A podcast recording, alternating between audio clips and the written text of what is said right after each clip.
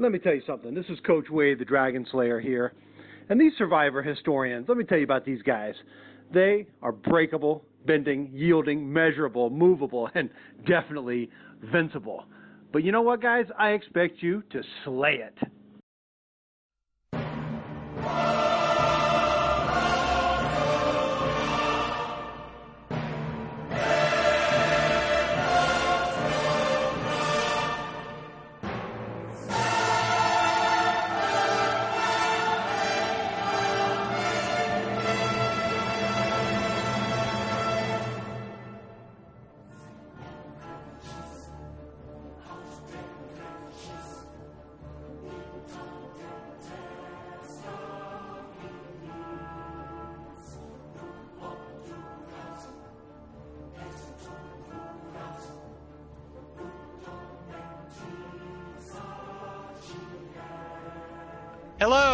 Welcome to the Survivor Historians, the only Survivor podcast that can bench press more than Coach. As always, I'm Mario Lanza. I'm Jay Fischer, and I'm ready to hit mute on my mic for the next three and a half hours. Uh, I'm Mike Bloom, and I'm going to take the monastic approach to podcasting for the next several hours. Uh, not the muting of the mic like Jay, but uh, no water, no bathroom breaks. I'm really going to stay devout. I'm Paul Asleson. I won't really mute my mic because I actually, uh, as much as I've been poo-pooing the season, I enjoyed the finish finish of this. So I'll try to talk, you know, more than the two percent that I normally talk on this podcast. I'm going to try to bump it up to four percent of the conversation. Well, I want to clarify. I'm not muting my microphone because of any disdain or dislike for the season. I've really enjoyed the end of this season very much. But this is, gentlemen Mario Lanza is a survivor personality, and if there's one thing that we know about him is that he loves him some Coach Ben Wade, and we're going to be very Ben Wade heavy in this episode, especially because we have the Coach episode, and so I figure, what's the point of talking because he's got it covered. Yeah, that's actually going to be Jay's homage to Mike Bloom leaving the podcast. For uh, those of you who don't know, this is Mike's last episode. He is going off to. Uh, join the world of the grown-ups and leave us. So we are just in preparation for Mike leaving. I have asked Paul and Jay to step up. So that's if you're hoping for a lot of that, then it would be good. Um, of course, Jay is going counter to my wishes by op- opting not to speak. So it's I'm not sure. It's just going to be a huge cluster. And if I do mute my mic, it's just because I'm really sad that oh Mike's leaving.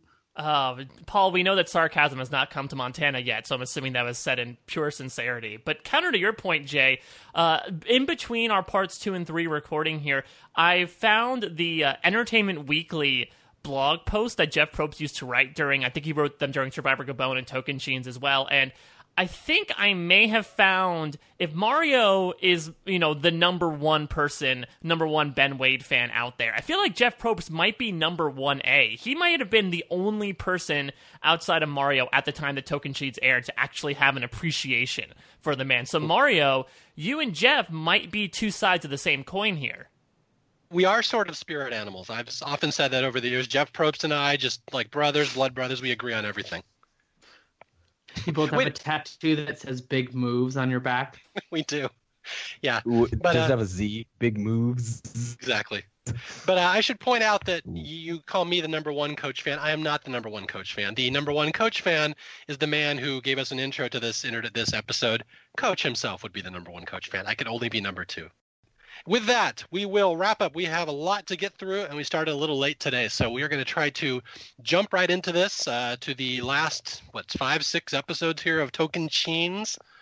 And I will say, as uh, both Paul and Jay have alluded to earlier, that as much as we've kind of poo-pooed the first start of this season, I really love the last five episodes. I know, shock, you're shocked that I love the coach episodes, but I do think I, found myself with a smile almost the entire way through these last couple episodes, and it's really not even just about Coach. I love the Stephen and JT thing at the end. I just love how dark it gets all of a sudden.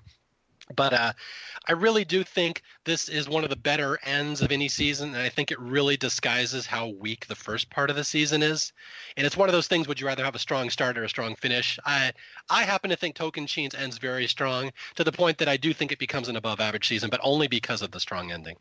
Well, and I think that what they do is they they create something compelling out of something that on paper isn't very compelling. Because if you stare at the ending of the season, you look you look at the final vote and you look at the final outcome of the vote, you would sit there and say, well, that's as slam dunk of a slam dunk as you could ever think.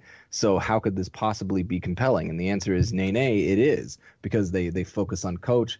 You know, Tyson gets an exit here, and then they really play up the nice Steven and JT stuff at the end to where, you know, I mean, we're going to talk about it when we get there, but I, I think that you know the editors actually did a good job of showing you what was going to happen, but also kind of uh, putting a little bit of doubt in your head, mm-hmm. and you know, kind of making it a little bit of a you know not so you know, giving you that maybe, just maybe sort of kernel in your head. I, I think it was really well done. Yeah, nay, nay, great Katrina Kimmel tribute there, Jay. I got that one. Uh, yeah, I, I completely agree. And I think as always on the historians, we always advocate to rewatch seasons for one reason or another. But this one's really interesting because JT was a pretty universally loved winner at the time, but I feel like there was still some people saying, you know, Steven had this really complex edit. Steven was making all the decisions. And so one of the reasons to really look back on this final group of episodes, which I'm totally in agreement with all you guys, I I've been a little higher on the season than I think the three of you, but I loved this stretch of episodes, especially the first one we're going to talk to, uh, talk about, which is the Tyson episode, which might be up there with the coach episode as my favorite one of the season, just from a pure storytelling perspective. But I feel like you can really see on a rewatch from JT's perspective, all the little machinations that he's doing to really put himself out as a figurehead in front of Steven, so that when this final tribal council comes around and JT pulls the biggest snow job of it all and completely throws his partner in crime under the bus, all the seeds would have been planted there to get to that point. Yeah, agreed 100%. It's, it, I mean, even I, the one who sits here and says this is the coach season and nobody else is important, even I will admit on this latest rewatch, I just realized, you know what? This whole season is about JT and how everyone falls in love with him, even to the point that coach just throws his game away at the merge because he's in love with JT and wants to work with him. Like, it's just absolutely everyone is in love with JT. That's the theme of the season. All right, with that, let's jump into it. We left off with episode nine, Brendan, aka the Dragon, was just slayed, and so uh, Coach has finally won. He topped, he knocked off his nemesis, and really, Coach is in control now. So we're going to start here with episode ten, which is the Tyson episode, and I uh, absolutely agree with Mike when I was watching the last couple episodes of the season. This is the one that stood out to me. I mean, I love the Coach one for comic stuff and comic relief. This Tyson one is one of the better episodes in Survivor history. It's fantastic. Okay, so here we go. We've uh, Brendan has just been voted off. Coach and Tyson and Steven and JT have their Warrior Alliance, and they just took out Brendan, and it's all exciting. And Coach is dancing around, you know, Dragon Slayed, I did it, blah, blah, blah. And really, it's everybody against Sierra at this point. And this is where we're going to start off with basically, let's just crap on Sierra for the next hour. Uh, brace yourselves, folks. Uh, Sierra is unpopular in this game but not uh, uh, but not outside of the show. Considering that, as Jeff says, the reunion in a the surprise of the season, she'll be one of the three people in contention. Though I feel like JT was much further out in the lead for that award. But yeah, you say this is sort of, especially throughout the course of this episode, from Tyson's perspective, it's a lot of crapping all over Sierra, which isn't ingrained to what he said before. I believe this was the last episode when he said, "You know, i am going to make Sierra cry. It's my job to make it miserable out here. I know that I'll probably not get her vote on the jury, but I'll probably get a bunch of other people's in responses." But the Sierra coach dynamic is really interesting to me because from what I remembered from the season, I had the image of where Sierra and Coach kind of end their relationship in the next episode, where they are definitely at odds, but they're much more amicable than I remember them being. And it's sort of uh, prevalent here in this beginning where, you know, they're talking to each other. And, you know, Coach, I actually think sees something in Sierra. Again, as sort of faux inspirational as Coach may be sometimes, I do think throughout the course of the game, he really uh, ha- like thought he could take Sierra under his wing, and that's why he has more respect for her than somebody like Erinn, To the point where even when Sierra does this, you're going to get this whole diatribe throughout the whole episode of Sierra betrayed the alliance's trust. You know, she voted against uh she voted against us. That's ridiculous. But Coach, I feel like has to do more of a pas de deux with Sierra than maybe someone like Tyson, just because the two of them seem to have much more of a, a chummy or at least a more involved relationship than what's initially thought. Yeah. Well, you again, it's one of the things you have to point out what coach does for a living. He's a women's soccer coach at the collegiate level. So these are the people he coaches and mentors for a living. And again, you make fun of him all you want, but he is a very successful coach in real life. You look at some of the records he's set as a coach, and he's like his his track record is amazing. So I can see why he would kind of pull Sierra aside because she probably reminds him of some of the girls that he coaches. Just the age, kind of she's an outsider against older people. She's kind of an underdog. He, I'm sure despite all his bravado, he still has a little bit of that in him that he wants to kind of help the underdogs. All right, so what do we have here? Yeah, we uh, Sierra says, "Oh, that was the worst night of my life. They voted out Brendan. It's just me now." And coach pulls her aside, and like Mike said, it's it's not as mean a talk as you would hope, would you would think it would be. Although there is some stuff where where uh, coach says you made a bad decision. Why would you write my name down last night? Nobody has the honor that I do.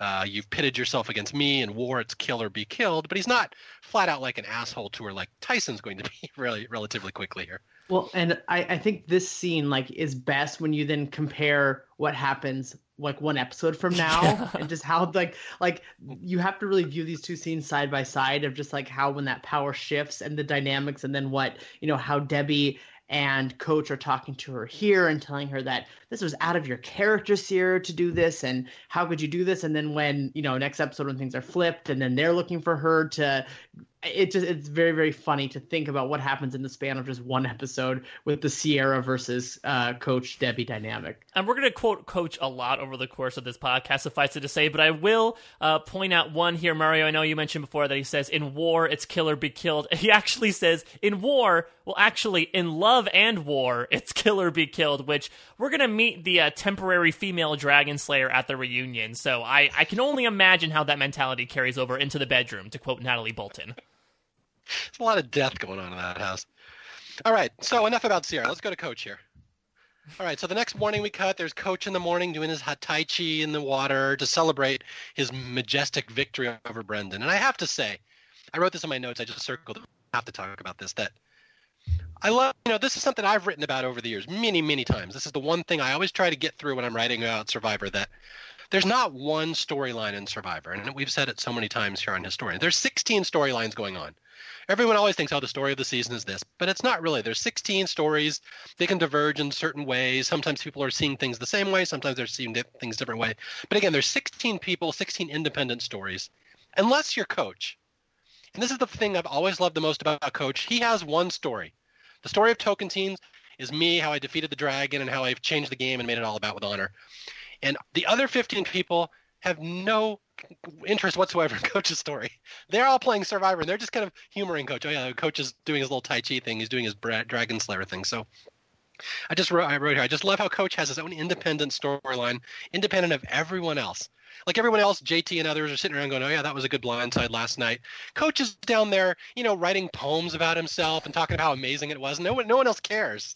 They're just like, "Yeah, that was great. All right, who do we get out next?" And, and they have like when the other people talk, they have no mention of Coach's story. They have no interest whatsoever in whatever he's talking about. So, I just wanted to point that out. One of the many things I love about Coach and the different levels of delusion he has. The fact that he can only see his story. He has no idea that there's 15 other stories going on that have nothing to do with him. Or do you think Mario? Uh, this is a question. This is a question about the self awareness and just yes. you know how much into coach coach is going in the sense that okay, Brendan, you know he he was a player out there. I, I get that. I think we've all sort of said in in a way that to label him as the dragon to be slayed is perhaps a bit hyperbolic. You know, a, a, a, a little bit, right? Okay. But yet he's gone, right? And so my question is, is you're like coach is only listening to coach, which I agree 100% to. But my other question is, is that is coach so aware of himself, so hyper aware of like what he's trying to do with the camera now, where he's like, I have to sell it. I have, I have this gimmick. I'm going to sell it as much as possible. That's your question. That's my question. My question, well, my answer to that is I think Coach is a much savvier player than he gets credit for. Like, yeah, he's going off doing crazy stuff and making up these stories about dragons, but at heart, I think he's doing that to kind of sway people into playing his type of game that would be beneficial for him. Like, I don't think it's just for the cameras. I think there's a lot of strategy there, and he's trying to get everyone to buy into his story. And then if they get into this warrior alliance, obviously it's better for him. So I think a lot of it is strategy. I mean, just with his eccentricities on top. Does that answer your question? Yeah, I guess. I mean, I don't I don't think it's all purely show just for the cameras. I think there's a lot of calculated strategy in there, and, and it, it's kind of hard to see because he's so colorful. But I do, do believe he's doing it to get people to buy into his story and to play along with it. Well, we have four hours to, uh, you know, mold this question over. So uh, keep thinking about this as we move along. Yeah, I, I do Okay. want to point out one thing about this scene here. Really interesting cinematography, which I feel like we point out a couple times, but not really in the Teen Survivor seasons. But there's this really cool helicopter shot that carries over from Coach in the water. This goes back to your point, Mario, about Coach sort of being in his own little world. Carries over from Coach in the water to the other Forza members at camp. And I feel like it's very rare that you get to see that in one single take. So props to the Survivor helicopter crew for doing that one. I'm glad there's that a- you noticed that, Mike, because my notes on that scene was Coach goes to water, makes noise, makes oh, what did I write here? Let's uh, dive into Paul Asleson's notes here. Uh, uh, Coach's victory meditation post Brendan sounds like he had a big O. So uh, that's what I was paying attention to. Okay. Let's not gloss over this too much because I do want to point this out again. Thing, if you like Coach, this is one of the better Coach moments where Coach, as always, will turn the narrative about himself, where he starts a speech where he's talking about Brendan. You know, I took out Brendan last night, and you know, and to pit myself against someone who's stronger and faster and younger. And then Coach, midway through the sentence, decides he has to brag about himself.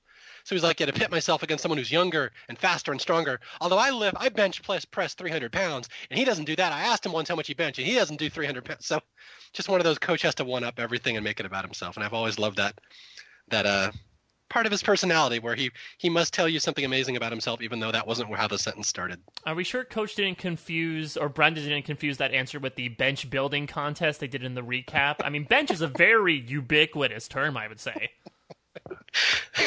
yes, and then then the big uh ah noise that Paul was alluding to, since big they O. can't say the they can't say the O word in Montana yet. Yeah. M then- O N T A N A. And then coach calls it the piece de resistance. Over. The battle has already been won. And again, nobody else in this game cares. They're like, okay, well, that was a good vote. What are we doing now? Okay, now it's time to go from Tyson bagging on Sierra. Here's a fun part. Okay, so we get to the uh, back to camp, and Ty, Tyson is know laughing at Sierra. She's moping around camp. She has no allies anymore, and he just loves it. He just laughs. He's like, I never liked her. I think this is great. You know, she's crying. It's terrible. She's in tears. I think it's hilarious. And then he gives one of the meaner, even by Tyson standards, one of the meaner confessionals, where he says, "To me, Sierra has no worth. I mean, her parents probably like her, or I mean, her parents probably love her. I can't imagine her boyfriend is that cool." and he just bags. This is good five minutes of Tyson just bagging on Sierra behind her back in confessionals, and then right to her face. We're going to get a scene coming up, but uh, before we get to that, would you guys care to weigh in on Tyson and Sierra here? I mean, this is one reason why the episode is so good, and I don't know if this is like a stockpile of Sierra bashing confessionals that Tyson had built up, or if he just felt like this was an opportune moment to really pile on all the feelings he had had over the past several days, but they really painted on thick with Tyson in this episode, but it really makes the downfall that much sweeter. There's going to be a point later on in the episode where Tyson even says, like, oh, yeah, it was so funny to watch someone celebrate before they get the win, only to end up losing in the end, which is what Tyson's doing essentially the entire episode. So this that's one big reason why this episode works is while you said again we, we might talk about coach in the edit perspective i feel like this episode is really about tyson and how tyson sort of has his own fall from grace because he thinks he can automatically count out sierra when there are four other people that are definitely not counting her out at this moment Just to further your point, he ends this little segment here saying she's gone next. There's nothing she can do to change it. So it's just a classic survivor. Uh, yeah, I don't think it's going to work out for you too great, bud. Yeah, and there's even the quote here where he's, just he's just bagging on her right to her face. You know, he pulls her aside. You're not good. You're terrible. We're to vote you out. I don't know why you even showed up here. You're a waste of space or whatever. And then she's like, "I'm not scrambling. I'm not trying to do anything, Tyson. I'm not like it's not like I'm some kind of mastermind." And he says, "No, I don't think you. I don't think so. You're not smart enough to be the mastermind." Which is got to be one of the most cold-blooded things I've ever heard on Survivor. And it does lead me into my our first discussion question here on Tyson. If Tyson did not have his downfall at the end of this episode, would he still be seen as so fun and comic? And the reason I ask that is because that's not much different than what Dan and Rodney did in Worlds Apart, and everyone hates those guys with a passion. Yet Tyson says stuff that's just as bad as they were saying, and because Tyson's fun, everyone's like, "Oh yeah, it was funny. Good job, Tyson." But like, what's the difference between Tyson and Dan and Rodney? Charm. Well, Okay, I mean that's a good answer. That's a fair answer. Or or or, or per- targets, I would say, in that uh, you know, at least from a perception, I think a lot of people dislike Sierra, uh, even from a public perception, more than someone like Shirin. I wasn't exactly a Sierra fan at the time. I think Sierra is fine. Uh, we'll definitely be talking about her over the course of this episode, but I would say that it, it's a different situation in that the people that you know they're talking about uh, might be perceived a little differently both in and out of the game as some of those people that were talked about in Worlds Apart. Well, and I guess the question I have is because I can't remember this too well. Um, you know, one of the few times I can't um, distinctly remember something happening in Survivor history.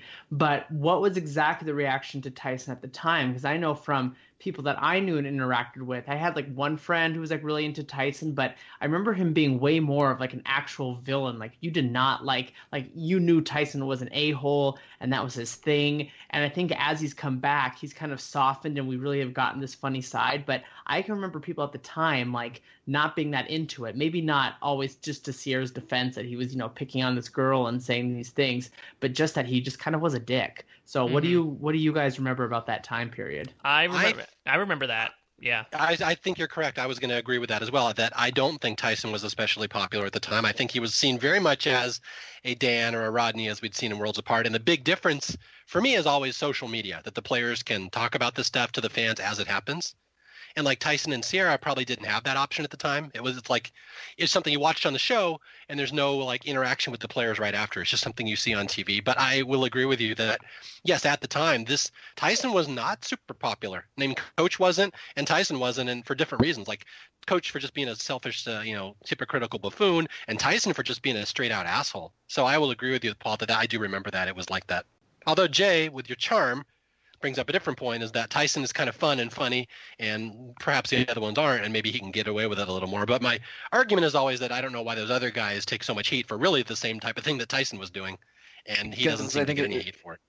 I don't know. I, I think that I'm not going to say hypocritical because that's not that's not correct. But again, we've talked about Sandra many many times on this show, and, and the fact that that Sandra holds um, sort of. A, she Sandra can flat out tell people what she thinks of them, whether it's good or bad, and it never really comes back to harm her in any way for the most mm-hmm. part.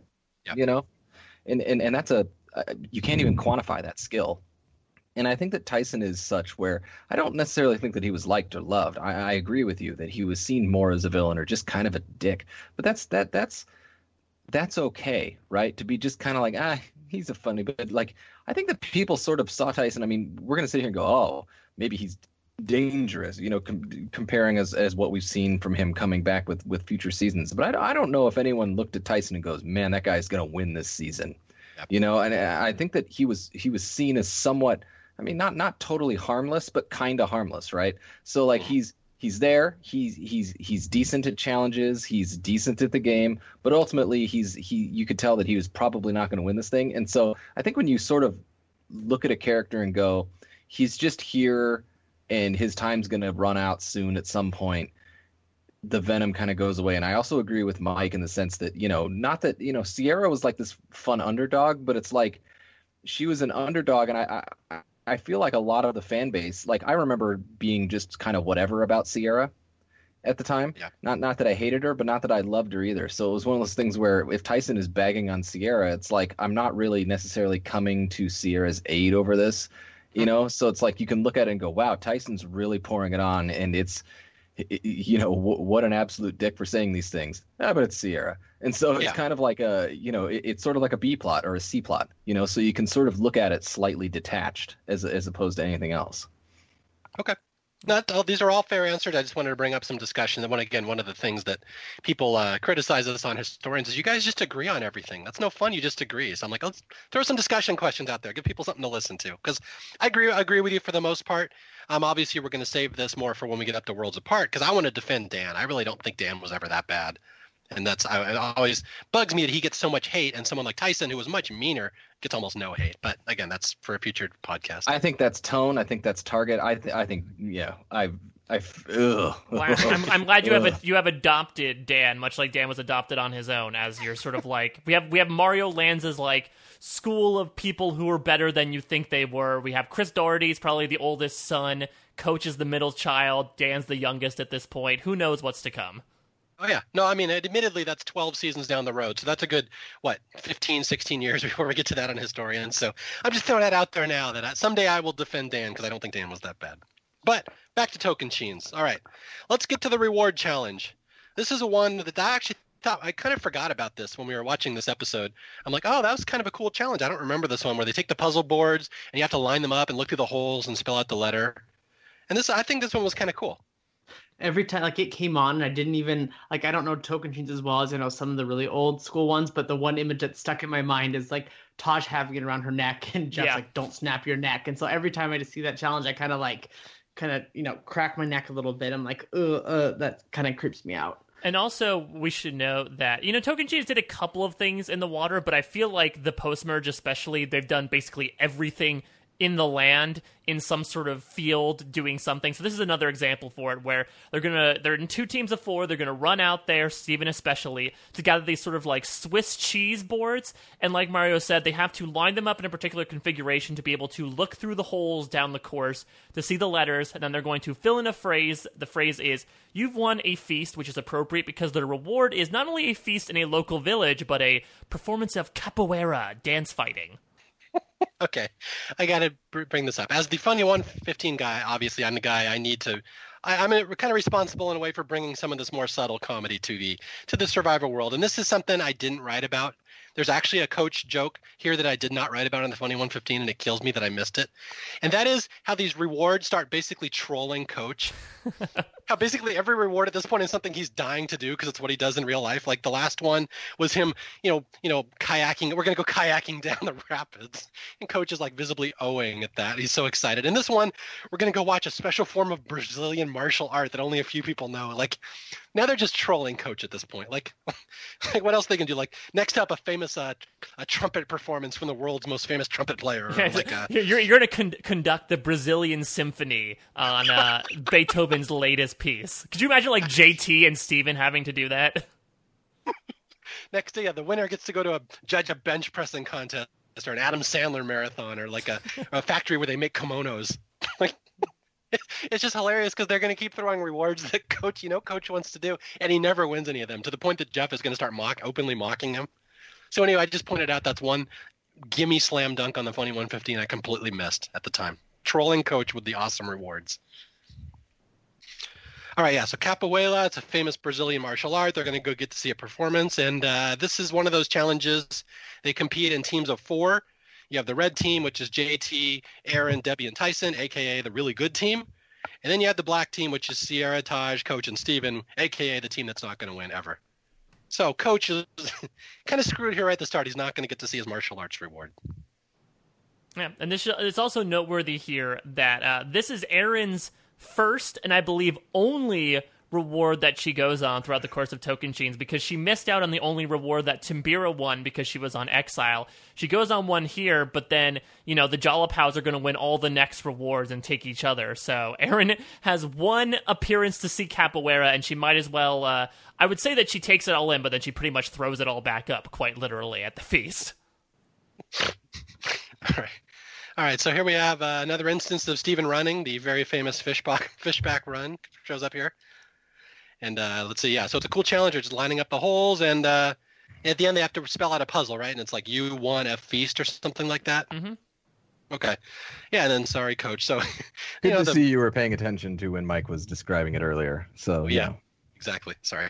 I'm just sitting here thinking of coach jokes. I'm not listening to you guys. I'm sorry. So anyway, yeah. So coach doesn't get the reward, and this is where this is where you know uh, Probst openly starts mocking Coach. Like Coach is all bummed he doesn't win the the uh, reward, and Probst is like, uh, "Coach, you continue to lose these great cultural rewards. All that life experience not helping you." Just one of the great Jeff Probst dick lines, and Coach is like, "Well, you know, I didn't line up boards like this in the Amazon." Yeah, he's thinking he was thinking about some different holes when he was going through the Amazon. exactly. So coach doesn't uh, win the reward, and which is a shame because the next reward is going to be they get to go in a, a, dunk tank where they're throwing balls and sinking Brendan in the water. So he doesn't get to do that one either. All right, so here we go. The reward challenge where they all get to visit this Brazilian village and see the capoeira, and it's JT, Erinn, Debbie, and Tyson. And this is one I think where they just sit there and pig out, right? Yeah, and I think this a scene that comes up in here is um, kind of some more backstory on Debbie and what and what she's doing, and she talks about being a principal and stuff. And I think that leads to something that I think is that the end of the season does really well is pretty much everyone of these final eight contestants gets at one point or another some segment, if not multiple segments, really kind of highlighting their backstory and kind of an old school feeling. You really get to hear about where they come from and what they do, which you know is something that, as we've talked about as we move towards Modern Survivor, uh, not everyone gets. Usually it's a select few. So I think it just adds to the point that if, if I were to rewatch Tocantins, it's like I just want to start at this episode. Like, forget the beginning of it. These eight people left in the game, they're very well developed. We get to hear stories about their professions. Even the people who are going to finish in seventh or or sixth or fifth place are obviously really big big parts of the season. So I just really enjoyed watching this last stretch of episodes, and it starts here with uh, Debbie talking about her, her middle school experience and how she's seeing the kids, and it's reminding her of of her job back at home. So uh, I enjoyed watching this reward challenge. It was more than just picking out and uh, trolling uh, coach for me. And to that point, I will also say that I feel like of those eight, because I do agree with you, Paul, I do feel like Debbie of those eight up to this point had by far the least amount of character development. She was very under the radar. The only significant thing was again people nicknaming her Merhag before the season started due to her appearance in the the Tocantins preview that aired at the end of Gabon. But I agree. I, I feel like this episode and the next two obviously are really where we're going to see Debbie come to light. And we get a lot about, you know, the, the, the, social game in particular that Debbie was playing, that she was sort of the camp mom in a way, even though she was not the only mother there. And I feel like we really start to get to see that there. And as someone who really enjoys Debbie in the few episodes we see her on Tocantins, uh, I, I really enjoyed this scene too, for what it was worth. Yeah, this is one of those scenes I don't think they would have included in the episode about seven, eight seasons later than this where you get to see all of Debbie's life and how it's important to her. It's not, and also we learned that she can do a back handspring, which is kind of cool. Not many people can do that. She must have been a gymnast at one point. I was gonna say that's another Debbie you're thinking of, Mario. That's like 12 seasons down the line. now, what was that, Paul? You actually had something interesting to say. Uh, Mention that again. Thank you. um, in some of my research, thanks. Uh, can try and go for that three percent uh, airtime. Uh, Debbie was actually a uh, a PE teacher, much like Heidi before she was a principal. So exactly like Heidi. Well, that's cool. Yeah, black back handsprings. Obviously, people who haven't done gymnastics, that's a tough move. Again, I was when I was a kid, I, I tried to teach myself those, and I could do a handspring, but back handsprings are very tough to do because you you have to have a lot of faith that you're not going to crack your skull on the back of the ground. So I, I would give full props to anybody who can do those. I would say that when Paul saw Debbie do a back handspring, he instantly knew that she was what Heidi was. that she was a uh, former gym teacher. Instantly. This is the first time in recorded history Debbie and Heidi have ever been compared. So I guess we just gave Debbie some character. When in Brazil. right. All right, so yeah, they all get sick because they ate too much, and it was it was a fun. It's a good scene. Again, like Paul said, it's it's really adds a little depth to the season that was sorely lacking up to this point. So I really do think if you kind of started from this scene, this would be a good place to watch Token Teens. Cheens, sorry. All right, so we cut to Exile Island. Stephen has been sent there. He's like, hey, there's no idol any here anymore. So I'm here for no reason. So okay, so that'll be the last time that Exile Island will be interesting this season, right? We won't w- see it again. I will say, I think there's, I, I think Stephen is a very underrated uh, comic persona. I know, obviously, with the stuff that he's done outside of the show on podcast specifically, I feel like his humor comes off more there. But I, I do like this scene just because Stephen's specific line of, yeah, I mean, who needs a feast when you have sand. And it just cuts to him like literally screaming in agony and frustration, which, as Mario said, will probably be the last time that ever happens on this season about the fact that he had to miss out on a feast to get sent to this island only to find out that he's here for no reason whatsoever. yes.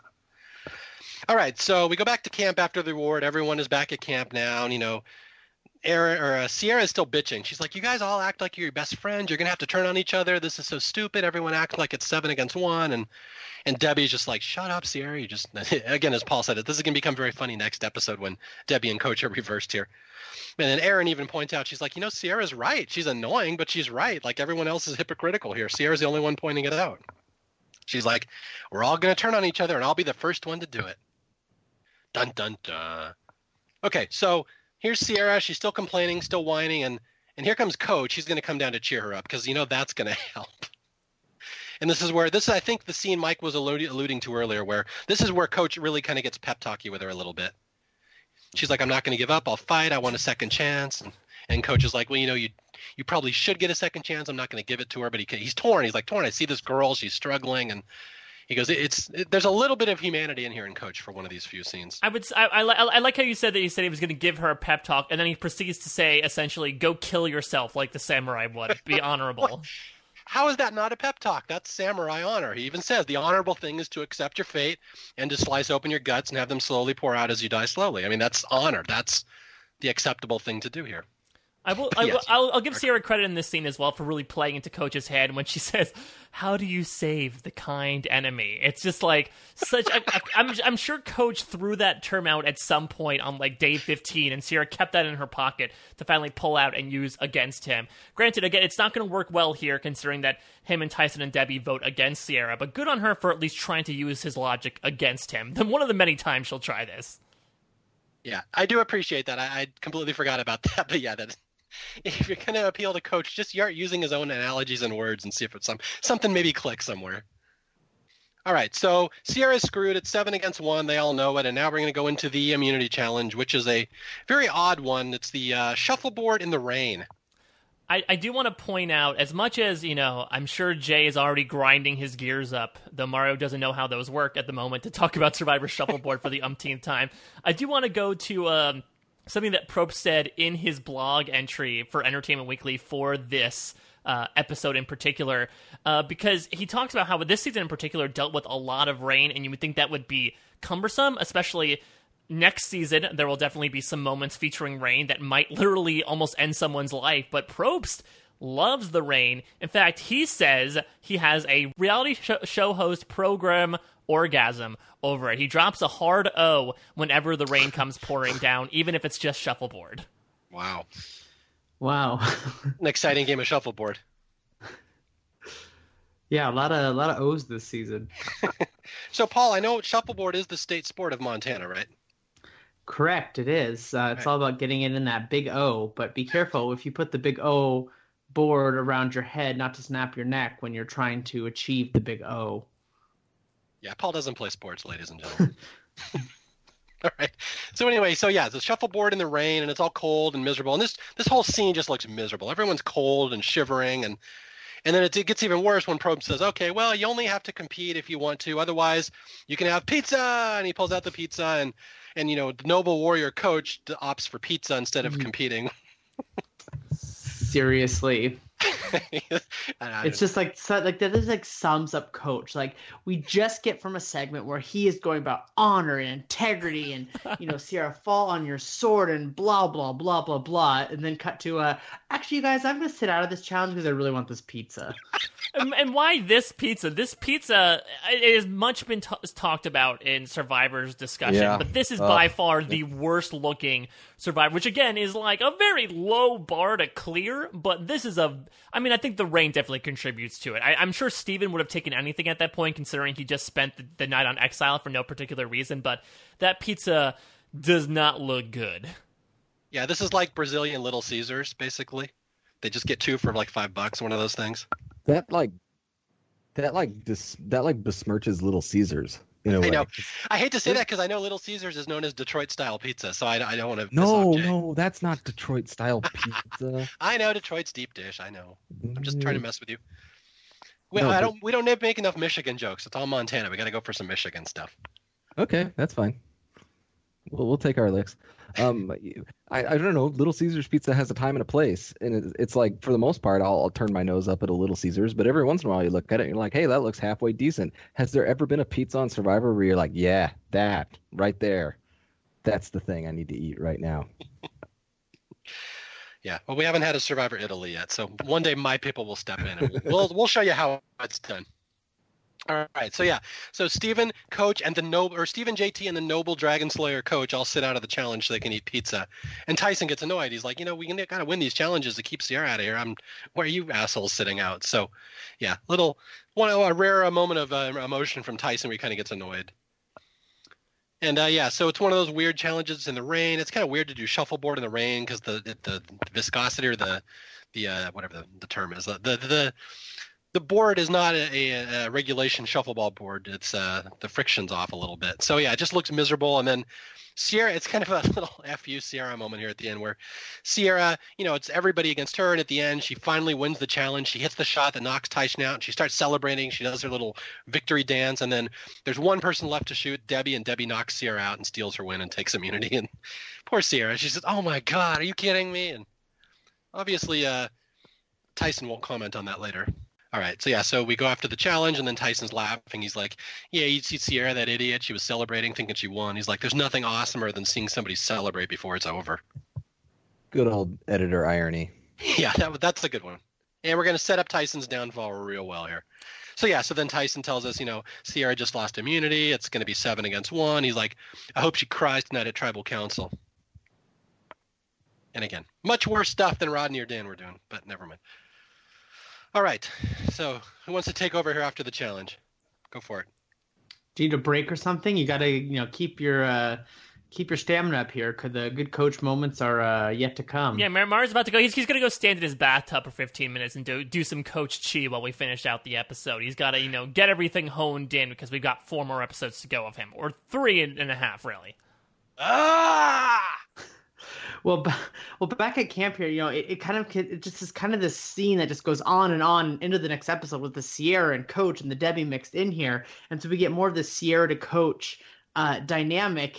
And like I just love like Sierra just like giving it her all here. Like when she looks coach in the eye and says here like would I be strong Sierra if I didn't have this conversation?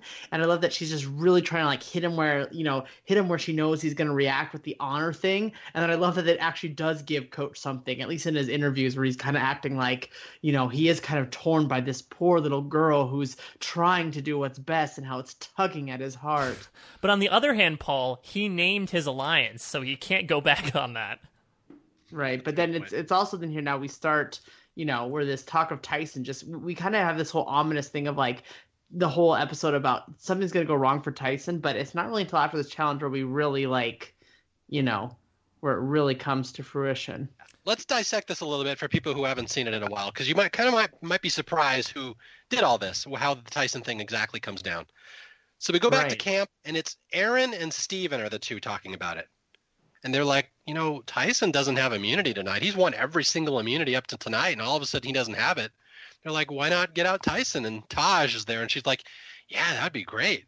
So all of a sudden, then Stephen suggested to JT, and all of a sudden there's all this undercurrent like, you know, Tyson is like the huge threat. Why isn't anybody voting him out? And Stephen goes over to JT and says a quote, which will absolutely yes. not haunt him later in the season. I, this this one made me cringe when I hear it. When Stephen says, "You know, it happens every season, JT. Somebody goes on an immunity run.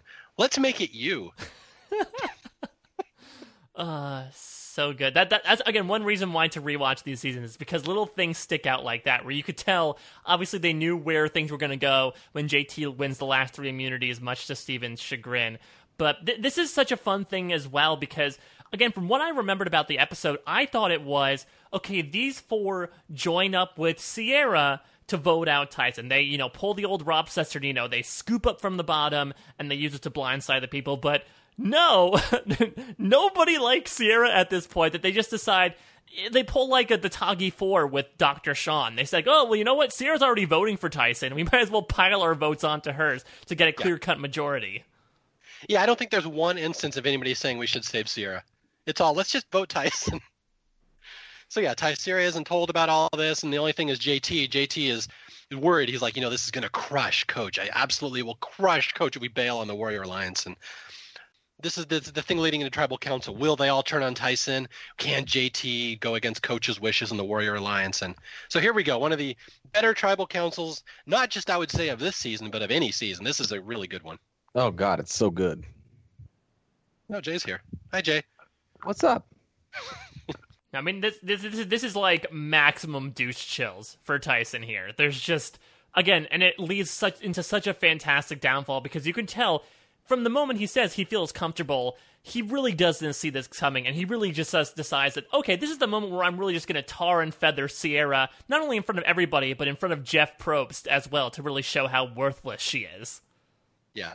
Okay. So for people who don't remember it, this is the scene where where Probst is asking, you know, were you happy? Were you sad you didn't win immunity tonight at Tribal Council? And Tyson's like, well, if I didn't win immunity, I'm just happy someone I love did. And he like reaches over and hugs Debbie. And uh, Probst is like, JT, does that make you feel bad? He's saying he loves Debbie. And Tyson's like, I didn't say she's the only person I loved.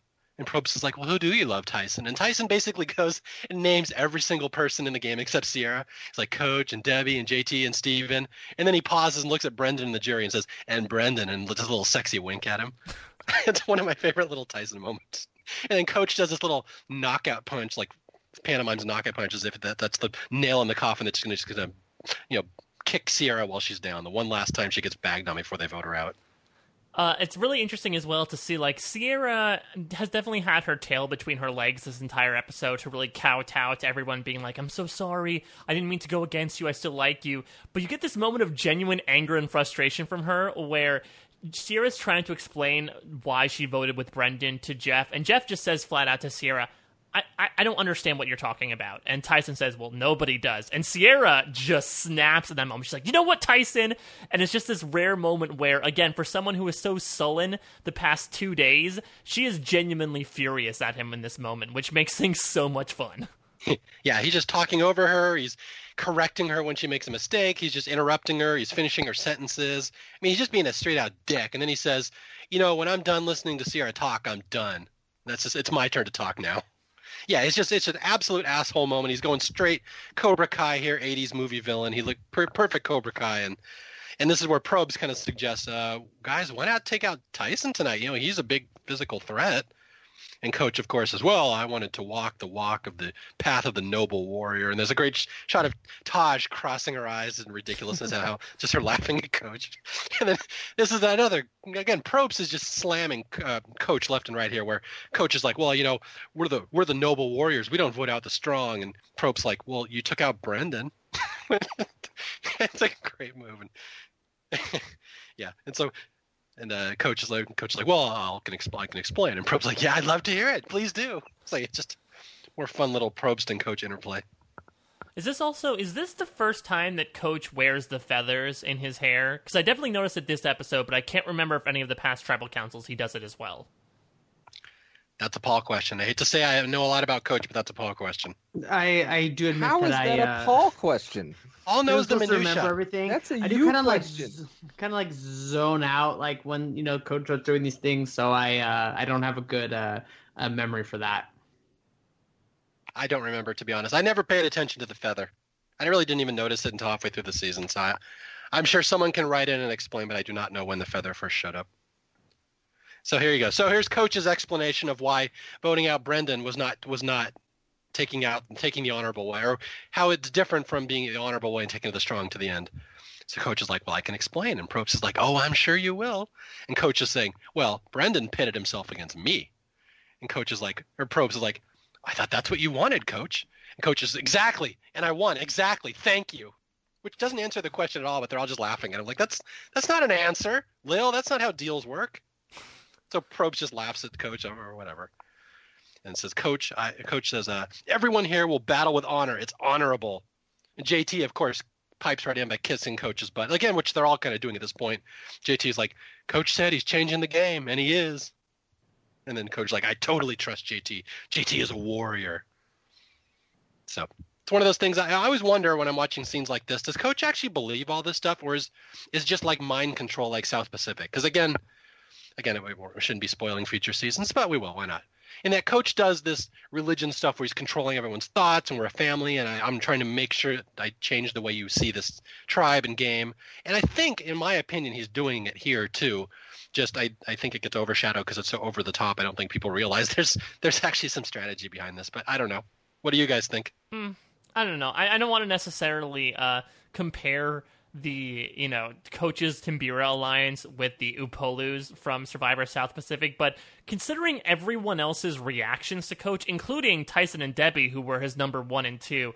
I have to feel like they're just sort of buying into his BS. Not purposefully, they're saying like they're smiling and nodding, knowing that like there's no way he's actually changing the game. He's a complete loon, but we'll go along with it because if he really is being the honorable guy that he wants to, I know he's going to do some ridiculous things that'll hopefully help me in the path to eventually winning a million dollars. Yeah, I think you're probably right, but my argument has always been in, when you get to South Pacific, people say, "Oh, he changed." And I'm like, I don't think he changed that much at all. I think he just he throws in a religion a little more, but I think it's the, pretty much the same stuff he's doing in Tocantins. Um, yes and no. I, I, I think that I, I don't think that he completely changed, but I think that when you say, well, he threw in some religious stuff, blah blah, blah well, he changed his message. You know, he ultimately what coach is trying to do is he's trying to get people to sell, you know, or to buy what he's selling. You know, and and I think that in this first go around in Tocantins, they're not. Like they're 100% not. And they're so not on Survivor Heroes versus Villains, he uh, actually becomes more under the radar in the fact that, you know, he's sort of a joke walking in. So then they're all just treat him as a joke. And then he sort of gets legit through all of that. And then when he gets into South Pacific, he's a grizzled vet, right? Like he's one of the the two people that actually has some survivor experience and he changes his tact he's you know and, and he sort of instead of just reading himself and reading his narrative i think he reads the room in survivor south pacific and sees what they need and he sort of changes his message to cater to them and then they're buying what he's selling I think the grizzled vet thing is the main reason why I think there's a difference personally. I Yeah. think it's honestly that in South Pacific, quite honestly, Coach came into the position that he wanted to be in Token Chains. He wanted Yeah. to be the one from day one. People were saying, "Oh, let's look to you. You know what to do. You can lead us. You've done this before." Which everyone was pointing and laughing at him behind his back for trying to declare that in Token Chains. But by position alone, he was able to do that in South Pacific. Yeah. That's that's a actually very great uh, description. I like that. That's good. yeah i We're mean gonna it- miss your insight, Mike, so Yep. much. It, it's it's true. I mean, it's it's true. I mean, I, I think that that Mike's hit it on the head. It, it's the fact that you know, not only is he in the position that he wants to be in, but like I said, he he's because he's there, he's able to relax a bit, right? Because I think Coach sort of figures it out at this point. Like you know, he's he's you know he, he's off in his own little world and we, we're we're making fun of that and, and talking about that as well but i think coach also knows that in a weird way like his message isn't totally you know landing all the way but he's just he, you know he's grasping and trying. And it's like in south pacific i think it's at some point like you know like you said he's a he's a decent coach you know in mm-hmm. real life you know? It, it's not like he's you know a joke at that and and things like that. So he knows when you know if you're a coach or a director or some sort of person in charge of other people you have to know when your message is getting through and not. And i think that you know when your message isn't getting through you're going to press you're going to try you're going to try different things and and really try to sell it but if your message is getting through you can sort of relax and sort of modify it and and and and and sort of shape it even even better like like fine tune it you know what i mean Nope. I think those are all those are all excellent answers. Well done. And then coach, you know, in counter to that, uh, going to his vote for a second and to go to the voting booth shows how uh, literary he truly is by saying, "Last week I had to slay the dragon. This week I had to take care of his bride. Farewell, sweet princess," which has so many mixed metaphors in it. Considering that, I think it was even the last episode he said that essentially Sierra is Dragon Dookie, but now she's not only a princess, but she's also married to the dragon. There, there's a, a weird sort of narrative the coach has set up around this whole dragon thing. It, it spun out much more than I think he initially thought. It's like Tyson getting uh, promoted to assistant coach or like the head coach. Sie- Sierra's been promoted at some point. Now she's the dragon's bride, which I don't remember a whole lot of myths where the dragon has a bride. It seems like a little bestiality going on there. I'm not sure what exactly is going on there. It seems kind of odd. It's even weird for Montana folk. I agree. That's right. you just straight horse, straight horse sex there. And None we have the dragons. Kimmel effect up here, so yeah. Yeah, I wonder what the what the medieval Kimmels were doing. Yeah, reptiles. No, that's completely off. Mammals only. God, stick to the mammals. How dare you deal with that reptilia shit? I know that's from North Dakota. That's North Dakota crap. Yeah, that's like the root of a bunch of North Dakota jokes. It's all people having sex with dragons. Ah, you make must it be in thing. North Dakota. well that re- that really that really kills the mystique for me like are there dragons is there the one dragon left yeah yeah it's in north dakota Yeah, well, at this point, it's like some sort of like weird inbred dragon because you know they had to keep it in the family. So there's like someone somewhere in some remote corner of North Dakota who is the last dragon, but uh, he might not necessarily be all there. If you get my drift. I'm totally convinced now, Mike. When you leave, we have to bring in a replacement, and I got to get someone from North Dakota just for the North Dakota jokes. Now we got to have North Dakota versus Montana. I'm already getting this all set up. And then someone's just like, I can't believe that the last dragon was hiding all this time in North Dakota, and someone's like, No, it's it's here. It's public. There's signs. Just no one's here. You know, like no one bothered to look here. Yeah, there's a dragon in it. It's hot. Oh man, that's one sexy dragon. All right, so enough of that. So yeah, coach votes for Sierra with the dragon princess analogy, and then Sierra votes for Tyson with a much more uh, down to earth. Tyson, you're a jerk. just pretty fitting. And then uh, I'm just watching the scene, and Coach is all noble and he's got his nose in the air. He's all cocky, and his whole world is about to collapse onto him. It's gonna be it's gonna be quite funny. I mean, it's gonna be bad for Tyson. This downfall for Coach is gonna be even funnier. So here we go. So uh, and I even wrote, this is the greatest episode of the season. I just circled it. This is so fun to watch. All right, so here come all the votes, and surprise, it's not Sierra, it's Tyson. And it's what's, as Mike pointed out earlier, even Sierra's surprised. She's like, what the hell? I wasn't even involved in this. so Tyson. It was five to three, and without goodbye, Sweet Prince, goodbye, assistant coach Tyson. Uh, and I think we've already done, you know, a pretty good job of talking about Tyson specifically in Tocantins, so we can move on from here. The one thing I do want to point out is apparently in Tyson's myriad podcasts he's done after his time on the show, he did say that behind the scenes, uh, him and Brendan decided to bring chocolate and peanut butter to the next tribal council to try to taunt everyone left in the final seven. And apparently they like ate it behind Probst's back. You know what? What that says about me? That I think Brendan was probably very underrated as a fun character. If he's already scamming with Tyson three days into their uh, Ponderosa visit. Yeah, no, Tyson's awesome. One of my favorites. Just pure entertainment value. I mean, he he went in there. He's going to play the villain role. He did everything that I would argue Corinne tried to do, but Tyson just did it a little better. He's like, you know what? I'm I'm just me. I'm awesome. I'm the big blonde cocky villain from Karate Kid, and I'm just going to own it. And he does every minute of the season, even all the way up to his final words where he gets voted out, and he's like, "You sneaky bastards! Now I know how Brendan felt." He's like, "It's a little weird being outfoxed by an idiot." Even in his final words, he's taking digs at Sierra. So I got to give credit to Tyson, one of my favorites of the season. And admittedly, even though you love a character, it's sometimes it's awesome to see them get a downfall. And like Tyson's story would not have been even half as good without the downfall he got at Sierra's hands of all people. So, well, I think nothing, bad to, argue, nothing bad to say. I think you have to argue that that most great villains have to have a downfall, right? Absolutely, they have to. They're also not villains. They become right. anti-heroes at a certain point. Yeah, or it becomes messy and weird. And I know that we're not at the season yet, um, but like I think I feel like you know you you you meant you, you, talked about it, you know, the fall of Russell Hantz, Samoa, and stuff like that. But I feel like the end of Samoa with with with Natalie White and stuff like that, like it's there and like yeah. you can see it, but at the same time, it's a little sort of undefined and so it got messy and i think that that was a problem is because they didn't give you this definitive punctuation mark to that story just like they did here with Tyson. Like this whole episode, and it, it, it crescendos and then it ends with the with with the with, with with a period on his on his story, and I think it's very complete, and I think it's very nice and tidy, and I think that's why we remember Tyson fondly is because it wrapped up and it ended in a logical way, and we were with it. Yep. No, I I will fully admit it's a secret I don't like to admit, but you are absolutely dead on that Russell never has a fall, never has a downfall. Yeah. And it's a secret. And I tried to lie and pretend he did because I thought it would be funnier. And I thought that Russell would hate it when he read it, but he never has a downfall. That's the problem. Yeah.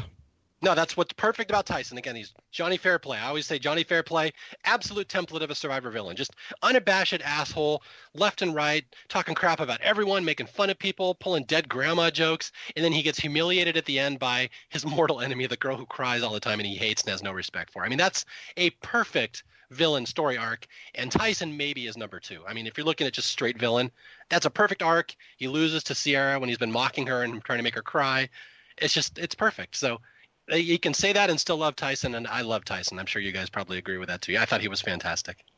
Uh, and as we move into this next episode, I do want to point out I don't know if you guys noticed this, but the previously on segment, no dialogue by Jeff Probst. It's super interesting. Yes. But yeah, they, they just keep cutting together all of these clips to show exactly the sequence of what happened, which again, I think just really shows how fantastic of a contained arc that episode alone was. It really just explained everything. We got some small moments, as Paul mentioned, from people like Debbie, who we don't hear too much from. So I felt like that was it's just such a, a really great episode of Survivor in general. Jeff said at the time it might have been one of his favorite episodes ever, and I, I, I might put it in there as well. There's a lot of episodes to choose from, but this is a really really good episode of the show. Is the fact that Jeff Probst wasn't narrating the the previously on is there just like is is it kind of like you know in the next season where they have like the um the bocce ball challenge without him? Like is there like an hour in Jeff's life where he's like no I'm not working. Like this is my time off. Like this is my break. No one Like- bother me. Like Ramadan, he doesn't eat that day or something. yeah. It's like Probst's version of that. and they're like Jeffy come on. You got to do the little promo for this episode. And he's like no I'm on break. You just you just air that thing. Like I am not talking. All right. So here we go into a fun uh, Sierra gets voted out episode, but you know she had her storyline, so it's, we're going to wrap up here. So anyway, yeah, Sierra gets a huge revenge underdog push in the previously on segment, and then we start the next episode with, of course, JT and Coach, where JT's you know like Coach, you know we we had to leave you out of the loop, we couldn't tell you. We were voting out Tyson because you would have been conflicted, it would have been at odds with the Warrior Alliance, and Coach, of course, is like, oh thank you, I really appreciate you looking out for me. so anyway, this is the last time Coach is ever going to have any control in this game. I should point out. Well, this is really fun because again, it signifies what we're going to see down the line with Stephen and JT in that the two of them in particular are navigating a really tricky tightrope with these alliances, particularly when you're dealing with someone like Coach who I think like the double-edged sword when it comes to the whole honor and integrity thing is that if you cross someone like that, you have a very very good chance of pissing them off permanently so much so that you lose a jury vote, but they even in this episode they could have said on paper screw off Debbie and Coach. Like, we're going to stick with this group until the end, which they end up doing. But they end up really currying favor with these people, which I feel like actually does them a really good service, especially in the face of these two people. You know, Coach is completely back in with the Warrior Alliance, despite the fact that Stephen and JT completely lied to him to his face and voted out his, like, number one ally. Who And I would you gotta- say though? Who would you say was uh, between Stephen and JT was the one to basically say we need to vote out Tyson last episode? Stephen. That was Stephen. Absolutely. It was Right. Stephen and Erinn. Mhm. Exactly.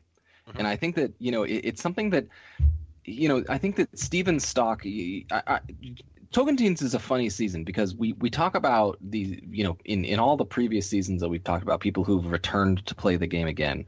We've talked about you know how perhaps sometimes people's opinions of them on, on their open seasons somehow changes depends on you know what's happening in, in subsequent seasons and things like that. I think that something eh, I think that it was even an undercurrent at the time at Tocantins was that you know Stephen was like the brains behind the JT and Stephen alliance and then JT was the execution and then they get you know they it, it's all these sorts of things and I think that when you I look back I remember sort of disagreeing with it but then I feel like I've come full circle on that and I feel like more than anything with with JT's subsequent forays into Survivor, he needed Stephen to call shots for him. Like because I don't know if JT would have gone against that because you know he had such a problem with it. He's like, I don't know, I don't want to go against coach, and, and Stephen's like, we're doing it. It, it's Figure out a way to justify it. Stephen had other allies. That's always the thing. You forget his social game. JT wasn't Yeah. his only card. Yeah, J- Stephen has said that he had multiple final two alliances, which will definitely work against him. And yeah, th- you bring up a really interesting point, Jay, and it was something that I've been thinking about as well, as to like the perception. You know, why is Stephen really perceived as the brains behind the operation, and JT's more of the muscle or the enforcer, if you will, the face of it? And I'm wondering, it's actually comparable to when we were talking in Vanuatu about Ami Yeah. versus Leann. I honestly think it might come down to confessionals. I think it might come down to the fact that Stephen gives a really great confessional. He's very insightful, uh, probably more so than somebody like JT, who admittedly, uh, for all of his great, you know, social acumen, is a little marble mouthed and might not necessarily make for the, the best conversationalist. And I wonder if it's just a matter of the edit decided to really you know, hear things from Stephen's perspective because he was just so well spoken. And as a result, we almost have a narrative built in our head of, oh, yeah, Stephen's the one making the decisions because he's the one we see talking about these decisions specifically. Yeah.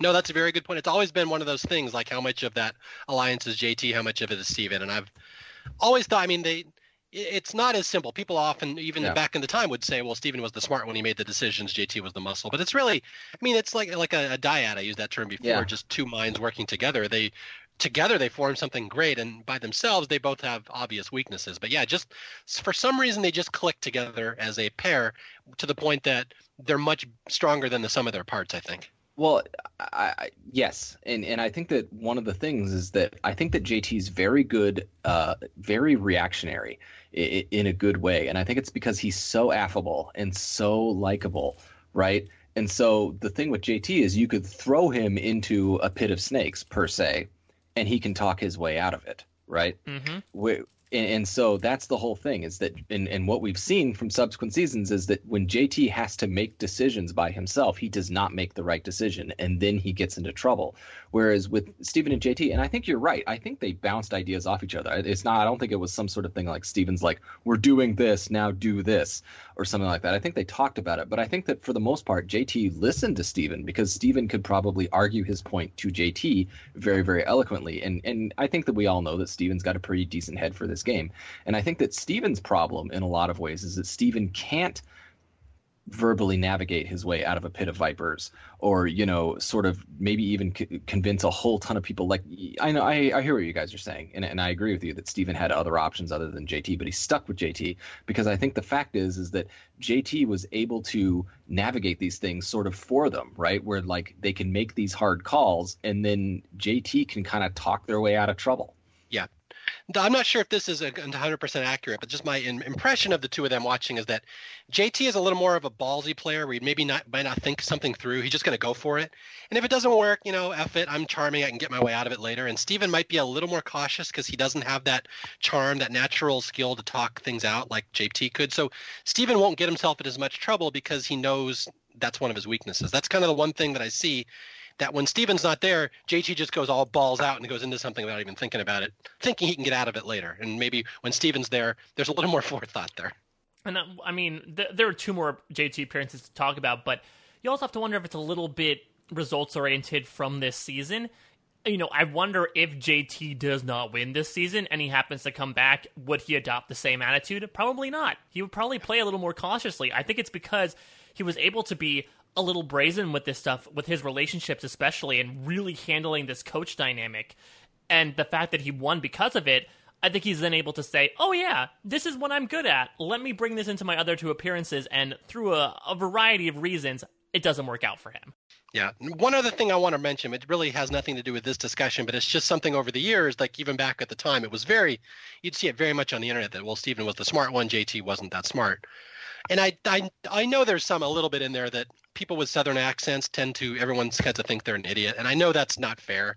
And I know JT's probably been been painted by a lot of that over the years. Well, Stephen doesn't have the southern accent. He's went to the good school. He's got the glasses. He's the smart one, and JT's the southern one. He's not smart. And I know it's got to be a lot more complicated than that. So it's just something no one's mentioned yet, but I I'm sure I'm sure it'll come up in the finale once they go up against each other here. All right. So uh, just to Stephen's point here, even pointing out how insightful he is, like you know, we had this big blind side last night. Tyson got voted out, and and Stephen's worried the next morning. Everyone else is like, that was amazing. We got Tyson out.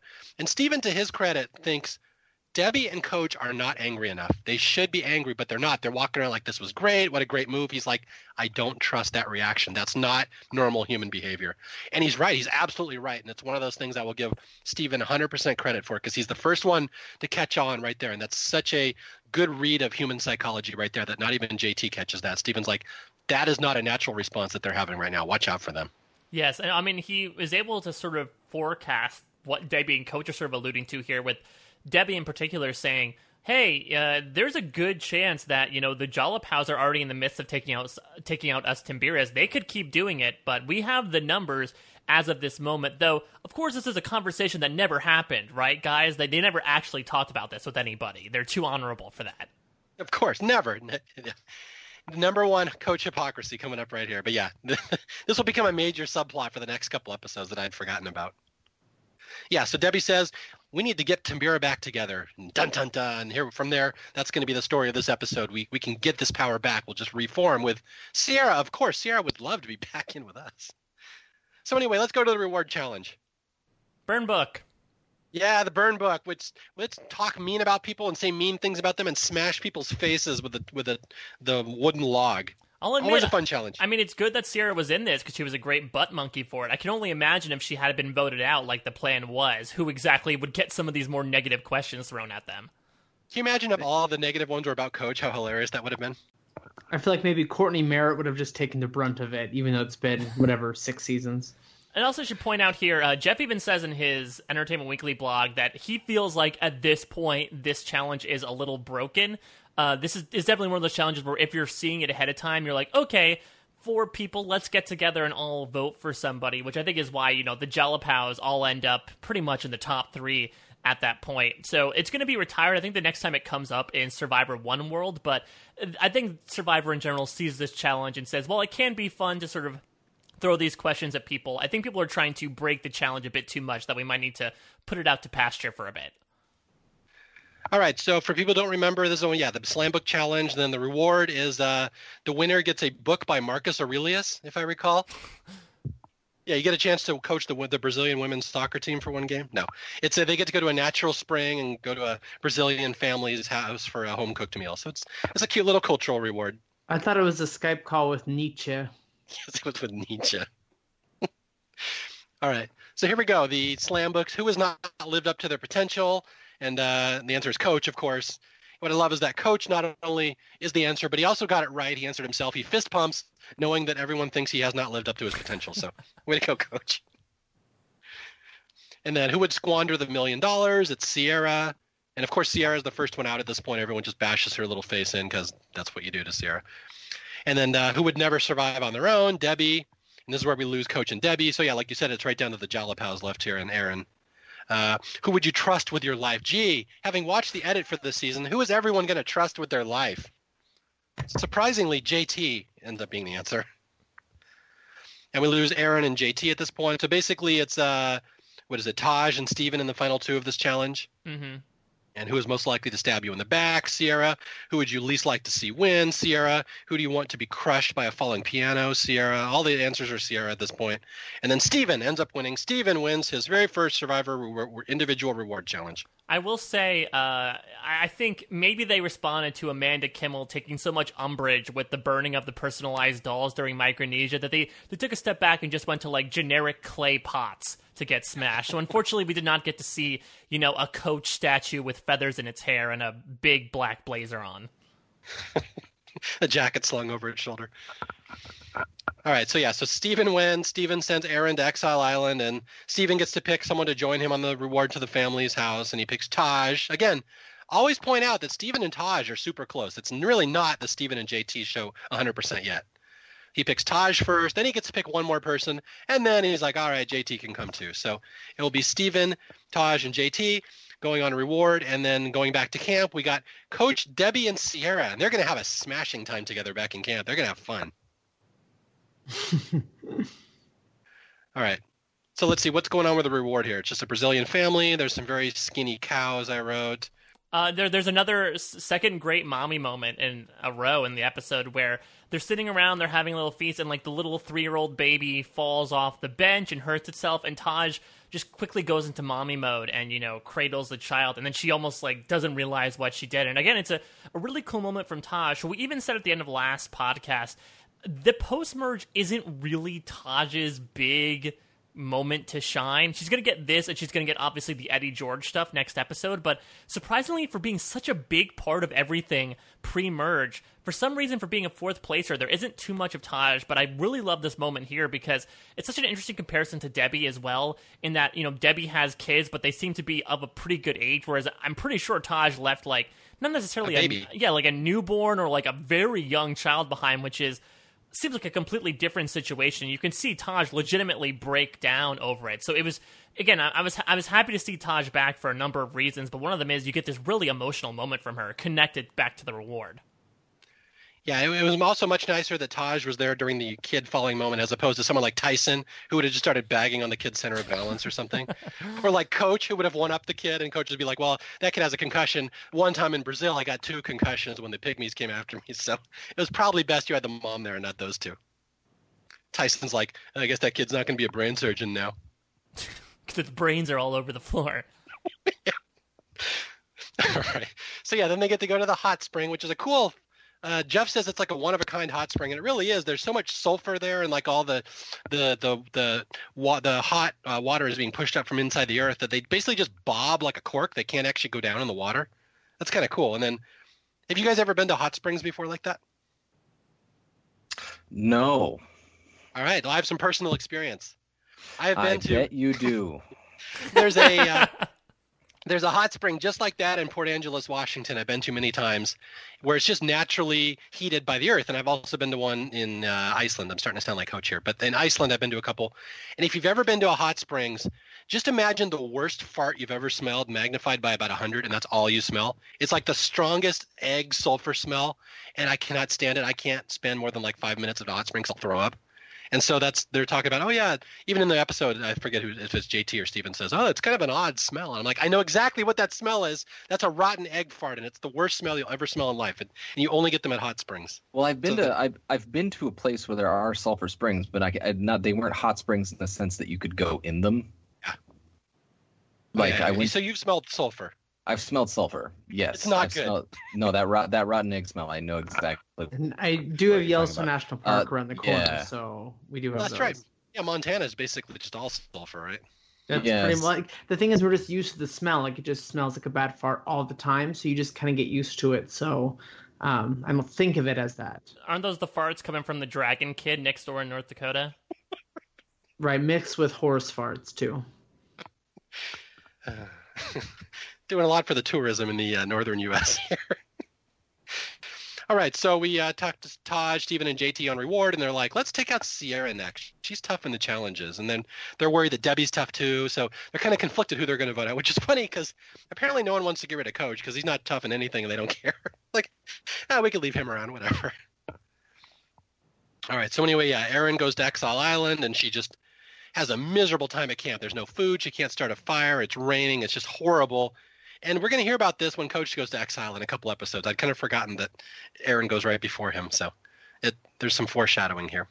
There, there's also like uh, we'll, talk a little bit about Erinn in the next couple of episodes, but I feel like there's also like a mini growth arc with Erinn as well. I feel like it's more apparent with Sierra, which is one of the reasons why she's in the you know the running to win the fan favorite award at the end of the day. But she even admits here on Exile Island, like I'm usually a girly girl. She's going to mention it a bunch more times, especially in the secret scenes over the next few episodes. But I think she, you know, she has an interesting arc as well, going from someone who was, had it not been for Jerry's digestive tract, might have left on day nine to someone who makes it all the way to third place and actually survives out in the wilderness when she really hasn't camped a day in her life. So there, there are some really interesting Erinn moments. We talked about it last episode, but a fun little, you know, growth character moment from her on Exile this episode as well. Right.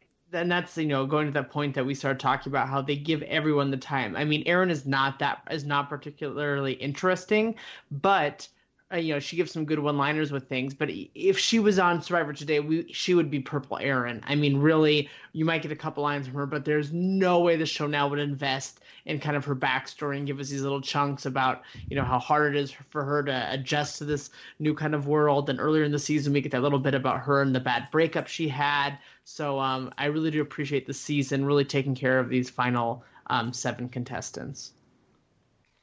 All right, now let's go to what will become a very pivotal moment in the rest of the season. You don't really realize it at the time, and it's one I didn't remember until I watched this again. Is where uh, Coach Debbie and Sierra are back at camp, which bound to be fun times with these three now.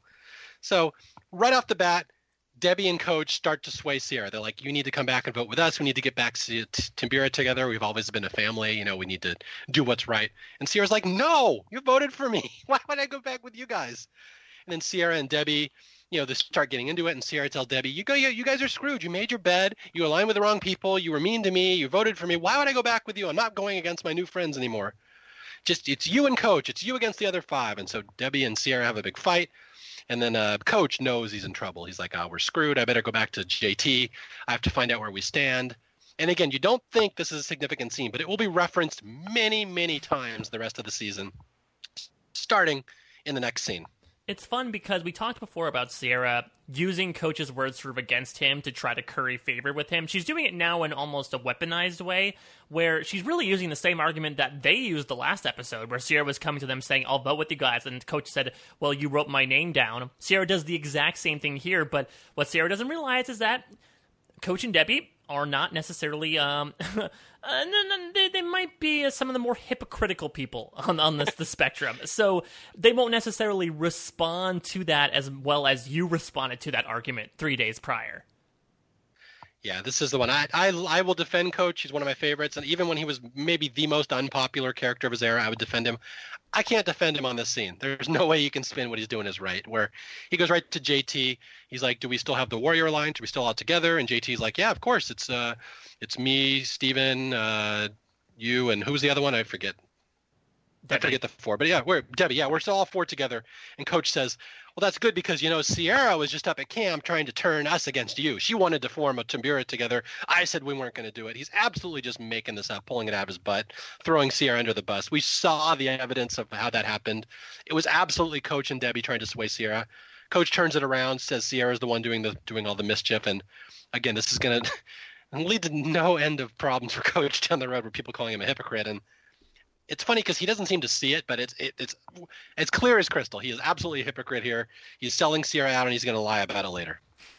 I just love as well him like I, am going to call it backtracking, but you know when this confrontation really comes to a head, he says like, yeah.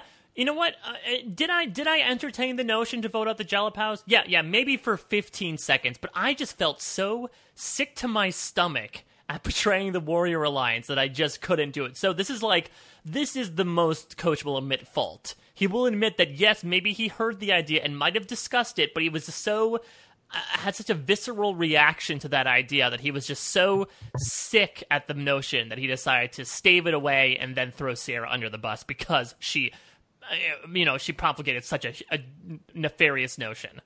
Yeah, I mean it's horrible. It's horrible what they do to Sierra here, and they're like, Sierra's lying. She's pulling all this mischief, and meanwhile Sierra's like, Coach is the one doing that. I'm not doing anything. Coach started that with Debbie, and this is where Stephen and JT put their heads together, and they're like, you know, I wonder if Coach is maybe just a pathological liar. it's like, you think? I don't know. So anyway, yeah, that's uh, this is this is a big scene. Again, I'm not over I'm not overemphasizing it or exaggerating it. This will be referenced, you know, every 15 minutes for the every scene in the rest of the uh, season. It's going to be show up a lot. All right, so we go to the immunity challenge here. This is basically it should be everyone against Debbie and Coach, but it's going to get swung around to Sierra because now they're raising all these doubts about her. And uh, this is one where they have to toss a grappling hook and get three bags and then uh, navigate a table maze, which will soon be known as the Coach Wade Memorial Challenge here. All right, so yeah, this is the one. It's I'm not. I'm just going to skim through it a little bit. They they have throw these grappling hooks. They retrieve these bags of balls, I think, and three people move on to the final round. It's going to be Coach, JT, and Debbie, and they have to put the ball in and navigate this little uh, table maze. And for really the first time ever and only time in the season, Coach is going to come through with flying colors here, and he's going to be dominant and dominate a challenge. And he you know, he puts his ball through the maze, his steady focus gets the ball, and it goes to the end. And at the end, he, he even has a little prepared catchphrase, which is nice because, of course, Coach does. You better believe it, baby. Dragon Slayer. And then the ball drops into the net, and he goes and does a little Coach Warrior pose at the end. And it's a, it's a very nice, uh, fitting scene for a character that the audience hates at this point.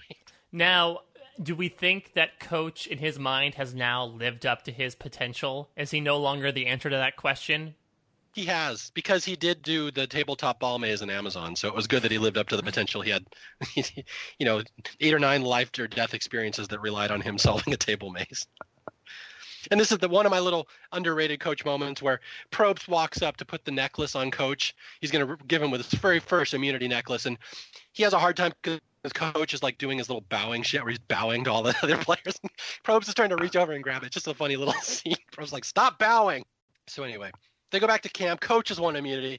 You're never going to hear the end of this. Oh, coach is just talking about it. He's like, hey, JT, did you hear me when I won? Did you hear me yell Dragon Slayer? And JT's like, yeah, coach, lol. We heard you. We heard it. Everyone heard it. We got it. And so it looks like it's going to be with coach immune. It will be Debbie or Sierra tonight. And uh, just throwing this out there, do you guys think coach would have been at all in any danger had he not been immune tonight? Mm-mm. No. Yeah, I don't think so. I no, think they I thought... think JT wanted him around especially. So yeah, coach is he's he's starting to become um not, not usable, you know, but he's not quite there yet. He, you know, they can still control his vote pretty easily. And I think that it's, it's funny. You, you talked about the earlier scene where they were like, "Is coach, coach pathological liar?" I mean, that's always the one thing is the coach in this at this point is pretty easily manipulated. You just kind of stroke his ego, and he's willing to go with you, right? You stroke his ego, you talk about the Warrior Alliance, and you know, he he's all with you, right? But it's like, you know. The, the bad part about having coach on your alliance block is that you have to deal with coach. Yeah. Yeah, it's, it's it's this like quintessential survivor question that comes up with people like Coach, or you know, we get in Survivor Philippines with Abi-Maria, especially where sometimes the best strategic move butts up with this idea of getting just getting rid of the most annoying person at camp and you know sometimes it can be really tough where especially you know in coach's final episode especially it seems like everyone is just up they've had it. They've had it with all the stuff that he's been doing throughout the entire the month that he spent in the game. But at this point i think they're sort of uh, seeing the bigger picture and saying that yeah coach won immunity here but i mean there's a good chance that we can just sort of string him along. Like you said jt especially uh, JT's relationship with Coach is something that he's going to keep in his pocket the entire time, and it's going to be something that he really h- holds over Stephen in particular, and saying, you know, Stephen might have all these other relationships, but JT is pretty much going to keep Coach strung along until the very last second. And so this is really a killer move for JT here by saying, yeah, you know what, Coach is annoying, but we need to keep him around for, you know, reasons. And those reasons in his mind being, oh, yeah, I can, he's basically a guaranteed jury vote as long as I don't piss him off and spin out this sort of narrative that it was for an honorific reason that I had to keep him around. Yeah, I mean, you can make the argument, yeah, Coach is really Stephen insurance. As long as JT coach is there, JT has someone who thinks that JT walks on water. He thinks JT is the greatest thing since sliced bread. So, yeah, I in a way you could say he's really Stephen insurance. He keeps Stephen honest. JT keeps Stephen from getting too powerful. All right, so yeah, so it's going to be Debbie or Sierra tonight, and this is where we just have more endless fights. They had the fight earlier in the episode where they were kind of screaming at each other, and now uh, Sierra starts warning everyone. She's like, you know, Debbie and Coach are liars. They've been lying. They're not. They have no interest in getting back together with you. They're just trying to to make me look bad. He's after you guys. And so Sierra's stirring all this up. And so this is where Sierra goes after Coach. She starts to have a fight with him. And then Debbie and Sierra have another fight. It's just really kind of an unpleasant episode. It gets really mean spirited here, where at one point I think Debbie and Sierra are both in tears. They both have to kind of walk off and and uh, just, uh, just take themselves out of the situation for a while. It's just a little, little too much drama for everyone. So yeah, it's just this is kind of a mean spirited scene. And this whole episode is going to be kind of a downer after the Tyson one. Yeah, Vecepia would not have been living for this drama. yeah. So yeah, so Stephen and JT, they think Coach is lying. They're not 100% sure. They think, well, I think it's Coach and Debbie are just making stories up. So they want to take out Debbie. Debbie's dangerous, and then they have the other thing. Well, but then again, with Sierra, there's always drama. That's always a big fight. So who knows who to take out? And this is going to be, who's it going to be? Dun dun dun. As we go to Tribal Council, Debbie or Sierra? Do we take out the threat, or we take out the one who just makes life a little unpleasant around here? I mean, Taj describes this at Tribal Council as a soap opera, and this latter half of the episode pretty much is a soap opera because, again, the the storyline gets rehashed once more at Tribal Council when things you know come to the forefront with Jeff, particularly when Sierra decides to do a, like a full 360 eye roll in front of him whenever Coach hmm. says something. Yeah. Again, Sierra's just done with Coach. She knows he's just the devil incarnate. She's like, he's lying. He's making all this stuff up. He says he never lies. He's incapable of lying. He's too honorable. And then she's just trying to tell everyone. And Coach is like, in Sierra's warped mind, she thinks she's telling the truth. And Sierra's like, oh my God, I'm going to punch you, basically. Yeah. And then, and this is where Coach pulls out some Bible verse, right? Uh, yeah, he compares himself to Sto- Stephen being stoned to death in the temple. Well, forgive them for they know what know not what they do. Yeah, and that that's where Sierra does the whole eye roll, if I recall, or something. But of course, coach has a prepared Bible verse already to explain his situation, how he's being uh, he's being maligned and people are attacking his character. So, so they, okay, so everyone goes to vote. There's a little cute little moment where, as coach is walk going up to vote, he looks at Brendan, and Brendan just cracks up because he can't even look at coach and take him seriously anymore. Just a cute little moment of Brendan and the jury just giggling when he sees coach. And with that, we see the end of Sierra. Then in the end, everyone decides to get rid of the drama. They want to make things a little quieter and nicer around camp, and they just end Sierra, take her out back, and put a bullet in her head like old Yeller because she's really she, her story has not gone well, and let's just finish this once and for all. To the point that my wife even last, uh, we watched this episode. My wife's like, "How the hell did Sierra last so long?" Well, and you know, I, I look back on Sierra, and I actually was someone who kind of rooted for Sierra more than most people did. And I look back at her; she's not an interesting character. She just has a really interesting like story arc. Mm. Like what happens with her, it's it's really interesting. Not necessarily her, but just kind of like what she has to go through and and how everything works around her. Like it's just interesting. Like Jeff Probst brings up at the reunion about how it's been a while since there has been someone that's been so despised in a way that didn't really make sense to him. So I think Sierra was a very interesting um uh, not an interesting character, an interesting character story. Yeah, I think that totally makes sense. I, th- I think essentially when they do this day one vote to say, hey, these two people, you're going to get essentially exiled for your tribe, but you get the head start at camp. I feel like this is the arc that they were going for this person who like starts off at the bottom of the totem pole but they work their way through. Now maybe in a perfect world it would like lead to an eventual win at the end but the fact that sierra was go- made it pretty far i mean as we mentioned at the very beginning of this podcast she was able to sort of nestle herself among the majority at timbira pretty early after that candace vote to the point of where she was earning a, a bit of coach's respect. Of course that completely turns once the exile alliance ends up blowing up. But yeah, I agree with you, Paul. I, I, don't necessarily see Sierra as a really captivating character or even as a player. I mean, uh, you know, she. The only vote that she was on the right side of post merge was purely by accident, as we mentioned before. Uh, I, I think that you know, she definitely played a part in the season, which again is why she was in contention for that fan favorite vote. But I would not say that Sierra Reed is necessarily a great survivor player or character on her own. What strikes me the most about Sierra watching the season is that you never see that many reasons why people don't like her. They just say they do. Oh, she's horrible. But you don't actually see too many examples of why she's horrible. Just repeatedly, everyone says she's horrible. I don't like her. Ah, I can't stand her. But you, it's one of those things like her arc is more interesting than she is. And maybe maybe she would have been. They just didn't give her a lot. Like there's not there's not a lot of exposition to show why she's why she's treated that way. That's the one thing that stands out to me about her.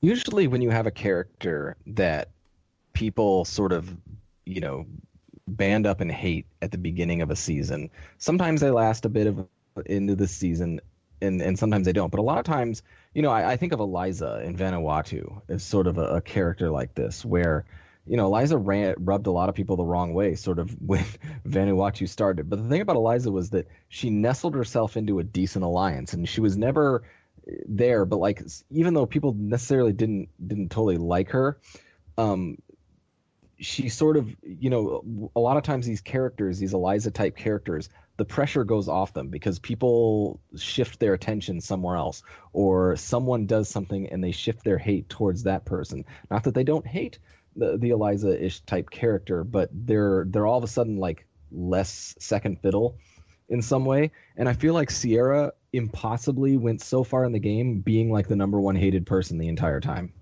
Yeah, it's impressive what she did for how little yeah. power she ever had or about anything. It's like it's like it's like after the tribal council, they all get back from tribal council and they're all like, "God, Sierra sucks. God, I hate Sierra." And then it goes and then they're like, it. "Yeah," and then they're like, "All right, who are we gonna vote out?" Well, we can vote out Sierra. Well, but we can get this person out right now. Okay, let's get this person out right now. Yeah. And then they vote them out, and then they get back from tribal council, and they're like, "God, Sierra, you're still here. You suck." Something interesting to point yeah. out, though, even though you said that you know she might be the most universally despised contestant on the season, we get this really weird vote because you would expect it'd be you know six to one, and this comes uh, to a head at the beginning of the next episode where Coach is furious at Erinn and Taj for I guess it's it seems like they sort of made a deal with Sierra. They bonded with Sierra, even though again she was not the most well liked tribe member, and they promised they would never vote for her and possibly seeing a path to the end. You know, Taj throws a vote onto Debbie. Erinn literally writes down, Stephen, sorry I won't ever do this again. Uh, so she even professes out there that it's basically a throwaway vote. But it's interesting that while she may have been, you know, despised at the Forza camp, she was still a jury vote at the end of the day. And it's interesting comparing their attitudes with someone like Tyson, who did not give a shit whatsoever how he treated this person that was going to go to the jury because he knew, eh, eh, I'll lose her vote, but, you know, everyone else likes me, so I'm sure I'll be fine winning 6 1. All right, here's something I have to say. I've said this before, and I always get yelled at for it, and I'm hoping I have a little more receptive audience from you guys. And let's see how fast before you guys yell at me. I've said Boo. for years. Shut up. I've said for years, Sierra looks like someone in Survivor history. And it's funny because it's maybe the most beloved survivor in Survivor history. And am I the only one who thinks she looks like Colleen Haskell?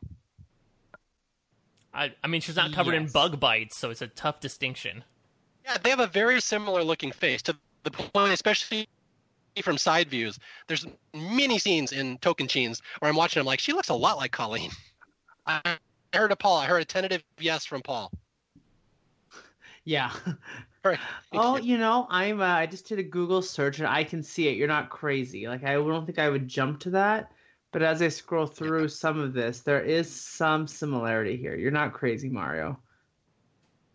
All right, I'm just waiting for someone to validate me over the years. I know people don't want to say that because Colleen's so beloved, and Sierra was just such a block character. But I'm yeah, like, physically they look a lot alike. And again, Sierra's a model. Colleen did some modeling too after she was on the show. They don't look that dissimilar. They have very similar yeah, features. There's a picture I uh, it's like something after the show of Colleen her hair is kind of pulled back like Sierra has it. I definitely can see it. Yeah. All right. Thank you. I'm glad someone agrees with me. Now, if Sierra just spoke in a little made-up French accent, maybe the comparison would be better. But okay, thank you. I just needed some validation in my life. Cowards. Everyone else was cowards all around me. Finally, you guys, I had some warriors around me. Speaking of that, let's go to the next episode where Coach calls everyone cowards. There's cowards all around me yeah, so we start the next episode, and Coach is furious that the vote was supposed to be for Sierra last night, and Erinn and Taj wouldn't do it. They wouldn't. It was supposed to be unanimous. They didn't go along. He's like he calls them cowards. He says they're not half as honorable as me, which is hilarious after what he did last episode, which was not honorable at all. Anyway, so then Coach tells us again, I don't even care about the money. I only care about honor and integrity. And this is where we all do the Sierra eye roll 360. it's like all I care about is changing the game and honor and integrity and not lying and all this stuff. So blah blah blah. All right. Well, there's and this this is where we get to see the narrative of this episode, which is Debbie turns on Coach, and it's really interesting. Where I know you were talking about like the, the telling about Sierra being annoying. I feel like these past two episodes we get a little bit of telling that Debbie is all of a sudden this big strategic threat, uh, and I feel like you know maybe in a different world if Debbie had done better, we'd get more of a you know one of those uh, underdog older woman edits. Your your you know Kathy Vavrick O'Brien's your Holly Hoffman's of how, how Debbie could really be a powerhouse in a different environment. But it even shows here where she realizes that maybe a little too late that coach is a sinking ship that she needs to bail out of as soon as possible. Yeah yeah, she really goes hardcore into anti-coach. She starts trying to distance herself from him. She goes to JT and Stephen. She goes, "I'm fully low with you guys now. Coach is he's not. He's yesterday's news. I have no loyalty to him." Which JT and Stephen are no not idiots. They're like, "Well, I'm very wary of Debbie now. She's a lot more hardcore than I thought she was." So yeah, so uh, Debbie's gonna all of a sudden be on people's radar here, where she might not have been earlier. Where, whoa, this chick's playing pretty hard all of a sudden. All right, and with that, we go to the reward challenge, which is the Survivor auction.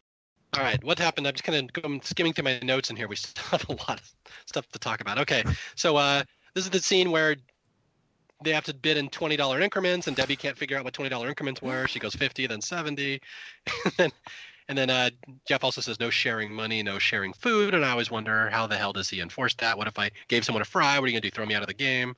I always wondered about that. Okay, so we got fries and ketchup. Debbie wins that. Chicken palm goes to Coach. Uh, mystery item to JT, get some nachos. And then uh, another mystery item to Stephen. Stephen gets the Womp Womp award. He gets the chicken hearts. And this is where uh, the next item up for bid is a Samsung Instinct with a it's a phone and there's loved ones from their uh, messages from their loved ones on there.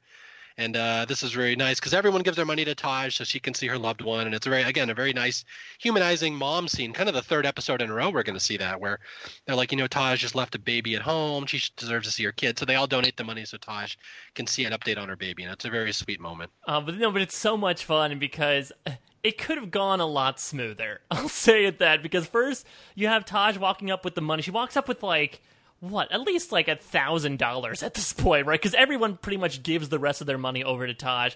And jeff's like well, okay you, uh, you're the only one that bids. Like you don't need to you don't need to give me all that money. But she's like teary-eyed just throwing all these fistfuls of 20s in jeff's face. And so she gets the phone message from eddie george and her family sitting on the couch. And eddie drops this little thing at the end of the message and says see you back at the camp.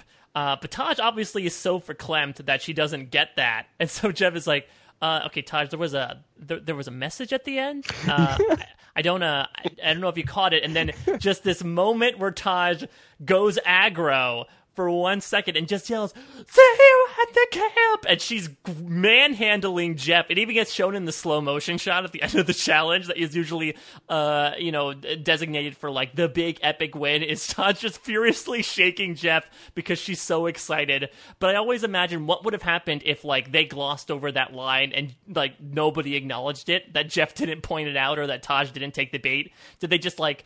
Say like, okay, family members, we're going to Plan B. Uh, get on the plane. Sorry, you won't be seeing your loved ones because Taj did not decipher the message on the Samsung Instinct, unfortunately. And it would be great if Eddie George told them that. Like they went back to camp and, and Taj was like, "Oh my God, Eddie, you're here!" And she goes crazy, and Eddie's like, "Yeah, um, you were supposed to like take me to exile, and the other people were here, but uh, you didn't catch that sentence at the end of the message. So Taj, this is on you you know, that no one else has their loved one here. Paul, were you a big Eddie George fan prior to Survivor? Well, I actually was impressed with myself that I actually knew who that was. I wouldn't probably be able to give you any stats, but like I actually did know who that was. So this was like a situation of like a real, you know, NFL celebrity, not just someone who had played football at some point and that I'm supposed to think is a big deal. Oh, I had no idea that Eddie George would ever on RuPaul's Drag Race, so I'm surprised that you knew him. Right. I never mind. All right, so yeah, this is where they have to make a choice, right? Where Jeff says there's a catch with this with this twist. Your husband Eddie can go back to camp with you, and you can bang him there in front of everyone else, or you can go to Exile Island with him and bang him in private, and everyone else gets their loved ones. And she's like, "Gee, let me think about that one." Yeah, this is the equivalent to like in Survivor Guatemala. If Jeff said, "Okay, Cindy, you won this car. Now you could get everyone else cars." And you have to park your car about 200 feet away from the other cars, but you still get a car. yeah, it's it's a twist. It's like there's like no downside whatsoever. Right. I mean, even less than that, Mike. Like, I know you're trying to like, you know, parallel like the the choice here in this thing, but it's almost just like, okay, Cindy, you won this car. You could also choose to give everyone else cars. do you want to be the top scientist in your field, or do you want to get Mad Cow? uh, I want to be the top scientist in my field. Oh, good. I thought you'd say Mad Cow. Hope we have some SNL fans. I know Coach did eat the moon because it was made of cheese. That's what he told us right in his next book. Why would you think I'd choose Mad Cow? I'm just a worrier. That's why they call me Whiskers. but yeah, I, I, mean, this is also makes sense from a, from a from a show perspective, right? You have six loved ones out there. You want to utilize them all, and I'm so glad we did because we have some fantastic Eddie George stuff here on Exile. But I mean assistant coach. He's no Come assistant on. coach. oh yeah. All right, here we go. Here's the note. Here's the list of all the loved ones. We have Stephen's brother. We have Debbie's husband. We have JT's little sister, Erinn's dad, and then coach's assistant coach. But like, it's, I think this is might be the first time that someone's loved one was their coworker. Like, could you imagine working in your office and you're like, hey, you know, like the guy that works in accounting that like you're sort of friendly with you like you got invited to his wedding and you politely declined. Yeah, you're gonna go you're gonna go out and be his loved one on survivor and uh, you're gonna you're gonna be his source of comfort after he's been out there for a month. Yeah as my like, wife pointed out i said i said hey it's coach's assistant coach and my wife said no he's the assistant to the dragon slayer not assistant dragon slayer it's like you know you, you like share the news with your family and friends. You're like, dude, I'm gonna go on Survivor, and they're like, cool, and they're like, so I'm gonna have to pick a loved one if I go in further in the game. They're like, oh, are you gonna choose your wife, or are you gonna choose you know your brother, your dad? No, I'm gonna choose John. He's three cubicles down. Again, the legend of Coach just growing. I chose doesn't have because... a loved one.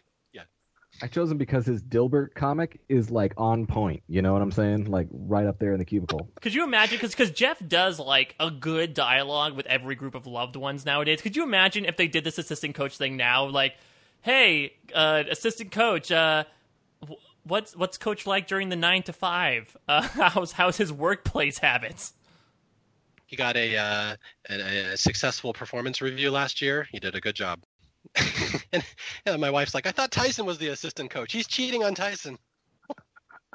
So yeah, coach's assistant comes out, and this is one of my favorite coach moments again, where coach pulls him aside and says, "Guess what they call me? They call me the Dragon Slayer." no, they like, don't. Yeah. Nobody calls you that. You call yourself that. Nobody has called you that but you. But I just love. I think my favorite part is not even the assistant coach, but the fact that, like, again, usually you're embracing your loved one. Everyone else they're regaling each other with stories back home. No, assistant coach. His instructions are to go out there and stretch coach out. That's his only role as a loved one. It seems. Uh, yeah, it's a, it's a great scene that kind of undercuts the drama and and majesticness of the loved one visit when coach and his assistant coach are sharpening each other on the beach, doing leg stretches. Well, that's the best part too. Is that Coach also does like a, a very again. I know I made a Michael Scott comparison so many times during this season, but there's this great moment where Coach looks into the camera and he's like, "Uh, th- these are not sexual positions. like, just so you're aware, it's not that type of loved ones visit."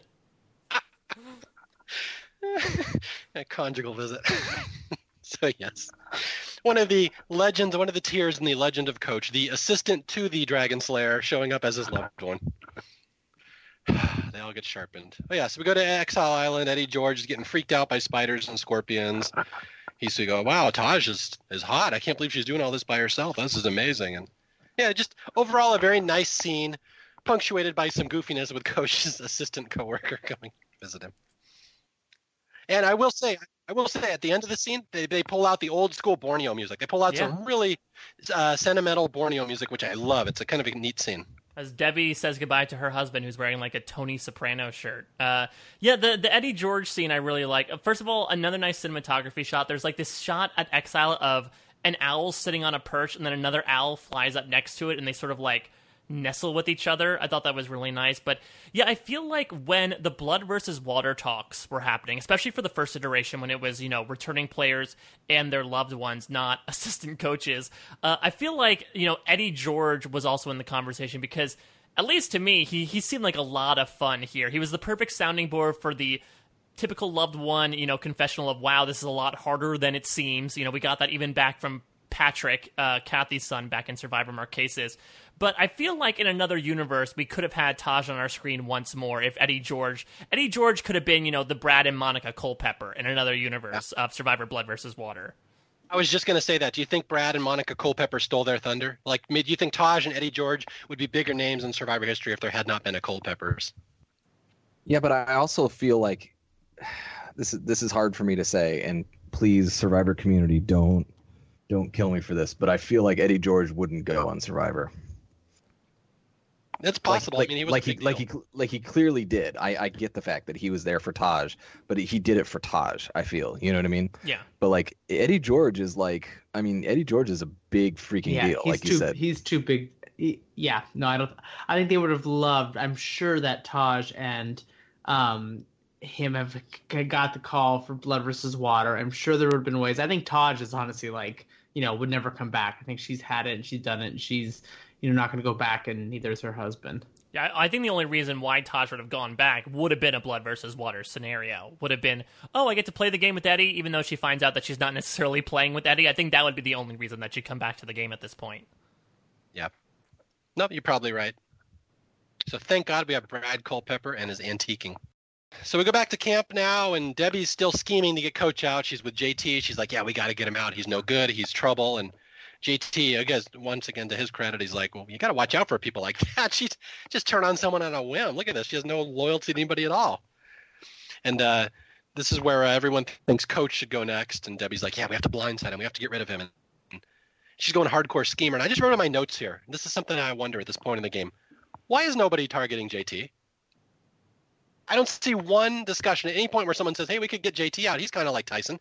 He's kind of like a threat too." But they never do. I'm just curious. I mean, admittedly, we've talked about that. We've already answered the questions because everyone loves him, and they're bending over backwards to do whatever he wants and be friends with him. But it's like, why is nobody targeting JT? Seems like it's pretty obvious at this point. But whatever. Well, I think it's interesting, you know, reading some stuff that Stephen had said after the season where I feel like he had he still felt like he had to keep around JT at this point because you would say I think the only person that might have turned on JT at this point would have been someone like Stephen and he probably could have gotten Taj and Erinn on board and maybe they blindside JT there but for some reason Stephen felt like he had to still utilize JT's connection to people like Coach and Debbie to sort of maintain those relationships down the road Obviously, it's going to bite him significantly in the next few days, but I think looking into his mind, that's the reason why he felt like he still had to keep JT around at this point. No, I agree. You're right. It's just one of those things you hear a defense for Stephen. People always say, well, he couldn't get rid of JT because JT goes on an immunity run. I'm like, nah, he could have right here. It would have worked out pretty well here. So you can't completely give him a pass on this one. He had a chance, and JT's immunity run will come later. But yeah, it's just odd watching this that nobody seems to target JT when he clearly he's the strongest one out there. Well, I think the problem is is that, like you said, JT is useful to Stephen.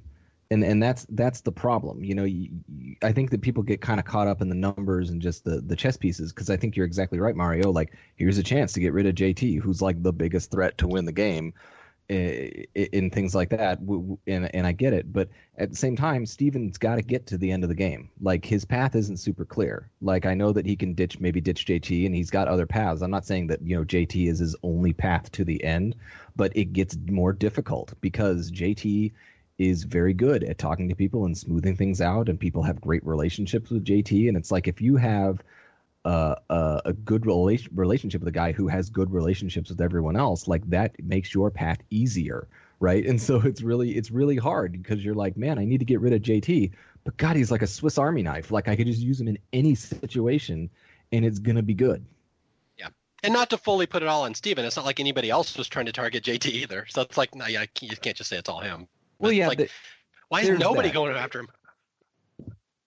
There's that. It's it's it's always tough for me when when when we get into this point in Survivor editing where you have such a dominant player, and not dominant in the sense that I'm saying that JT is like absolutely schooling everyone in this game because I think we've made the case that he's he's clearly not. He's very socially uh, tuned in to this game, and he's you know he he's up for taking risks, and he's you know very physical threat, and you know he, but he and, he and he's doing everything sort of there with everyone. But I think the problem is is that you know, take Survivor One World, and I know that we're you know going in there as well. Kim Spradlin, you know, had a dominating chokehold on that game as well. And every once in a while, you get these confessionals from Kat or from Alicia or from you know uh, Chelsea or Sabrina. Every once in a while, where they're like, you know, maybe we should maybe we should look at Kim, and then they never do. Yeah. No, I mean it's know? right. It's although I will say yeah, and that always that always annoyed me. I will say, had I been doing like power rankings as I've writing a column at this point in the season, the person I would have picked to win is Taj. I think she was super dangerous. She was very well liked. She had a good in with a lot of people, and they really, had she got to the end, they would have wanted her to win. If you saw that everyone chipping in to give her the reward so she could talk to her kid, she's the one I probably thought would have been the most dangerous at this point. So maybe it wasn't that obvious that JT was this big threat when you had other people that were just as dangerous as he was. And to your point, even though you said that JT could be just like Tyson and he goes on this immunity run, we should point out because we're about to get to a point where Stephen actually wins an immunity challenge before JT does in this season. Again, I will admit that JT has not won an immunity challenge yet. All right, so let's uh, let's let's go to Stephen's little moment of glory here. Yeah, this is this is this is probably like the most genius like moment in Survivor history, right? Where Stephen kind of breaks this challenge. Yeah, pretty much. This is a great one. This is good. All right, Episode 12 is an obstacle course. We got to run across a balance beam. You got to go over these things or under these things. And at the end, you have to memorize all these uh, math symbols, which is a really unique challenge. I've never seen something like this on Survivor. I don't know if they did something like this after, but this is definitely a first. And they have to memorize, like, was it 15, 16 symbols, 10. math symbols? 10. it was 10. only 10. Okay, there's 10 math symbols. Then you got to run back and you got to put the math symbols in order between a bunch of numbers and solve the equation. And it's one of those things that – as Stephen correctly points out, people humans can't memorize 10 numbers at once. It's almost impossible. That's why phone numbers were 7 years for so many for so many years, 7 digits for so many years because humans can only memorize 7 digits at a time. So yeah, it's designed Or in Montana where there's only one area code, you only have to memorize 7 digits. Very very good. Very good, Paul. Thank you. So yeah, so it's one of those things that's clearly intended. They're supposed to take numerous trips out to the the math symbols and back to memorize them, and and it's funny because at the start of this challenge, Stephen is completely hapless. He can't do the balance beam. He still runs like someone who just read in a book how to run. He doesn't no idea how to run. And then he's like way behind everyone else. But when he gets out to the math symbols, he somehow devises a little formula in his head how he can memorize all 10 of them at once. So while everybody else going back and forth taking three, four trips to memorize these symbols, Stephen does it all at once, and he basically pulls a tortoise in the hare here. He sneaks into the end, solves the math problem all at once, just dusts everyone, and everyone's just amazed. Like, how the hell did you do that? And I, I love this moment as well, is because you know Jeff oftentimes in his challenge commentary, it happens with again spoiler alert for Survivor Cagayan, but when Kass wins at the final four, it's a very similar thing where Jeff's like, this person's out of it. They have no chance of winning. And in both of those cases, someone completely comes from behind to dust people here. And yeah, you, you see this one moment where Stephen writes all the symbols out, and Jeff almost does a double take. He has to like look down at his card to make sure that Stephen actually was able to get this all in one try because, yeah, he was able to outsmart the challenge a little bit and was able to, you know, not have to necessarily rely on his lackluster running to get out there again. He just had to make it out there in one, memorize it all, and then come back. And he, it's funny because even like like you will do later or earlier in Cook Islands, he throws out these obscure facts that other people doesn't know. Stephen just knows that the human brain can only handle seven digits at once, which again, it's a known psychological thing. I, I, remember we learned about it in school.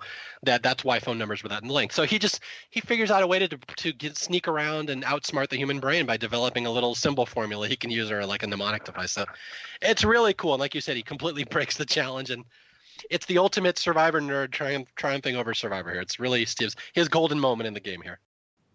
All right, so with Stephen immune, we go back to camp, and this is where JT and Stephen are like, how the hell do we have so much power right now? Like we control every vote. No one's ever targeting us. We control everything that's going on. How did this happen? We came into the merge under man. They're like, I don't know. So they're just happy to be here at this point, and they control everything. And and I will say, I even wrote in my notes here, this is where JT, Taj, and Stephen officially become JT and Stephen. It will always be JT and Stephen from here on out. It's starting in episode 12.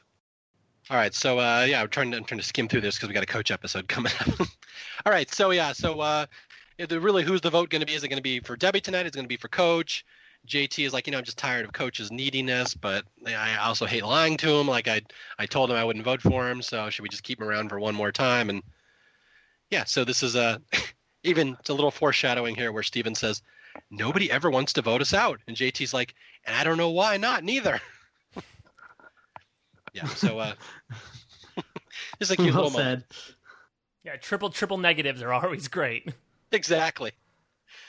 Okay, so uh, there's a cute little moment here at Tribal Council where, as all the jurors come in, they're all doing a tribute to Coach, and this is something I wrote about on the phone in 115, one of my prouder entries, where they're all doing Coach's little jacket sling with his jacket slung over his shoulder. They just do it a little tribute as they walk in. Except Tyson, of course, couldn't get bother to give a crap. Doesn't have a jacket, so he just has a pair of sweatpants over his shoulder, which I appreciate. Well, if you don't have chocolate and peanut butter, you got to do something else with your hands, right? While you're sitting there as a while as a jury member. So, admittedly, they're just doing these random tributes and jokes as the jury. That seems to be the Tocantins thing. Although it seems to me like they think it's going to be Coach tonight. This is Coach's, you know, farewell. So they come in doing his little signature move, and uh, and let's see what happens here. Another uh, Jeff Probst being a dick moment at Tribal Council, where Coach says, "You know, I didn't come up with the name Dragon Slayer." And then Probst says, "Let me guess, it was a chief in some village." Everyone just laughs at Coach. Again, one more Probst moment. And then coach is like, yeah, sure, cut me down, Jeff. And then this is uh, the other thing. JT, we have a thing here at Tribal Council where JT is just puffing up Coach, as we saw many years ago in, in uh, Marquesas, where JT's like, Coach will never lie. That's the one thing we know about him, Jeff. J- Coach will never lie. he's just puffing Coach up or whatever. And so uh, it's got the little moment where Coach goes up to vote for Debbie. He slings the jacket over his shoulder. No, no, no, no. Coach, Coach votes. Coach votes for Taj. It's this weird dynamic where it's almost like a, a, weird version of like the three to two to one vote, where this power four of Stephen JT Erinn and Taj are able to convince Coach that, oh no, yeah, we're going for Taj. We're, we're still sticking to the Warrior Alliance. Debbie is convinced that it's Coach going tonight, and they're so dead set on each of these plans they're not communicating with each other. So much so that it's, it's this weird four to one to one vote at the final six where idols are not even in the question. Wow, I didn't even catch that. Yeah, the moment I was talking about is when Coach walks by the jury doing his little jacket sling, and everyone just kind of laughs. And they share a little moment, Coach and Sierra. It's one of those things. After the game, maybe we'll be cool with each other. Just a cute little moment. But yeah, at the end of the day, all the machinations don't really matter because Debbie is voted out four to one to one, and with that we lose. Some would say maybe one of the more underrated players in Tocantins. Hard to say since we didn't see that much of her, but they seemed relatively wary of her, and she seemed like she had pretty good uh, relationships with a lot of people there. She she probably was more dangerous than she gets credit for. That's my opinion of Debbie. I have a Debbie story that I forgot to uh, talk about when when it actually happened during the show, so I want to make sure I get it in now. So we all know that my brother, who watches Survivor and gave us great moments like taking us Cecilia and Susie Black. Oh no, was Susie Blackboob was your brother? That's or was it mom. That was your mom. That's my mom. So I mean, everyone in the Austin clan, you know, they provide entertainment. But uh, my one of my favorite stories from what my brother did is so, especially when he was younger, because at this point I was a, a freshman in college, so he was like still like middle school age. And his like favorite thing to do would be to like really push my mom's buttons, like say something really inappropriate and then walk it back right away and act like innocent. And then she always would kind of like half believe him but half not. Well, during the um, the challenge that Tyson wins, where they are on the poles at the beginning of the of the merge, they're up on there, and it, it shows a shot of Debbie up on there, and Jeff says something about you, Debbie, still holding on, and so my brother says out loud in front of me and my mom, and he says, "Oh, I bet Debbie does know how to climb a pole." and um and and starts making this joke like this and my mom goes Darren, and just kind of like, you know, just gives him the look and gets so mad. And Darren says, Oh, what? I thought she was a firefighter. and then my mom just kind of stares at him. Luckily, my mom, being super casual, has not picked up on the fact that like the only thing we learn about Debbie is that she's a middle school principal. Just kind of gives him the look, and then uh, he's like, "I thought that's what she did. Isn't that, isn't that her job?"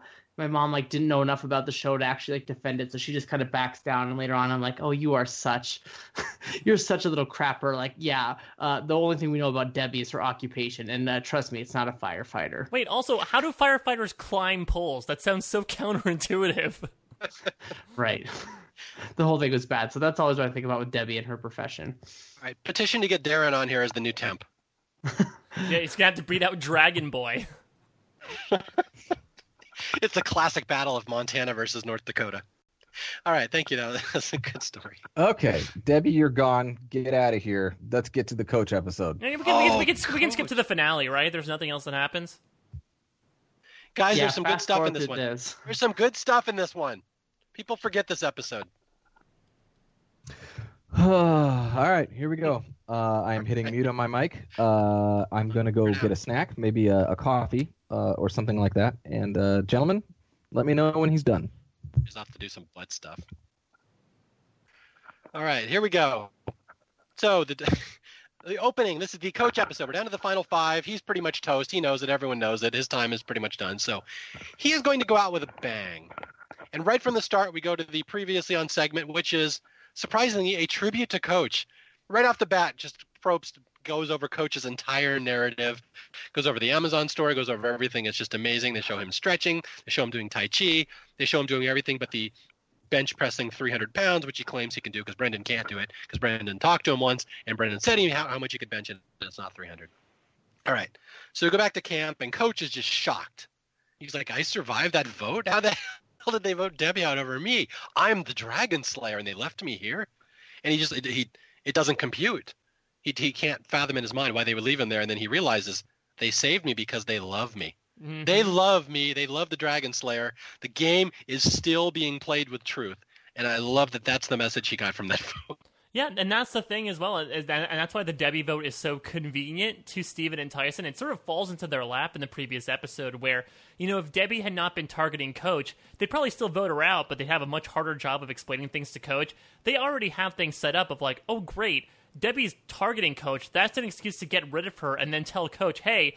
We still want to believe in the Warrior Alliance, but we were protecting you. Debbie was the mole. She was trying to kill you from within, but we protected you, Coach. We love you. and he buys it. He's like, for the first time in the game, I'm almost speechless. Dot dot dot. Almost. Ugh. Classic coachism. All right. So here we go. So the rest of this episode, Coach is just basically contrite now. He's penitent. He's uh, uh, the Indiana Jones riddles, how to get to the Holy Grail. The penitent man will pass. So he's just deferring now to Stephen and JT. He just sucks up to them. He goes, "You guys are great. Oh, what do you think we should do?" Like, kind of the bravado is all gone. The Dragon Slayer is kind of broken at this point. He knows it. And then this is where he, he floats the question, "Hey guys, what do you think we should do about Exile Island?" And and JT's like, "You know, Coach has never been to Exile. I don't think he knows how to start a fire. He doesn't know how to do anything. He's scared crapless. He's gonna have to go to Exile Island." And JT's like, "Well, Coach, you know, I don't want to send the girls there anymore. I feel kind of bad. We keep sending Taj and Erinn. Like, one of us might have to take the hit. And you can see Coach like biting his nails. He's like, oh, I don't know. I don't know, guys. It seems risky. so, Coach, of course, suddenly starts getting sick. He's like, oh, my lungs. Oh, my, I forgot my lungs have been acting up lately, JT. This asthma. It would be very, very dangerous to send a man in my condition out to exile. I feel like this is just like such a relatable, like people you know in the workplace, or I don't know, just or someone that you know is just like they they want to get out of something, like they're about to be sick, and all of a sudden, like, hmm, they start really talking about like all these symptoms they have, and then they call in sick to work the next day. That was super convenient. Yeah, sucks to your ass, Mar. That's what I say. it's so obvious and he coach keeps going on about it. He's like you know i scarred my lungs yesterday and i just hope my asthma doesn't play up. And then oh yeah my back i got these back issues. I'm like 70 i'm like 30 years old with a 40 with a 70 year old back. It's just horrible. No so, no steve I, I won't undermine coach necessarily here because you do see from his physical state i mean coach lost like 30 something pounds out there. He did not look like he's in a good condition. Now, again, that might be him bringing stuff upon himself, considering this monastic approach he ends up taking. But I can understand why he is like severely malnutrition. That might be one reason why he decided to take the pizza, for example, a couple episodes ago. But yeah, he totally becomes a hypochondriac in these next few minutes of, oh, my back, oh, my asthma, oh, I had a traumatic childhood experience involving sand. I did the whole Anakin Skywalker thing before it was cool. Like, suddenly, Coach has a laundry list of things that's wrong with him, and that's why you can't send him to exile. You know, when I think of uh, when I see this whole scene with Coach, is you know those monks that train themselves for years by taking a flail and whipping themselves with it, and, like flagellating themselves. And the coach is like this, it hurts when I flagellate myself. I'm like, well, stop hitting yourself with a flail and maybe you'll stop being injured. That's the coach's thing. So yeah, and then Stephen, of course, is giddy. You see him just giggling in confessional. And then Stephen's like, you know, coach has been going around left and right, throwing everyone else under the bus. I think it's his turn. And so, dun dun dun, here we go. Here we go, the coachiest coach moment of them all. Jay, I hope Jay is listening wherever he is right now. Oh, I'm I'm here, man. I'm here the whole time. Excellent.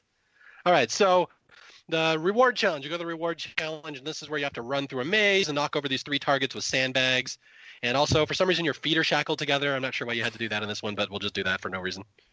Well, th- these these challenges are also, are also we're gonna get this in the final immunity challenge as well. It's like, oh, okay, we're gonna make this a little tough by handicapping you in some way, shape, or form. Maybe they feel like they need to put them on an even playing field with someone like Coach, who obviously is severely handicapped at this point, but yeah, a little bit of an, an, interesting addendum to it, but it doesn't really matter because shackles or not, JT crushes them all. I think he knocks all three sandbags over before anyone else can even get to them. Yeah, and once again, the reward for this one is asthma medicine and a back brace. So once again, coach is out of luck. No, the reward for this one is you get to go to an overnight retreat at the governor's re- overnight reward at the governor's retreat. You get a feast, a shower, and a bed. And uh, yeah, so there's Stephen running in this one again, and then yeah, people just follow JT in this challenge, and JT just dusts everyone, and he just it's JT versus Coach at the end. JT wins easy. It's not even close. And with that, get ready for the last stand of Coach Benjamin Wade. JT wins the reward, and he's like he gets to pick one person to go to exile, and, and here's Coach biting his nails, looking like a little girl at a dance wants to get asked to dance. You and have to love like, yeah. the fact that they just milked this. Like you could just tell oh, that yeah. they were enjoying this. Oh yeah, no, the producers. This was they were dying for this episode. They loved it, and the editors, producers, every they're milking every single moment of the scene. The players are milking it. Just everyone knows what's going to happen. And then yeah, JT says, "Let's be noble, coach." So coach, uh, coach gets picked to go to Exile Island, and right off the bat, he's decided you know, he can't start a fire. He doesn't know how to find food. So he's going to take the monastic approach. I will choose not to build a fire. I will choose not to eat. I'm just going to sit out there and meditate the whole time. Erinn, not a fan of Coach, of course, points out no, he's going to take the murder approach. And Coach shoots her a look, and she's like, you know, when he gets back, then he's going to say, well, my exile island stay was harder than everyone else's, and it was so tough, and I'm just a tough warrior. And she's like, he's going to minimize our experiences, which she's absolutely dead on correct. And Coach hates when she's correct. He just shoots her a look, and yeah. So Erinn's going off. She's sorry. Go ahead. Such an evil look. I was about to say. yeah, evil. It's a the evil's the the the stare equivalent of the evil smile. So yeah. So uh, so she's like, I think he just wants the toughest experience, and this is where Coach starts laying out his list of all the diseases he has and why this is going to be so hard for him. what does he say? He's like, you know, my body's this close to shutting down. I got ruptured disc, asthma back. It's like I fucking I got sickle cell anemia. I got uterus infection. I got yeast infection, HIV. I got Creutzfeldt-Jakob disease. I got mad cow. Starts naming I stuff left. And and hearing this now, just knowing Coach and how ridiculous the whole thing is, and we, he's been back so many times, like you can just sit here and laugh at that. But I remember watching that scene and wanting to punch him Oh, through yeah. my television. It was so infuriating the first time you're watching this. He was he's oh he's just so aggravating. Oh, absolutely. And this is this is like the reason why Coach is such a polarizing figure, right? This entire episode is that either you buy into all of this tomfoolery and you love it, or you behave like the vast majority of the audience at the time and you absolutely despise it. And, you know, much like Tyson had his big downfall, the, they build a much bigger hill for Coach to die upon, quite literally, the size of an Exile Island sand dune. But of course, he punctuates his list of medical conditions by saying, Hit me with your best shot, Pat Benatar. Doesn't matter to me. He's the only person that can quote Nietzsche, Marcus Aurelius, and Pat Benatar in succession. That's very impressive. So anyway, yeah. So coach still going. Got coal miner's lung. I've got radiation sickness from Hiroshima. I have polio, sudden infant death syndrome. I have that. Jaundice, wobbly hedgehog syndrome, my neuro- neurological syndrome. Just going left and right. It I reminds me of, and I'm going to make another literary reference. Um, the poet Shel Silverstein. Yes. Mm, oh, Has that like I'm, I'm not going to school today? Yeah, that thing? Yes. I cannot go to school today, said little Peggy Ann McKay. And then the rest of the poem is just like every ailment under the sun. Does somebody want to look that up real quick and read it? I bet a lot of our listeners don't know that poem. It's very funny. I, I remember that from his. Yeah, I remember that from when I was a kid. I will look it up. It's it's All a right. while, so keep going. Keep going Yeah. on his exile. Coach still has kennel cough. He's got what else does he have? Well, well, maybe Can't donate blood. He's traveled to India. Sorry. Well, maybe while Jay's looking that up, we can sort of talk about the Erinn response to this because, yeah, I mean, I think obviously what she says is true, and I don't know how much was spun in the edit of JT and Stephen being like, ah, you know, Erinn was pretty mouthy towards Coach. I don't necessarily like that attitude, but. Even she admits, I believe, in confessionals that it was not the best idea. Again, this is going back to what I said before about how maybe six days prior people would shut their mouths about it, but I think people are just so tired in their own right and also just fed up with coach at this point. I mean, Erinn's been with coach for an entire month. She's the only person left who really has that she is just spouting out at the mouth anytime he's spouting out any sort of BS, which might not necessarily work in her favor when it comes to the game.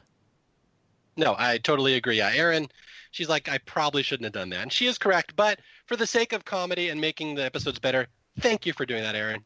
I love you for that. Even if Coach had bird flu. All right. So yeah, so JT gets to as coach hobbles off to his his adventure on exile with his myriad of diseases. Uh, coach JT gets to pick one person to go with him on his reward. Of course, he picks Stephen because you could see that coming. And uh, there's a great scene here where they go back to camp and Taj and Erinn are just laughing at Coach. And again, during that whole where Coach is naming all his diseases, Taj is doing the most majestic eye roll, just big, slow eye roll the whole time. I And she, I was gonna say I just love like Taj's reactions. One of my like probably my favorite Taj moment of this whole thing is her reaction to uh Coach's whole thing and the scenario she presents that you know I, I just she's just great and in this whole episode how she reacts to Coach it's great. Yeah, Yeah. That, that, that's She- interesting because I know we talked about Brendan as a great foil to coach, but Taj absolutely steps up in his, in his place. I completely agree. From even in the Tyson episode where she's giving that cross-eyed look to here, I don't think she gets the moment until the end of the episode when she says, "What like any." 34 year old man who calls himself a dragon slayer belongs in a mental institution. Like, that's just such a fantastic line. Yep. and here's another one from Taj right here where she says, you know, Coach is such an idiot. He was perfectly fine in the challenge. He wasn't broken down. She's like, had Coach won that challenge, the warrior would have been back. So true, so true. All right, Jay, you got the poem? Oh yeah. All right, so this is again uh, the very famous poet Shel Silverstein. He wrote a book called Where the Sidewalk Ends. And when I was a kid, 79, 1980, back in kindergarten, first grade, this was the book that every teacher Yeah. loved. They'd always read this to kids.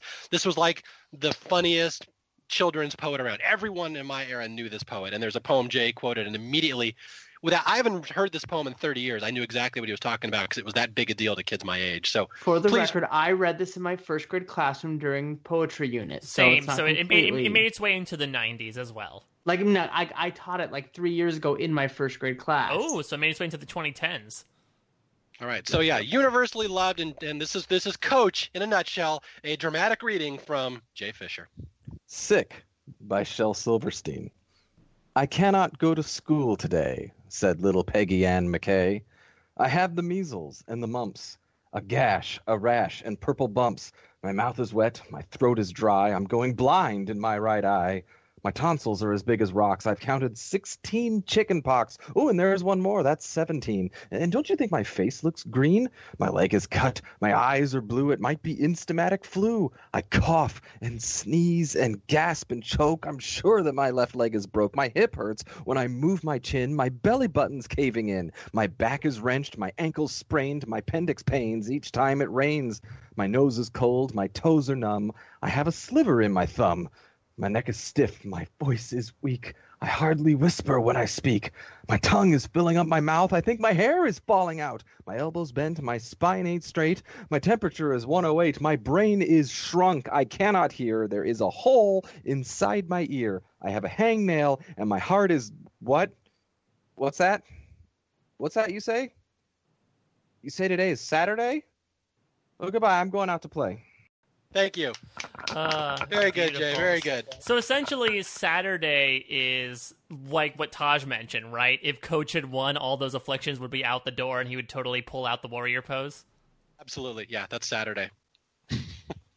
so yes, that is Coach. Just you know, he's uh, something bad's about to happen to him, and he just wants everyone to know that his situation is way worse than everyone else's. And here we go. We are about to go to Coach's famous trip to Exile Island. I mean, Moment of silence. Far and above the best. I mean, I'm trying to remember. So they bring back Exile Island one more time for Survivor 29, and even that sort of came due to uh, Mike White, the writer director, bringing it up to Jeff Probst. But it would make sense if Survivor ended Exile Island on this trip because, from a production perspective, it's stunning from all perspectives.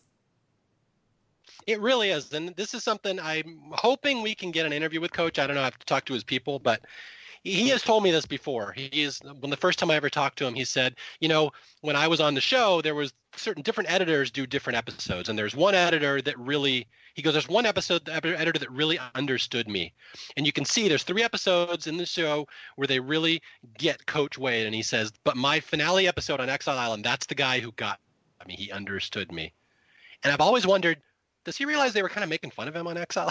like, it's one of those things. But he was really complimentary of the editors in this episode. He thinks they understood me.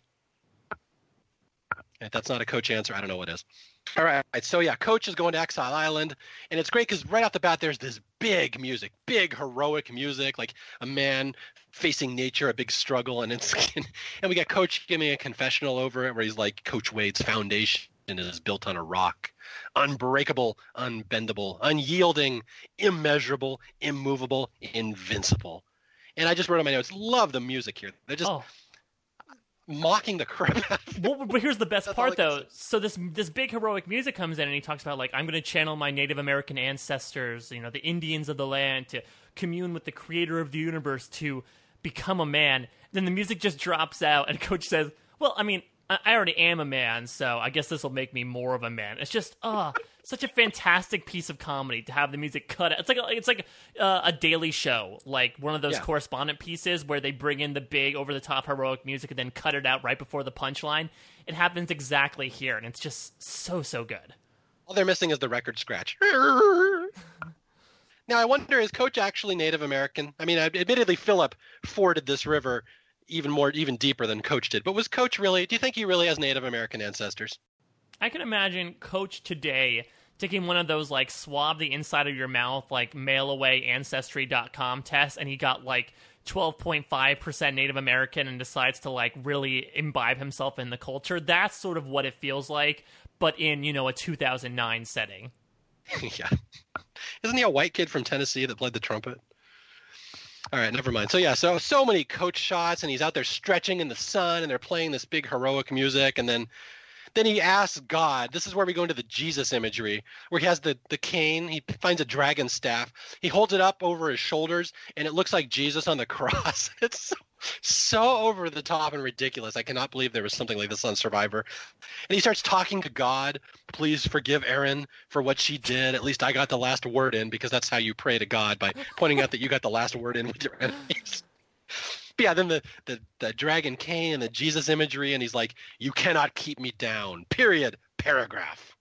Yeah, why is Coach dictating a telegram to somebody in the confessional booth? Yes. Please come to Santo Poco. Stop El Guapo. yeah, so I, I feel like I'm maybe monopolizing the coach talk. Paul, Jay, would you like to pay tribute to the coach scene here? I want to talk about how you slipped a Three Amigos reference in just now. Yeah, one of my favorite movies. I love. I Three love Amigos. that movie. That movie's like the best. Absolutely. All right, good. I'm glad we. But the Three Amigos fans, and our new audience here, come and join us. Paul, how about you? How you? How do you? Where do you stand on the Three Amigos?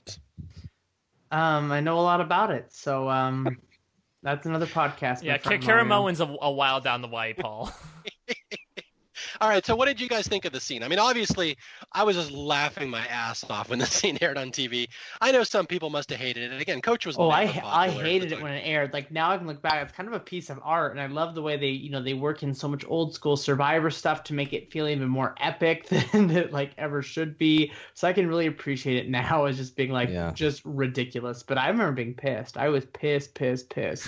Especially because you don't know that he's gonna go home at the end of the episode. You're like, oh my god, this idiot's gonna sneak his way into the end. Like, kill me now. well, I mean, there was a lot of sand around. That's why Paul was so pissed. I don't like the sand. It's coarse. It gets everywhere. Hey, I already made an Anakin reference. Exactly. That's two. Two. Equally good. Girls, you're both pretty. I get, I'm gonna be honest, Mario, and you're probably gonna hate me for this. Um, I didn't appreciate this scene at the time. What? I appreciate it now for all the reasons that Paul said. I mean, it's literally a work of art and and and all that sort of stuff. I was kind of out on Coach at this point. I was not on the Coach bandwagon like you were. I didn't hate him. I didn't have like a visceral hate reaction to Coach. I was just kind of over him at this point. And I mean, so, you're not you're not you're not breaking my heart by saying that because that's everybody. Everybody Yeah. hated this guy at the start. And so I'm going to be honest with you. When we had this Exile Island thing, this was literally the time where I believe I got up and made myself a snack or something. Like I'm not saying like I watched it, but I didn't watch it. Like I wasn't sitting glued to the TV Mm. watching the scene. It was just one of those, oh, they're doing bullshit with Coach. I'm going to go do something else for a moment. That's a good point. I know because I feel like at this point we've had growing on 13 episodes of Coach, and I think if people are fed up to the level that I think the three of us were, Mario being the exception, I think you're like in the moment you're saying, oh, kind of another Coach thing. Uh, this, doesn't matter. I, it doesn't matter to me. It doesn't matter how over the top it is. I'm gonna just hopefully we'll get through it and he'll be gone by the end of it. Where again, another great reason to rewatch it is you take your feelings out of where you were in the moment and you can really see how just what a fantastic piece of filmmaking and reality television this is overall. And mockery. It's just they're fucking mocking him. Yeah, it's just one of those things. I mean, the reality of my situation is I'm I'm kind of half in on Survivor at this point. I've been watching it for 18 seasons. You know, there's been good, there's been bad. I haven't really been that jazzed about it for the last couple seasons. I thought China was pretty cool. There's stuff about Gabon I liked. This season I thought was kind of flat, but oh my god, this scene and I'm the guy who writes the funny 115 and this just fell in my lap. That's that's how I look at it. That's again, it's absolutely not the way that most people looked at it. And since we, always put these seasons in historical context, everyone hated Coach. He was just this big laughing stock hypocrite. People laughed at him, mocked him. People checked out on this scene. This is, oh my God, this is so gratuitous and just crap. It's just crap. Why is this crap on Survivor?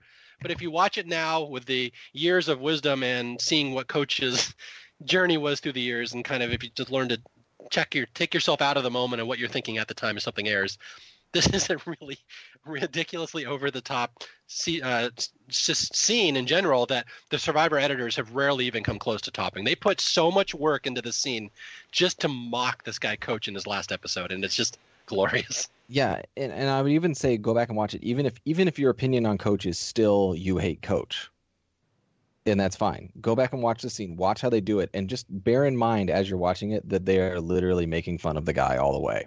Yeah. Like this is not this is they play it straight, but it's not straight. It is it is absolutely you know one of those Christopher Guest mockumentaries going on right now with this thing, and it's impeccably done. Yeah. And again, even if you don't like mockumentaries, even if you hate Coach, watch it for the cinematography. It's just oh. beautiful, and some of the imagery they're throwing in there and stuff. And the, again, the Jesus stuff. There's like Christ images left and right. It's crazy.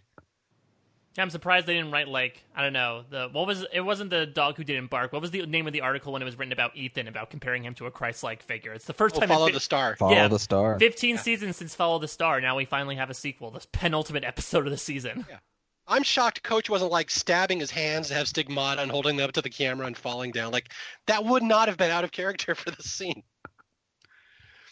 All right, so we have more Coach coming up, but first we got to get JT and Stephens section out of the way. Th- This this is the part of Brazilian culture that I do have experience with. Uh, the Brazilian barbecue, which is essentially in our westernized culture, it's essentially all you could eat meat buffet. Okay, I thought you were Fogo de saying You, I thought you were saying you've stayed at a governor's mansion before. I'm like, what the hell? No, that's in a past life. Uh, yeah, so essentially, Brazilian barbecue, at least again in the westernized concept, Jay brings up Fogo de Chao, which is like probably the biggest, uh, more franchised version of it. Is essentially they bring out a bunch of meat on sabers or swords or pointy sticks, and they saw off a bunch and give it to you, and you essentially just keep getting meat until you can have no more. And it seems like they get a version there with their uh, nice fluffy robes. Yeah, and they have to Yeah. share a bed, which is nice. They get to cuddle. Oh, the meat sweats you get from going to Oh. a place like that. They, uh, for people who in, in Los Angeles, Jay may be aware of this place, the Farmers Market in downtown yeah. LA. Oh yeah. One of the greatest places in LA, and it's funny because not a lot of people know about it. It's kind of a locals only type place, but uh, they have just f- all sorts of food stands and fruit and fresh fruit and all sorts of of food of uh, restaurants from around the world. And my favorite place there is the Brazilian barbecue. Exactly what they were talking about. Just as much meat as you can on a stick, and there's always a line out the door, and it's crazy. It's uh, like like uh, Mike said, if there's one part of Brazilian culture you should know well, it is the barbecue because it is hands down fantastic. There is something like when you go to like a Fogo de Chao or something like that. It's literally like I tell you, you just you pay a price. Yep. You know, you, you just you just pay money like like a fixed money, and then they give you a card, and one side of the card is green and one side of the card is red, and you just turn it over to green, and they just drop meat on your plate until you can take no mores, and you turn it to red. Like as long as your card's green, they're gonna drop meat on your plate. It's fantastic. I imagine that's how Rupert approaches every meal at a restaurant. He just brings in a red and green card. Yeah, give me more 2% cow's milk. Did I, say stop? Give me tongue. So yes, JT and Stephen get this huge feast. It's a really nice day in the governor's mansion, and they decide, uh, you know, we're a final two now. It's us until the end, which we kind of knew was coming, but now it's official. So they're like, yeah, let's take Erinn out next. now let's go back to Exile Island. Where coach is dead. Yeah, coach is dead. So, so we, we look, I can barely get through the scene without laughing. Coach has been talking about how he's unbreakable and unstoppable, how he's a warrior, and the scene opens with vultures circling. then we cut down to a shot of Coach looking dead in the water. And he, he's just laying there relaxing, but the image is that they're circling a dead man because he couldn't handle it. And it's so funny the transition from what we heard him saying earlier. My favorite part of this whole scene and then the sad music starts playing. Uh, come on, Paul. You had to appreciate that one at least. The vulture joke. Yeah, but the that sad music, that's that one that and they play all the time in Australia, right? I believe it is. I think you're actually correct. or is it the Jenna's mom, Bruce can't poop music? No, not that one. Different sad music. Different sad music. What's nice is that this is actually you can think could this adds on to coaches eight to ten near death experiences, so it's actually nine to eleven now But because he does, almost died and the vultures almost got does him. it count if he purposely put himself in that situation? Like, oh, near death experience. I starved myself and nearly died from it. I nearly killed myself when I stabbed these scissors into my heart.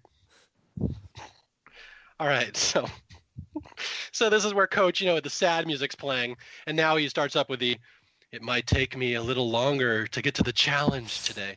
My back is acting up. And you know, Marcus Aurelius once said, through our greatest adversities come our greatest successes. I plan on winning immunity today. And I should point out, we we have a lot of foreign viewers, foreign listeners. People have asked this before. Like uh I forget when the when people say certain things or do certain things. I we we get emails from people like, "Is that a typical American phrase? Is that a typical thing?" just for our foreign listeners, coach is not your typical American. I'm just pointing that out right now. I do not know any coaches.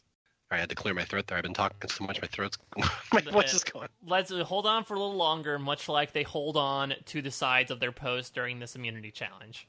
Oh yeah, no, Debbie knows how to hold on to a post. yeah, that's that's firefighter 101, right, Paul? That's right. That that's her job, right? Darren. All right, let's let's let's let's get to this challenge uh, because yeah, so this is uh, I think this was the Yao Man challenge in Survivor Fiji, the chimney sweeps. It's essentially an, an endurance challenge where you stand on little footholds, holding yourself up uh, against these posts, and then you have to move down to smaller and smaller ones. But I feel like the challenge itself takes a back seat as soon as Coach comes hobbling in, and the, the Shel Silverstein poem essentially embodied in the form of one man. We get Taj's confessional here again. Any 37 year old man who thinks he's a dragon slayer belongs in a mental institution. And yeah, this is uh it's all about Coach here. It really is. Yeah, for those again, it, I I feel bad I have to even describe this because I'm sure most everyone knows the scene or they remember at least part of it. Everyone's lined up waiting for the challenge, and coaches and Jeff's like, "All right, come on in, coach, back from Exile Island." And here he comes, hobbling, you know, like Obi Wan in the start of A New Hope. He's all old man. He's got his cane. He can barely walk. And Taj just immediately bursts out laughing when she sees how he's overplaying it. And then she's yeah, again she says, "This guy is such a drama queen. He belongs in a mental institution. Come get him." And then they all get there and they're all lined up, and it's just a very comical shot of four very normal-looking people, and one guy who looks like a wizard. He looks like Merlin, kind of. He's got a cane. He looks like he's dying. His hair's all bedraggled. and he's like, uh, yeah, coach is like, you know, it was it was tough. I had I had a great experience, and I was monastic, and I had no food, and I had no water, and it was amazing. I loved every minute of it. And then, no, without missing a beat, he like turns to JT. He's like, "Can I have some water?" so yeah.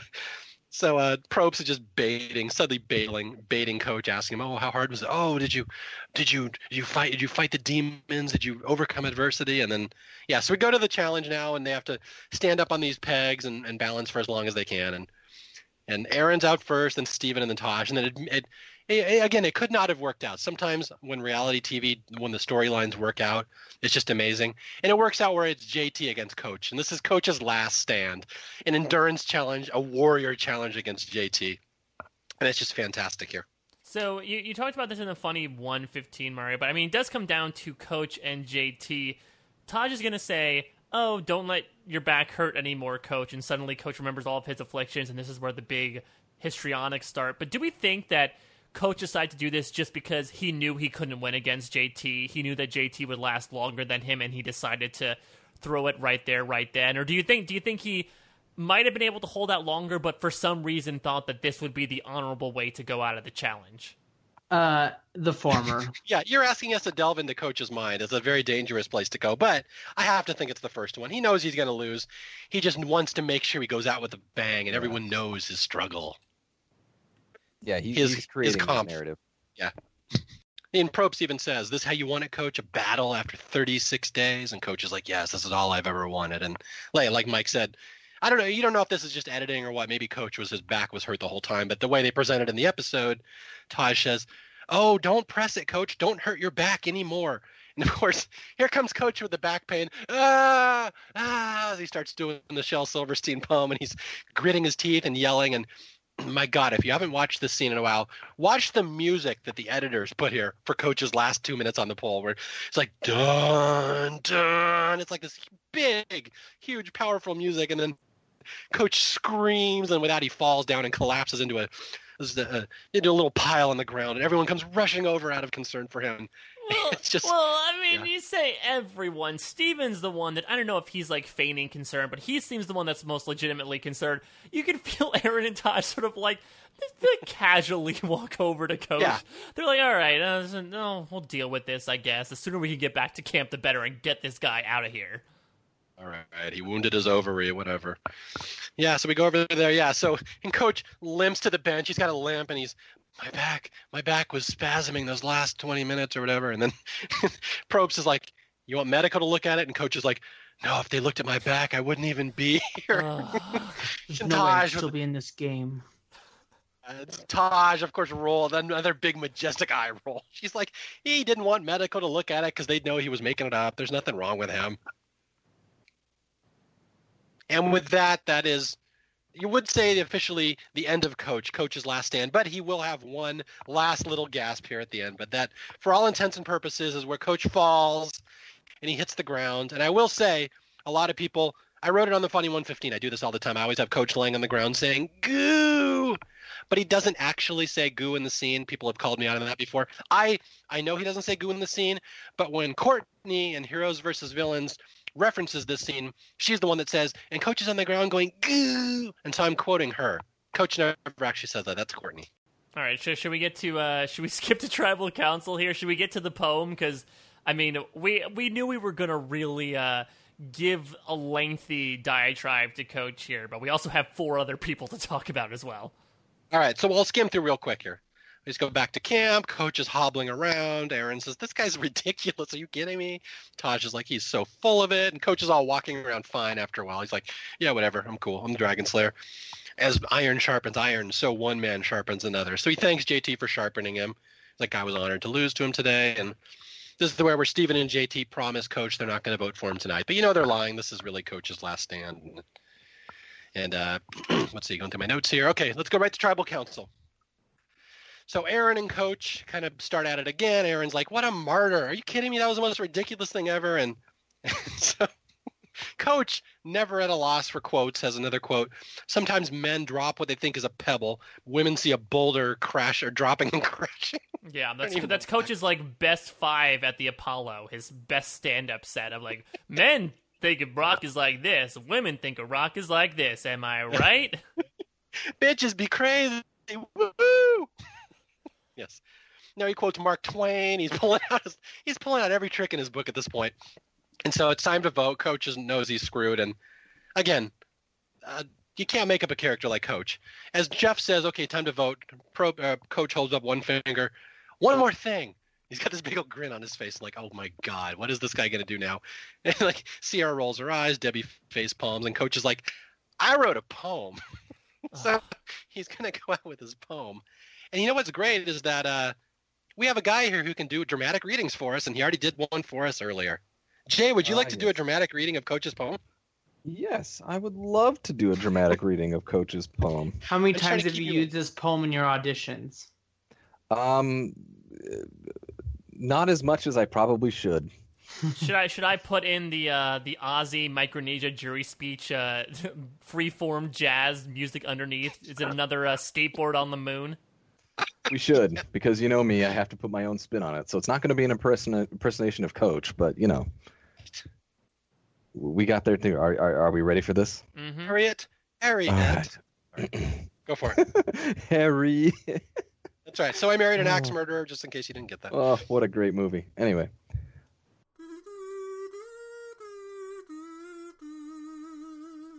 With friend and foe, we march to the battle plain. Some to seek success, others to seek fame. We play with honor for the love of this game. And with armor or without, we will toil in vain. So that someday, someone, somewhere, will remember our name. Marcus Aurelius. Thank you. So the, so the rhyme structure is a a a a a a a a kind of a a. Well, that makes Yeah, sense because Coach is a type A A A A A personality. And I love the alliteration at the end. So that someday, someone, somewhere. Somebody out there will remember us. I do believe you you switched the word honor for armor at one point, and just I don't want to get sued by Coach's publishing company, so just we know- we noted that. with armor or without. Ar- I think it's honor. No, okay. I mean, whatever. I I'm not I that a- fully I had a- invested. Okay. So anyway, and with that, we lose the majestic Dragon Slayer, Coach Benjamin Wade, as Erinn goes up there and writes simply, "Dragon slayed." We we have talked a slew about coach, but can we take one second? Maybe I'll just bring this up as a discussion point about coach. Do we think that coach was sort of the starting point of more of this storytelling oriented around one person's antics? And I think we've talked about the fact that Tocantins isn't necessarily from one person's perspective, but especially in the next two seasons, we're going to get a very similar type of storytelling where it's going to be a lot about one person and one person's going to get a lot of the focus.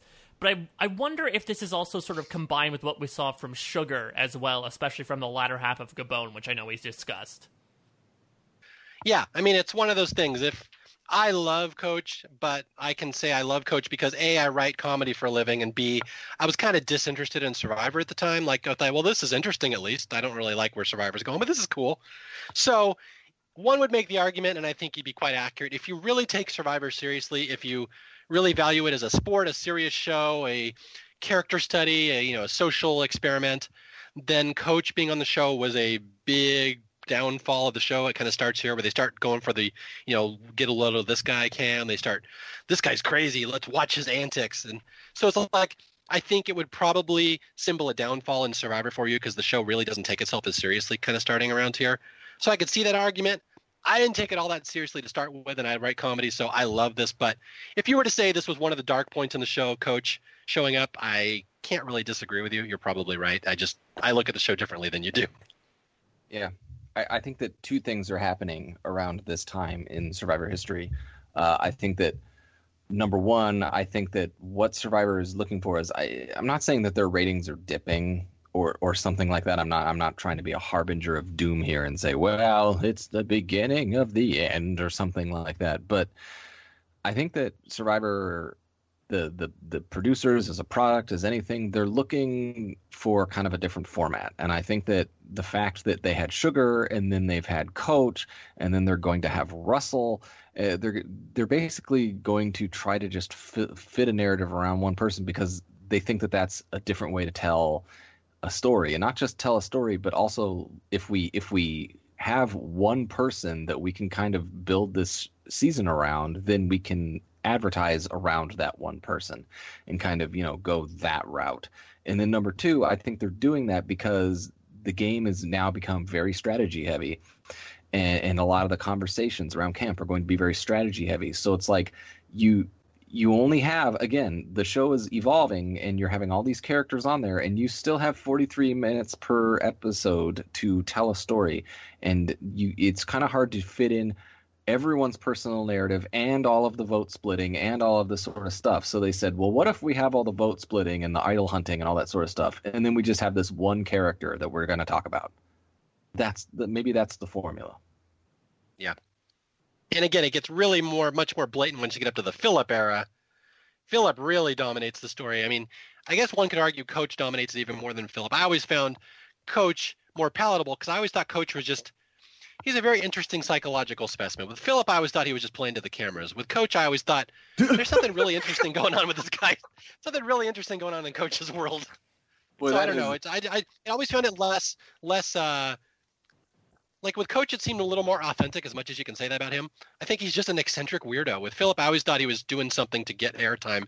Man, that is the because thinnest of hairs you're trying to split right there. I know. I, I, don't know how to define it. Well, I'm, see, I'm trying to come right out and say it. See, I'm a psych major, and I'm trying to come right out and say it. I'm trying. I I would love to diagnose what weird things Coach has going on that I don't think Philip has. I think Coach has some really uh, interesting phenomena that I don't want to get in trouble and start naming disorders here, but yeah, it's really interesting because I I think Coach is legitimately there's things that are kind of off with him. All right, let's let let's get through this finale. I feel like the final tribal council is really the big centerpiece that I'm sure you want to focus a little bit on, but we've got a couple of votes to get through as well. Exactly. Even though in Coach's final words he says that Stephen was not the white wizard, he was the evil wizard, and we were going to find that out right now. A real reverse Gandalf, if you will. He went from white to gray instantaneously. I have two Coach stories I want to tell. Make sure I tell them at the end. let's get this other stuff first. All right, finale. Erinn, Taj, Stephen, and JT. And it's funny is if you'd asked me five years ago, who was in the finale of Tocantins, I would say, well, Stephen and JT, and then I don't remember who the other two were. So I was kind of, oh, I don't remember Erinn getting this far. Okay, that's cool. So anyway, here we go. So everyone last night voted for coach except for JT. And, and JT is like, well, you know, I had honor. He's my warrior alliance. I couldn't do that to him. AKA, guess what? I just won coach's jury vote because I never turned on him. And then Stephen even says, you know, this might hurt me in the end. JT looks like a good guy, and I look like the guy who turned on coach. That might not work out so well in my favor. So Stephen kind of sees where we might be going here. Yeah, Okay. it's a double it's a double edged sword with with using JT to kind of talk your way out of problems. Is that, you know, on the one hand, you know, I think Stephen's like, well, uh, maybe JT can be that messenger because people in Survivor kill the messenger, right? So if I make JT be the messenger, then he's going to get killed. But it's like if you're really good at being the messenger, then it's a problem.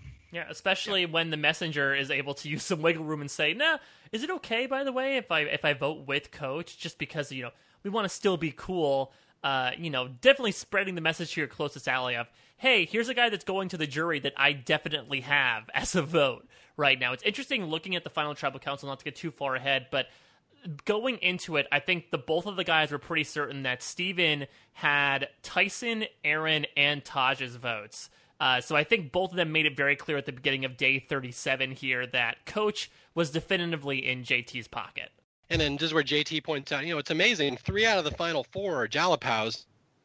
Like we came into the merge down six to three. How the hell did this happen? He's like, this is a masterpiece. Now it's three to one. So they they don't even really realize, understand how this happened. But okay. And this is where Stephen is going to make a, uh, I wouldn't say a blunder, but something that will haunt him later. Where Taj and Stephen start saying, well, we should vote out JT next. Do you think we could do that next? And Stephen's like, well, if he loses immunity today, it's going to be kind of a tough decision for me. Dot dot dot. And again, this is Stephen will pay the price for this conversation later. All right, final four immunity challenge. This is the one where they have to do a big tarantula obstacle course. They have to go through and solve all these different stations. And uh, it's like whoever kinda whoever cool. made this whoever made this was the guy who made the zombie stuff back in uh, Exile Island. Like someone who's really obsessed with Halloween. Tokyo is going to be the spider season. I just know it. That skull season did really well, you know. Zombies were a huge hit. That skull season was so freaking scary it made a guy not poop. it scared him the opposite of shitless. It scared the crap back into him. I'm so scared. the Bruce Witch Project. I've been holding it in for 30 years. But uh, JT wins. yeah, JT wins. I have nothing to say about this one. JT wins, so we uh we go back to camp, and Erinn is kind of screwed. She's like, "Well, it's three Jalapaos against me. Uh, why don't you guys? Why don't JT and Steve? Why don't you turn on Taj? She's like super popular. Everyone loves her. Like, I'm not going to win any jury vote. She probably will." And they're like, "You know, you're probably right." and so this again, JT and Stephen reiterate, "Okay, maybe we'll vote for Taj tonight, but we'll never ever vote for each other, right? Right, Stephen?" Stephen's like, "Oh, absolutely. We'll never vote for each other, JT." I uh, feel I feel like I know you said that Stephen makes a major blunder. I don't know. Part of me says that I think him deciding to go along with this plan here might have been his biggest blunder in the game, to be quite honest. Just ah. because the the the mentality that was going on among jury was apparently that Stephen was both sort of JT's like I don't know, riding sidecar on JT's uh, Harley motorcycle, and that he wasn't JT was making all the big moves, and also that Stephen was kind of weaselly at the same time. And he definitely did not help that image when he says, "Hey Taj, remember the person that I've been closest with, my like first ally I ever had on Jalapao? Yeah, bye. I'm gonna stick with this guy and this girl that I met like." Yeah, two weeks ago. So bye, and that does not send a very good message to the jury whatsoever. No, you're absolutely right. Stephen has he, he really in a situation and he starts making the wrong choice almost every time. It's yeah, tribal council, of course, coach wobbles in with his cane. He's still hobbled. Um, and this is where Probst starts digging in at Stephen. I, I'd forgotten about this till I watched the season where Probst starts comes down coming down on Stephen where he's like, uh, Stephen, is it uh, tough to vote out your friends? And Stephen's like, Well, I don't, I don't know.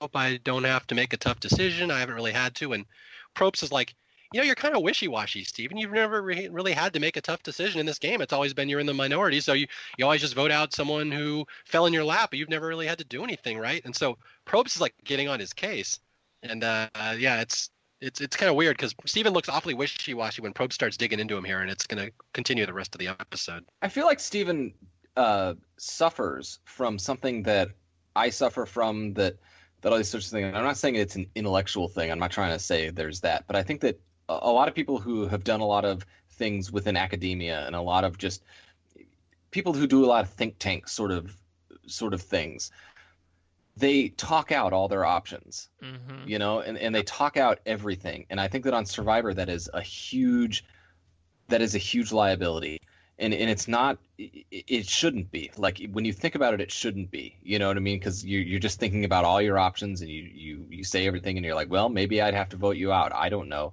But it's like even if even if you have no intention of voting that person out if you even discuss all the different scenarios that are going on you have instantly created them to be paranoid towards you. People in survivor like to be they like to be reassured right? Like nope I'm never going to vote you out. Are you kidding me? It's not even crossing my mind. When it's like it's totally crossing your mind. Everything is crossing everybody's mind at all times. But you know, Stephen is going to verbalize it, and I think that I would probably do the same thing if I were ever out there. I'd just be like, all right, well, here are all of our options. Blah blah blah blah blah blah blah blah blah. And it's like I'd probably get in trouble for that. Yeah. So in a way, it's almost he's a little too honest. Yeah. I also like how in the final three, JT and I were going to be like, well. I mean, Stephen's so well spoken, and it's not exactly indicative here where as you said, he kind of has a case of like thinking out loud. He's he's he's going on a Shaquilla. He's essentially soliloquizing his thoughts in the game, which comes off a little bit as verbal diarrhea and definitely comes across across as wishy washy to the jury. Right. Yeah. And that's the problem is that when you've got the two the two headed monster making the decisions, or at least in in the eyes of everyone, and JT is the golden boy in front, and then you've got Stephen in the back going, Well, we thought about this and we thought about this, and I was thinking about this, and I was thinking about this, and it's like, well, he's catching the flack then. Yeah. So anyway, Taj gets blindsided here, and she absolutely does not see it coming. She's like, "What? We were together, the three of us, this whole time." So Taj goes out. Obviously, Stephen is the one who's going to take the hit for it because Stephen's the one she was closest to. And then Taj even says in her final words, you know, if Erinn gets to the end, she'll get my vote. And I'd forgotten that Taj went out at four. For some reason, I remember Taj being final three. Nah. But yeah, Erinn so she goes three. out here and again, yeah, that was the thing. She's someone I think easily could have won this season. Yeah. I mean, just if luck had gone a little different her way, I mean, I think she she could have stood up to even JT in the jury vote possibly. And I think she is a very strong character. Again, I know we pointed out throughout the course of this podcast that she's a huge part of the beginning because of the Exile Alliance and the fact that she's sent so many times. Unfortunately, during the merge, she kind of fades into the background a bit, and JT and Stephen come alive more as, you know, the, the Jalapao voices. But I think Taj is such a fun character. Uh, she is so animated, especially in reactions to Coach. She's such a such a like a, a she drops a lot of great sound bites, and she's got a pretty good head on her shoulders as well. You know, she navigated out of a place in Jalapao where she didn't really know anybody for the first several days because she kept getting sent to Exile Island, but she was able to really rely on some of these one-on-one connections to not only find an idol but never have to play an idol. That's incredible. That despite True. being in the majority and people knowing that she had the idol, Coach was the only one who said maybe we should vote out Taj because she has the idol and we want to blindside her so she doesn't play it. The fact that she didn't need to do anything with it, I think, just speaks to how she was a good player. And it, it sucks that we, again, as we spoke about before, will most likely not see her on the show anymore because I would have loved to see Taj come back personally. She's the star of the season for the first couple episodes. She's the biggest character in the first half. I mean, if you don't see her, coach probably. Yeah, I was gonna say she's not the most compelling character in the show, and she's not the biggest character. I mean, I think that the JT Stephens stuff at the end is is very compelling, and and coming to a head. And and I think that you're right that she sort of is the the beginning part of the show. If you're not a big Coach fan and stuff like that, she disappears in the middle. But I think this is the last. This is the last season for me personally, where I think that I sort of stopped being a fan of people, not not a fan of the show. I mean, I was still a fan of the show. I went all the way through uh, and watched Survivor, but you know, sometimes you, know you watch the show with your heart and with your head, you know, and, and you're you're looking kind of objectively at what's going to happen, and and a lot of people do that today, and it, it's even more prominent today with the fact that Survivor is more strategy heavy, and the fact that we have so much uh, internet content about every episode of Survivor. You know, all these uh, podcasts and everything that that really break down every episode of Survivor. You know, you can really think and dissect everything, and I and I think that that people really think with their head now uh, towards everything. But but there's an element of Survivor a lot of times where you just like a person. And maybe they maybe you see them winning maybe you don't. I think taj definitely was a threat to win but i rooted for taj the whole time. Taj was my favorite character on the season all the way through. I was not that big of a jt guy i don't really mesh well with jt i was not a big stephen guy. I mean i, I thought they were both fine together. I liked the pairing uh, and i wasn't a big coach fan. You know i was kind of over him at the end. Taj was the person i rooted for and and it's not like i was crushed that she didn't win but i was like usually the person that I root for because I root for Cirie. I root for I root for people that usually don't win. And so, you know, at, at, this point, I I just had seen so much of the show, and and you know, we're we're many many many seasons in where I just kind of I think that starting with Samoa, I sort of was like, I'm not rooting for anyone anymore. I'm just watching the show and sort of dissecting it, which is sort of a sad way to think about it. But I think Taj is the last person I really rooted for.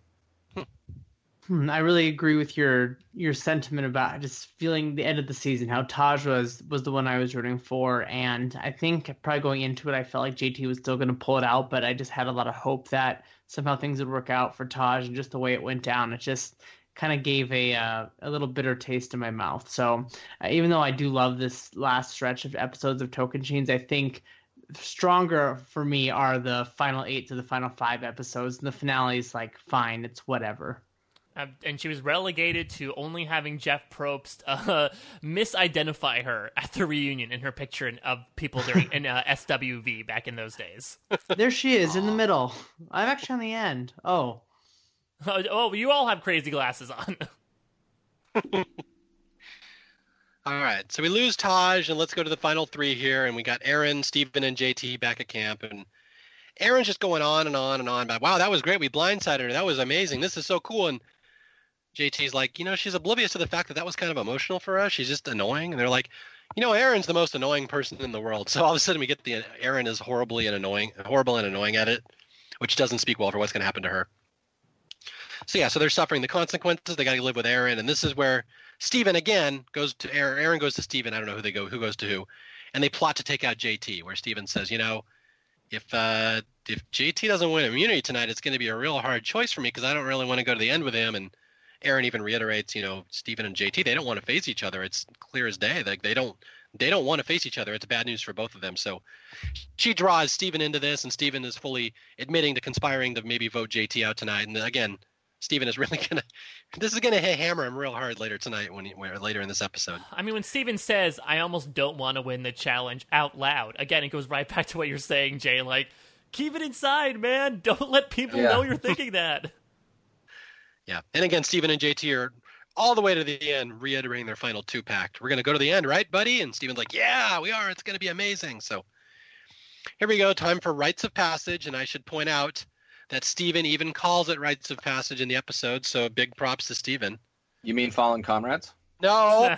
and, and Stephen was a recruit, so you know that like yeah. it's it's pretty ingrained in his head. He must have binged a lot of old school Survivor up to that point. I was wondering about that. He'd only watched like two seasons, right? That's what I read somewhere that he was a recruit. Yeah, allegedly, yeah. Okay, yeah. So even he knows that it's rites of passage. So you know, I know it's it's uh it's it's it's the one that's correct. You know, I like to think that yeah, I know that. Which one was it again? No, I know it's rites of passage, you weirdo. Although it's funny because even in the in the in the tree mail they say time to pay tribute to your fallen comrades. I'm like, no, stop saying that in the tree mail. You're going to confuse people. All right, so here we go. It's the rites of passage where we remember fallen comrades. I, I All right. And so, so oh, good. It's Caroline and Lena's voice again, and I'm not going to do it because my voice is gone. So sorry. Carolina, Candace, Jerry, Sandy, Spencer, Sydney. Wow, what a murderer's row of dull characters here. I forgot about the Jerry, Spencer, Sydney, Joe line there. And then Brendan. And then Tyson shows up, and Stephen says, Tyson was really kind and really sincere, which are the first two words I'd use to describe Tyson and then Sierra's there, and then Debbie, and then Coach, and Stephen says once again, Coach never told a lie. And I think there was a, a Nietzsche quote here mm-hmm. where Coach says, like a Greek tragedy and death, I will give others ideas for life or something. I just want to thank Mario for his great podcasting skills. He just literally just regurgitated the boot order and then said, "Oh, and there was a Nietzsche quote." Yeah, exactly. That's I I could have summed up this entire season just in a little five minute podcast there. you know, you didn't even need to really say those first eight names. They're like Lamina level of interesting. yeah. Again, it's such mixed feelings about the season with how dull it gets and how good it gets at different times. It's it's very yeah mixed. I'm not feelings. gonna say I'm not gonna say schizophrenic because that's actually an incorrect word. That's not technically correct. But uh, stop assigning this season with psychological disorders, Mario. Would I'll jump in here for a second. One thing I was thinking about too, I hadn't actually thought about before until um, I was I had rewatched the reunion today just to kind of get in the mood for this. And one thing, um, that I think is interesting. It's like with a lot of these seasons where they go to really cool locations, and token Tocantins being like uh, I would consider a cool, unique location. I feel like the location tends to be a really big part of the season, like Gabon, China, um, seasons like uh, Guatemala, uh, especially if they go somewhere that's like landlocked. I feel like the location really becomes a part of it. And although Tocantins, I think, is like stunning to look at and is like an amazing location they went to, I never felt like we really got like what is Tocantins or the players' connections to Tocantins. Like we got so much in Gabon about the players, how they interact with Gabon, and like you just felt like Gabon really was one of the players out there. And I never felt that with Tocantins. We get to this final scene and they're, you know, this closing of the season and they're doing this, you know, remembering everyone. I never felt that with Tocantins. I don't know if you guys feel the same way, but I, so I think of uh, the season of mixed things with it. It's really, really cool location, but I never really felt it play that important of a role in the show. You saw the barbecue though, right? Oh, sorry, barbecue. Yeah, you saw the Never mind. I connected. Barbecue. Yeah. Now you got it. Do you think, Paul, that's why we go to Samoa for 18 years afterwards?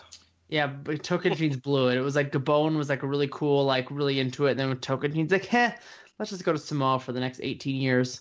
No, I do agree with you that the, the culture isn't that strong. And it's funny because there are a lot of cultural rewards. There's a bunch of ones where they go to villages or do this or go to a spring, but it's like, I don't know if the culture is necessarily that interesting. Well, I, I think it's because, well, I think it's there's there's not people saying like you hear people say like contestants talk about the impact of Gabon on them or on China on them. Like you never get people talk about like you know how Tocantins is a part of me that I'll never forget and it's like ingrained in me. So I think that's the hard time, the hard connection I'm making. I mean, I don't know. Could it just be a location thing? I mean, do you really remember in Survivor Amazon if people are saying, "Oh man, the, they really the the jungle really got to me there"? Could it just be that maybe Brazil for some reason just doesn't have that much uh, emotional significance, unlike Africa or China, what have you. Yeah, maybe that is it because I, I think there's you know there's seasons with island locations where we definitely don't get that. It's just it's unique to think about it at a place that's just so visually stunning and different from the rest of what we see that I think it just stands out as something that you expect from a unique location. Yeah, no, I think that's correct. That's that's one of those things I never really remember much about the the location from this season. All right, so let's get to the final three here. The final immunity challenge. This is one where they. Is this the first time in Survivor history they do the little ball machine? Yes, the motion, uh, which I believe was named after uh, one of the challenge guys, Simon Ross, came up with this weird little contraption. Erinn calls it, I think, like a mousetrap like contraption. Yeah, absolutely you you know what she's referring to, right? The board game. Oh yeah, yes. Uh, okay. I believe Paul. Do you still have that in your in the first grade classroom as well with Shel Silverstein? That has been phased out. Can I can, can I ask you a question, Mario? Because you're probably the only other one that's old enough to play Mousetrap. Yes. Did you ever actually play Mousetrap, or did you just set the thing up and do the Rube Goldberg thing? I have never played that game once in my life, but I swear I've set that off at least 500 times. Well, because yeah, wasn't the right? point? Wasn't the point was like you were supposed to navigate your mouse to the end of the board and then you set it up? So if that's the point, you're just sort of delaying the inevitable for like half an hour after you set it up. Or isn't the point that you're which is funny because it's a very trip it off? Yeah, it's a very una- apt analogy for Tocantins in general. You just ignore the first part; you only care about the end. Yes, and is Coach the the man who dives into the bathtub? Yes, that's him. Wow, I'm surprised you remember that. I don't remember individual parts of it. That's the only one I remember is that the man dives into the bathtub because that was by far the most ridiculous part of the entire thing. All right. All right, so here we go. Final three: the uh, motion challenge, where, where it's uh, Stephen against JT and Erinn, and the balls roll and spin in different directions, and you have to have a, a bunch of them rolling at once, and then uh, whoever's ball drops first loses, and again, really cool challenge, very creative, and I know they use this a lot in future seasons, and I'm glad they did because this is a very distinct one. JT wins. JT wins, yeah. Erinn's out first, and then Stephen, and I even wrote in my notes the, the the music here is really cool. They have cool music during the challenge, and I don't remember why. I just remember it's cool. So there you go. Good job, musicians. All right, so JT wins immunity, and uh, when we get back to camp, is this it where Stephen says, "Oh, a huge weight has been lifted off my shoulders. Now I don't have to choose." don't say that. That's an inside thought. But this is why I know I'm preaching to the choir, but this is why, in my opinion, final twos are so important. I feel like in a Yeah. final three season, you would not get this. It'd be a consensus decision. But now you have JT making the decision that really happens in any sort of final two situation in Survivor, which is do I take, you know, the easy money or do I take the person that I sort of, you know, promised that I would go to the end with? And it's a, a really weighty decision on JT's part, due in part to the fact that when we get to tribal council, Stephen will admit, like, will really try to lay it on thick when he hears that JT might be deviating a bit and may be voting Stephen out just because Erinn is pretty much a slam dunk vote. They pretty much guarantee that all the Timbiras will vote against her. She might only get Taj's vote, but it's pretty much a six to one guarantee if either one of them bring her. Yeah. And this is where Erinn, she's doing everything she can at this point. She goes to JT. She's like, you know, Stephen told me he would have voted you out if he won immunity today. And JT's like, what?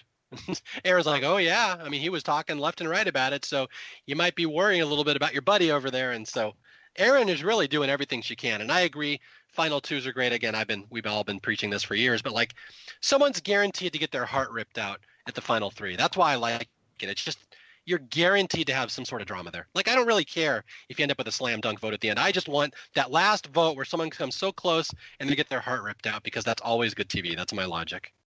All right, so yeah, so Erinn says tells JT, you know, taking Stephen to the end is dumb. It's like noble, but like like he's a better speaker than you. He's really good at it eloquent. He can plead his case. Like I don't know if I'd want to go up against Stephen and we're really it's interesting because we're really kind of setting up a JT loss here. The edit like it's not it's not the way that you think a 7-0 blowout would go. But they're really kind of setting up like JT, you're about to make a huge mistake. And I think that's anybody else have anything before we get to the final three tribal council? Excellent. Okay, so Skype has dropped our call, so I'm just going to keep talking. I'm going to shalingua here for a while. All right, so we go to the final three tribal, final three tribal council. JT has won three immunities in a row. This is the run that say Stephen said, "Hey, I hope you go on a run. That'd be cool if you went on one later." So uh, JT is weighing this in his head. Should I take Stephen? Would he have taken me too? I'm really kind of concerned about this. And and then Stephen argues, uh, well, the reason JT should take me to the final two, Jeff, is because we wanted to have a breakfast on day 39. That was always our plan. And Probst laughs at him. Probst like, yeah, that compares to a million dollars, Stephen. It's the breakfast. That, I think that's equal. I love Jeff just saying, like, Erinn, you don't need to do anything. Stephen's kind of digging his own grave here, which, yes, you could say a little bit of a Jeff Probst dig moment, but at the same time, Stephen is definitely providing himself with a lot of ammunition for the jury to fire back against him in, in the next day. And so in the end, JT does. You could say the right thing. You could say the noble thing. I don't think he thought he was going to lose either way, but he does the right. He does the noble thing. Takes Stephen, votes out Erinn, and Erinn becomes the final three, the Rob Cesternino place of honor, the last person voted out before the final tribal council. And I wrote in my notes here we have one of the rare instances in Survivor of two solid, fairly equally matched players at the end, where on paper it should go either way. I mean, it's one of the one of the rare cases where it seems like it might be kind of close, which I know we is ironic. need we need a final three. Final two is ruining this show. Yeah, good blowout. JT just steamrolled him. It was never close. I'm like, but it was close. Maybe until this last episode, it was a Yeah. lot closer than that. And again, going into that final tribal council, both guys thought it might be like a three to three vote with Sierra being the swing vote. So, I mean, it's a big if if Stephen does a better job of answering his questions at final tribal council. But if he was able to, we could have been looking at another four three. Yeah, I'd always argue this is one of the closest times we ever saw in Survivor history to having another Yul versus Ozzy, which is ironic because that was a final three, but everyone remembers it as a final two because those two were so closely matched.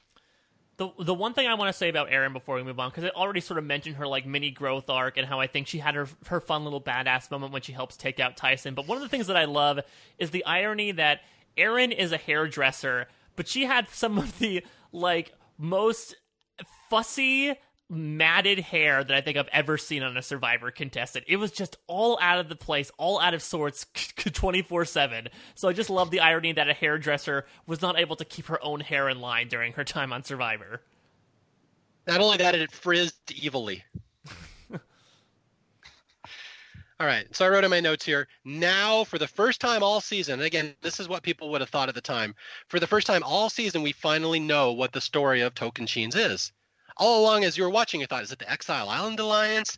Is it Taj snowing everyone and winning? Is it Coach? Now you realize it's two friends to the end, the warrior and the wizard. And it really, at the time, I remember that that was the first time it popped into my head that that was the story of the season.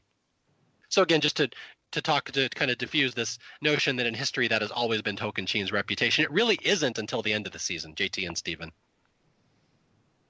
And I wrote, and now comes the part that a lot of fans forget the super nasty part of the season.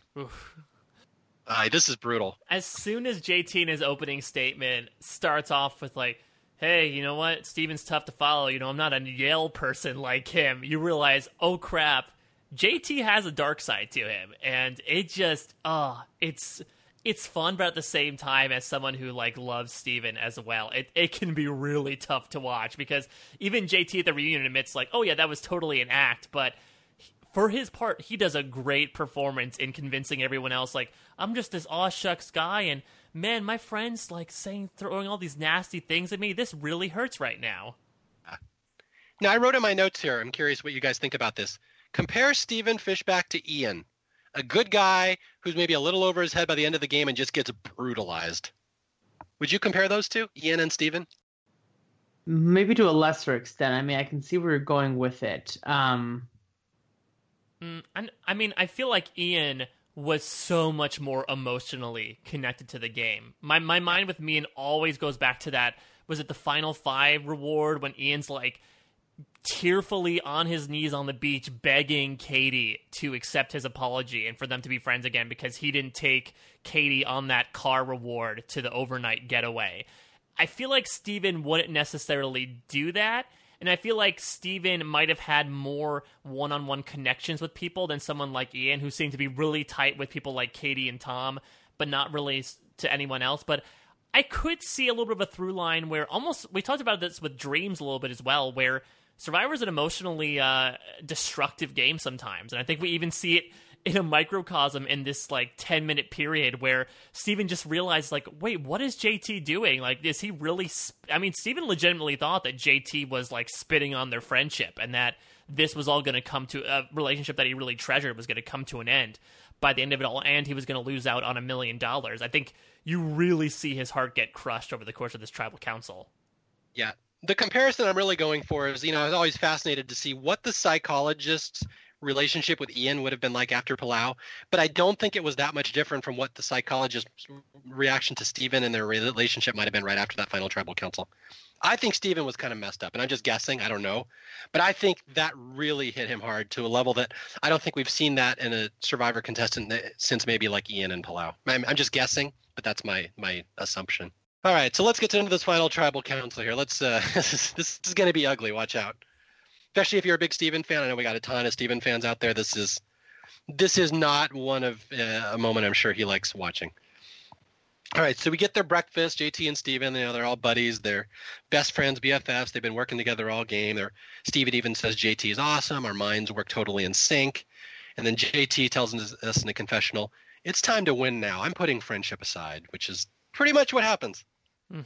So, see, we get to the opening statement, and and JT says, you know, we got this Yale grad versus me. I'm the first kid in my family to graduate college. I don't speak as good as him. You know, I'm I'm admitted maybe it was a gamble taking him here, and so Brendan's the first one up. Brendan's question is, uh, what was it?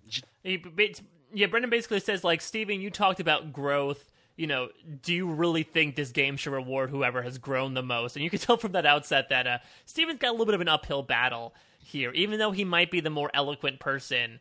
Uh, you know, he says like, "Oh, you know, Survivor uh, prides outwit, outplay, outlast." I feel like that's part of the outwit thing. And Brendan's like, "Oh, so you feel like you should be handicapped?" And yeah. I, I say, while Stephen definitely bungles a lot of this stuff, it's a little bit of a tough battle where you have. I feel like you have on the one hand people like Taj who are saying like, you need to you know, uh, admit that you stepped out from JT's shadow and you were doing stuff on your own. But then you have people like Sierra who are saying, like, no, you need to admit that you were a weak person and that, you know, you were succumbing to some of your more nefarious desires. So it was really tough for him to be able to to garner a lot of jury votes, but he doesn't make things easier with the way he answers some of these questions, especially compared to someone like JT, who seems much more solid. Is this the one where Brendan says like if there's a player who's a really good athlete and then someone who's not a good athlete. And like at the end of the football game do you do you give the win to the guy who scored six touchdowns or the guy who learned to catch a ball by the end of the game? Yeah like, J, that, J, jt yeah. says that. Yeah. So stephen's like whoa wait a minute wait a minute here. That's not how i'm looking at this game.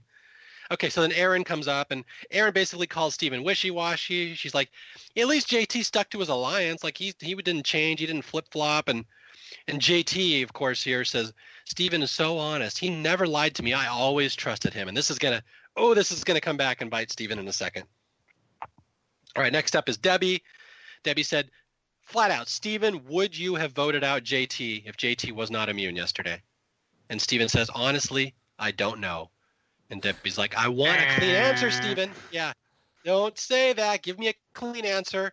And Stephen says, I think I would have taken JT. My fear is that I would have taken Erinn. And that's that's not the right answer because he answers both ways again.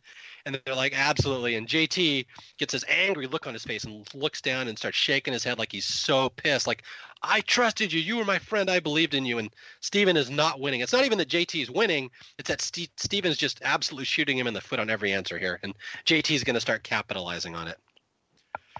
All right. Next up is Coach, our man Coach. And the jury, I, I just wrote, jury laughs at him as he walks up. and J- Coach makes some reference to iron sharpening iron, whatever. And and then he says, "Give me some examples of honesty and nobility." And then this is uh, JT. JT. This is this is where Stephen really gets buried. JT says, "I never voted for you, Coach," which is right. On the Coach episode, JT never voted for him, and he knew it. And he, Stephen even said, "That's going to make me look bad because I did and JT didn't." JT says, I never voted for you, coach. I promised I would take you to the final two. I thought Stephen would do the same for me, but I just found out otherwise. yeah. And Stephen's like, What? Stephen kind of looks at him, and JT won't look at him back. And Stephen, you could just see his heartbreak. His face drops. He's like, Uh oh. All right, so what do we got here? Next up, uh, Uh, Sierra. oh, Stephen's decision to vote for coach comes up. Who was more noble there, Stephen or JT? Stephen says, uh, I have yet to say a bad word about JT. That shows I'm noble, whatever. Yeah, so Sierra and is uh she asked, she asked JT, how is this taking the best to the end? Stephen is one of the weakest players I've ever seen. And Stephen's like, wow. Like he has no idea that someone would have thought that about him. And this is Sierra of all people, who everyone just kind of bagged on for being weak. And she's like, Stephen's a big nothing. Why, how is this taking the best to the end? He's terrible. And like Stephen doesn't does he he doesn't even get to respond to that, does he? No, he. I mean, yeah. She, no, she she starts by saying like, "No, I had a question for Stephen, but he answered it already." Which I'm assuming the question was like, "How weak are you? Why are you such a little sissy boy?" And I guess he because apparently he answered it without even realizing it. Sierra is so intense in this whole thing. It's like, who is this girl? Yeah, maybe that's why people hated her. Maybe she was always like. All right, so here we go.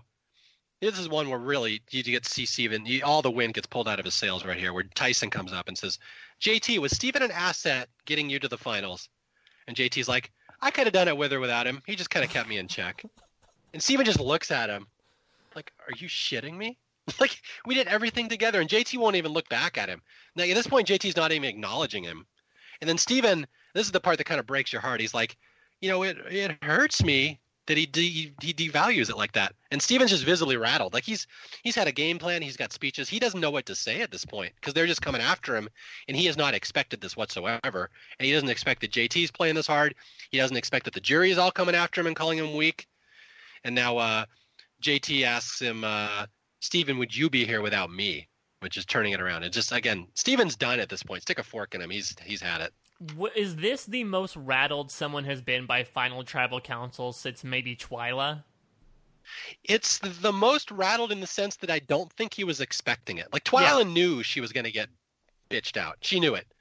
It's the most caught off guard I think someone's ever been at tribal council that I can think of off the top of my right. head. Right. Well, because yeah. I think it's because too you have JT and Stephen who have like made all you know these decisions in lockstep, and then for him all of a sudden to show up and he gets all the brunt and JT gets none of it, like that's got to be like pretty hard to find out in the moment. Like, oh, actually, we liked you better, JT, and uh, Stephen, you're a weasel.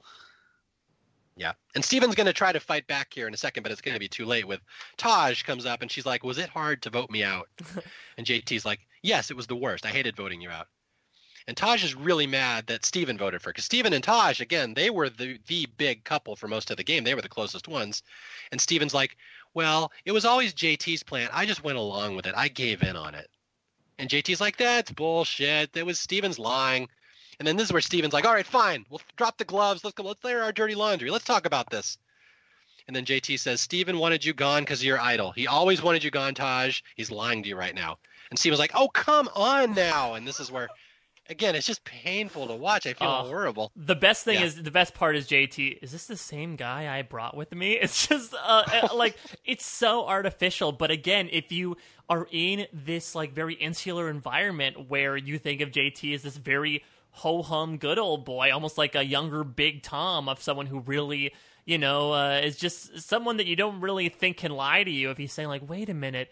Am I is et tu brute in a way? And then Stephen's like, "What? No, you've been slandering me all night," which is completely true. But JT is just pouring it on so thick that nobody.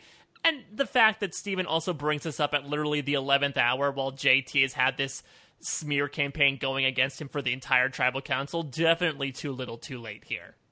Yeah, he's like, you've been slandering me all night. And JT's like, well, yeah, but at least I'm accurate. And Stephen's like, oh, doesn't even know what to say. And then Stephen, JT, he- just keeps twisting the knife. Like you keep, you think it's over, and he keeps digging in. And he's like, JT's like, I just feel like a tool. I thought I knew you. I thought we were friends. And he like buries his hand, his head in his hands, in sadness. Like he's he's shocked that this person would dare to play against, turn against him. Like, and Stephen's like, ah, ah, like he has no idea what to even say. And it's funny as as they go up to the as the the jurors go up to vote, JT still looks pissed. He won't look at Stephen. He just looks angry and disappointed and upset. Like my friend, look what my friend did to me. It's horrible. We were partners. Like it's just oh man, it's a this is a uh, it's a slasher movie here at the end. just bloodletting. it's it's the most one-sided tribal council I've seen in a long time, and it wasn't one-sided because of necessarily the jury. You know, Yeah. like a, a lot of times we've had one-sided tribal councils. You know, like like like Palau, right, where they're just like Tom, hi Tom, Katie, you suck. You know, and and and it's one-sided, and it's nothing to do with the contestants. But you know, you guys are right. The the jury came in gunning for Stephen, but the thing is, is that then JT just pours it on and you can look at it as a dick move, and it's sort of a dick move, but hey, you're trying to win, right? Absolutely. You know? Yeah, he won. and yeah. he won. It's one of those that there have been 15 jurors. JT would have won 15 to nothing. It's interesting. I actually just saw this uh, argument be raised on the Survivor subreddit, actually, about this idea of a social game and how I feel like the typical connotation we give to it is that a social game is basically just making sure that everyone likes you. But it is so much deeper than that, and I feel like JT played one of the best Survivor social games ever, and it's an indication that it's not just having people like you, because it's summarily building relationships with people that will allow you to, when you betray them, to come back and say, nope, I'm still going to give you the money. And it, it shows how deep that goes with JT here, where it wasn't just getting everyone to, for some reason, completely fall in love with them. He cut a lot of throats, but because of his social game, he was able to convince people like, hey, you know what? I, I, I had to get rid of you, but you know what? You're still going to give me the money, right? Because look at this game I play. Look at the person that I'm sitting next to. I mean, say what you want to about how much Stephen might have helped JT along, but I feel like this really shows how his relationship managing in particular was immaculate. I mean, he just he would have won anyway. And then on top of that, he buries Stephen. Like it's like a just raise up really high on one side of the scale and down on the other all at one point. He just absolutely butchers Stephen. It's just brutal. I said in the past that I believe that JT pitched a no-no, like a no-hitter in this game, and it's not necessarily true in the in the sense that, you know, he he made blunders and he made a lot of blunders along the way. But I think that having Stephen be be that sounding board for him and using the the intelligence of Stephen to do so and getting him to the end was great. Getting him near the end, I guess, and then getting him to the end was his physical prowess in winning a bunch of uh, immunities. And then this final tribal council. I mean, we talk about Chris Daugherty, we talk about Todd, we talk about a lot of people in final tribal councils that do a lot of jury schmoozing. But this is the other end. It's not just jury schmoozing, it's burying your opponent. And I think that that JT stands alone in a lot of ways, just doing that. I don't think that anyone does it quite like him. I mean, he absolutely buries Stephen. And yes, the jury was willing to was was wanting it and was helping him do it, but he he did it. He absolutely just buries his opponent here. Yeah.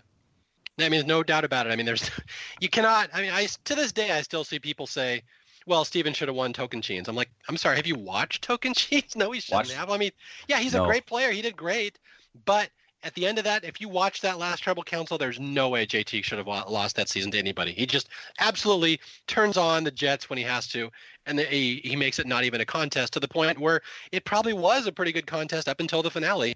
And then JT just turns on the Jets and just steams rolls ahead of everyone, which is funny because that's exactly what he does in challenges too. If you watch how fast he is, he turns on those Jets and no one can catch him. And that's really the, the same thing he does to Stephen there's a sports phrase that I absolutely hate, and I hate it when announcers use it. And they they talk about when someone does that, where they turn it on at the end, like of a race, or you know, at the end of a fast break. It's getting the fifth gear, not just a fourth gear, but they have a fifth gear. And I'm always like, are you serious? Like that's dumb, but that's what JT did. Yep. Although technically, Coach has a sixth gear. He just wanted me to point that out. Of course he does. All right, so with that, we have finished Tocantins. Although I should point out again, just for funny 115 purposes, there's a really neat, a cute little scene, very last shot of the season as coach is going up to vote for JT. He slings his jacket right there in front of Sierra just to stick it in her face one more time, and she just starts laughing, and they share a little moment. So there you go. Should we talk about as well? And we won't talk much about the reunion because we've gone so long in the tooth at this point. Do, I feel like Mario, you want to talk about the lie detector thing just briefly. Well, yeah, I just want to point out that there's I mean, a coach is such a showman, and you can love him or hate him, but he knows how to get attention. He knows how to make a scene about him. If you haven't watched the Tocantins reunion show, watch it again just for the scene where Probst is going to embarrass Coach by making him take a lie detector test to prove that all his stories are true. Coach says, no, I don't want to do it. Probst starts laughing at him because it's like Dan later, again, go back to Dan. He wants to embarrass him on the national on national TV on the reunion show. And Coach is like, well, I didn't take the lie detector because I already took my own lie detector and I got the results right here, asshole. and so he actually flip flops it on Probst, turns it against him. It turns out that Coach passed the lie detector. He says all his stories are true. Again, argue what you want about if lie detectors are accurate or not. But it is such a great moment where Coach turns the table on Probst at the reunion show and catches him off guard, and I love him for it. But I also like Probst being like, Coach, like th- we only have a certain amount of time because of course Coach is like grandstanding, like, oh, in the annals of time, the lie detector. Like, you know, he had a whole thing prepared about what lie detector and how good John Groban, one of the greatest lie detectors in Hollywood, apparently is. But Probst like kind of give him the hurry up, and yeah, it turns out at least from the question he read, which said, you know, did Coach go down the Amazon? The answer was yes. I don't know if he said if it was true or not, but I guess it was, and that means that he he passed, and that causes Coach to go into his whole little posing extravaganza. yeah. Well, again, again, my whole background in psychology, I know this left and right. I know people that do lie detectors. I know polygraph operators. A lie detector is only as good as the person taking the test. If you don't believe you're lying, you're not lying. It's one of the things I've always said. Well, OJ passed a lie detector test too because he never thought he killed anybody. If you if you honestly believe you're innocent, then of course you pass it. You're not lying. So that's that's all I'm going to say about lie detectors. If you don't believe you're lying, then you're not lying. And I think that's a George Costanza line at some point and I'm going to use this term, and this is just going to like absolutely kill everybody. Yes, I'm a gigantic nerd. There is a phrase uh, in pro wrestling. Fifth gear. Uh, oh, no. my ears are perking up. Please continue, Jay. back in the day, back in the day, like in the 70s and 80s, like you know when wrestling was all territorial and stuff like that, you know, it was very defined as like who were good guys and who were bad guys in the ring, right? You know, the bad guy would you know have like the gimmick of like the person from the foreign country or you know would come out and insult the fans and they'd all boo him and stuff like that. Eh, and what would happen is is that they're just guys. They're just guys doing a job and wrestling. But what the promotions would have them do is if you were a good guy and the fans cheered you you couldn't like hang out with uh, guys who were bad guys in in real life. Like you know like outside the arena you couldn't like go and get you know a, a, burger with with with a bad guy if you were a good guy and stuff like that because that would break the illusion of what was going on and that's called kayfabe. You know, you don't break kayfabe, and so it, it's this weird sort of uh, uh, phrase where like you can't you can't pull back the curtain, even though everyone knows that pro wrestling is fake and that you know these guys are not actually the characters that they're portraying in the middle of the ring.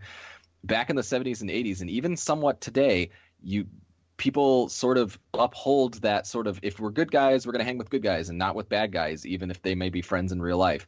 And so that's what Coach does. He never breaks kayfabe. He just, you know, goes with his gimmick the whole time. And I and I, I think that's the whole thing is that he he literally believes all of his stories. Like even if he knows they're not true, he believes they're true. Yeah. and there's enough of a kernel of truth in them that he can say it's true. And it's again, it's kind of a Nathan for you type of thing. What's the bare minimum I can say to still make it true, and he knows it's still true? Or it could be a flip side that he's absolutely correct about everything, and he's an amazing adventurer, and we're just idiots for not believing him. Who knows? I don't know. Very fascinating. I will stop diagnosing people. I know I have a problem with that. All I'm going to say is that I think Sydney has Munchausen's, and I'm going to leave it at that. God. I don't know. So anyway, that pretty much wraps up our uh, coverage of Tocantins. Do you have Oh my- anything? Yeah, I know. Oh my god, it was long. Oh my god, it was long, and oh my god, we're at Russell Hantz. We're at Russell Hantz. Oh, this is a it's a double whammy. We're gonna lose Mike Bloom and we're gonna gain Russell Hantz. It's like it's like the world's worst marriage. Like I lose a daughter, but I gain a son. Whatever. It's horrible. It's a horrible trade-off. Well, let's explain sort of where the Survivor franchise is, is at this point as well. Is that you know Micronesia, huge fan acclaim. Everyone sort of has a, an invigorated passion back into the series, and even though I think we've talked up Tocantins and Gabon the past several months, they did not play terribly well. I will say that overall, I think Tocantins played pretty well to the audience. I think JT was a very popular winner. I think people like Stephen. I think people love to hate Coach and Tyson. I think, you know, the, it, the internet fans that were acclaiming for an old school season, they sort of got it here. But I think that the general acclaim for the show since Micronesia was pretty low. Say what you want to about Russell Hantz. He brought word of mouth back to the show, I would say, after sort of a two season hiatus. Again, make of that what you will. It's a double edged sword in that regard. But the next couple seasons are going to be about Russell, but Russell is going to be. I've heard at least a handful of people say that once they they hadn't watched Survivor for a while, once they heard word of this guy named Russell Hantz, they got back to the show and they've been stuck with it ever since. Yeah, no, I have to say something as a, a small asterisk to that. I hear this a lot. Well, Russell brought the fans back. He brought the ratings back. He brought Survivor back. If you actually look at the ratings, his seasons are lower rated than all the ones around them. There's no truth whatsoever that the ratings came back because of Russell or they were even higher. They actually went down in Russell seasons, and it's very consistent. You can see it in Samoa, you can see it in uh, Heroes versus Villains, and you can see it in uh, the other one, Redemption Island. But in terms of word of mouth, you are absolutely correct that he was all that people were talking about. So it's an interesting thing. He brought in new viewers, but I think he also chased away viewers at the same time. But it really changed the landscape of what the Survivor fan base was for a little while to the point that I literally, like, I'm like, I have to come back out of retirement and start writing about Survivor because the wrong type of people are writing about it all of a sudden. All of a sudden, there's all this stuff about Russell's the greatest thing. This is what Survivor is. He's the next level of player. There was never a good player before Russell. And I'm like, dude, I got to come back and at least try to counter that. There's so many people writing this. It's crazy. So it was a very definite change in the fan base that happened right around there. But I will always say the ratings don't actually go up. You can look at that. The ratings don't go up, but it's not even just word of mouth. It's crossover into mainstream. Yeah, absolutely. Mm-hmm. People know- that never watched Survivor before were coming in all of a sudden. Yeah. Yeah. It's a whole different fan base all of a sudden. And boy, Yeah. did it boil my blood sometimes. But that being said, though, I, I also remember uh, Mario. Correct me if I'm wrong here, but you actually on a rewatch like give a lot of high acclaim to Samoa, don't you? I don't think it's a bad season. In my book, I actually, uh, my book, uh, when it was worth playing for, now available on Amazon. But uh, in my book, I actually listed it as my top, my tenth favorite season at the time, which I have since changed because we've watched historians and I realized Palau is amazing and Exile Island's a lot of fun, so those are much higher than Samoa now. But I don't think it's that bad a season. But admittedly, selfishly, I will say it's got some fun stuff. It's got some quirky stuff, some funny moments. It's better than it gets credit for. But the fact that it ends with Russell in tears not winning absolutely makes me love it. So it's a little selfish that I love it for that reason. But I really don't think it's as bad as its reputation. I think there's some fun stuff in there. It's it's it's a weird season and and I've heard you say this before Mario. It's it's a you know, you're always like look at it from the Galu's perspective. Yeah. Which I agree with. And if you do it's it's a different season. It's so hard to do though. It is. It's tough. You know There's I mean? a lot of stuff behind the scenes. You have to read between the lines. There's a lot of stuff that comes out in interviews or just things the players are saying. You have to kind of notice what they're saying between the lines that changes the way you watch the season, I will say. And we'll get more into that in Samoa. Yeah, we'll we'll we'll get there. And and but this is one where you know I talk about always about how you shouldn't necessarily listen to people's narratives when they come off the show and you know i always feel like there shouldn't be needs for secret scenes and all this sort of stuff you sort of need it for samoa because they edit it so unevenly that they're not i mean I, I you could argue that in any season they're not necessarily giving you the true story but in in in Galu it almost seems like a cover up you know what i Yeah. mean It's I've always said, and I will be saying this endlessly as we do Samoa. All Samoa is is a commercial for heroes versus villains. They love this guy Russell so much. They want to hype him for heroes versus villains. They know he does well in heroes versus villains also. They're just going to use that season as a commercial into the big one, which is heroes versus villains. And I've always argued they kind of throw away that season. They just throw it in the gutter because all they want you to care about is Russell going into their big 20th anniversary show. I also don't want to necessarily spoil everything, but you know, we're a, we're a spoiler podcast, and you know, blah blah blah. But I always love the because because isn't the timing there like? Am I getting this right? Where like they filmed Samoa, and then they filmed Heroes versus Villains, and then you know, as as Heroes versus Villains was winding up filming, like Samoa was airing. Mm-hmm. Yes. This, this is the first time where they start doing the like let's film the two seasons within like a three month period back to back. Right. So when Russell is there at the finale of Samoa, Heroes versus Villains has already happened. Correct. You know, and it's funny when you look back on it because this is maybe just my personal belief and all that sort of stuff, but I get this feeling that like Russell was sitting there at the Samoa uh, finale, knowing that he probably didn't win Heroes versus Villains, and he's like, he "Well, at least I, at least I got this one." Yeah. And then he didn't get this one. You could just see him sink, and it's not just that he sunk because he didn't he didn't win the season, but he's like, "God, I didn't win either of them." Yeah, it's there's so much to say about those seasons. I'm trying not to hold my tongue here, but Yeah. yeah, it's there's it's an interesting again. Sometimes our better podcasts are not the seasons where we love. If we sit here and just love it, it's like, oh, this was great. Then it's not really that interesting to listen to.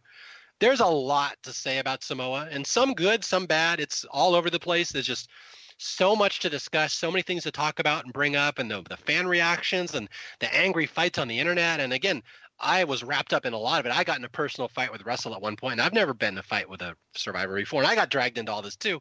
It's just crazy. So there's a there's a lot of just to talk about here. So yeah, I'm trying to hold off, but yeah, we'll we'll get to that when we get to that. Yeah. Why, why don't we end this podcast? Because man, we've been here a while. Mm-hmm.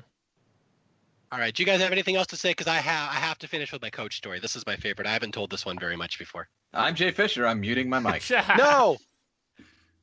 All right, you have to stay. All right, here we go. My coach story.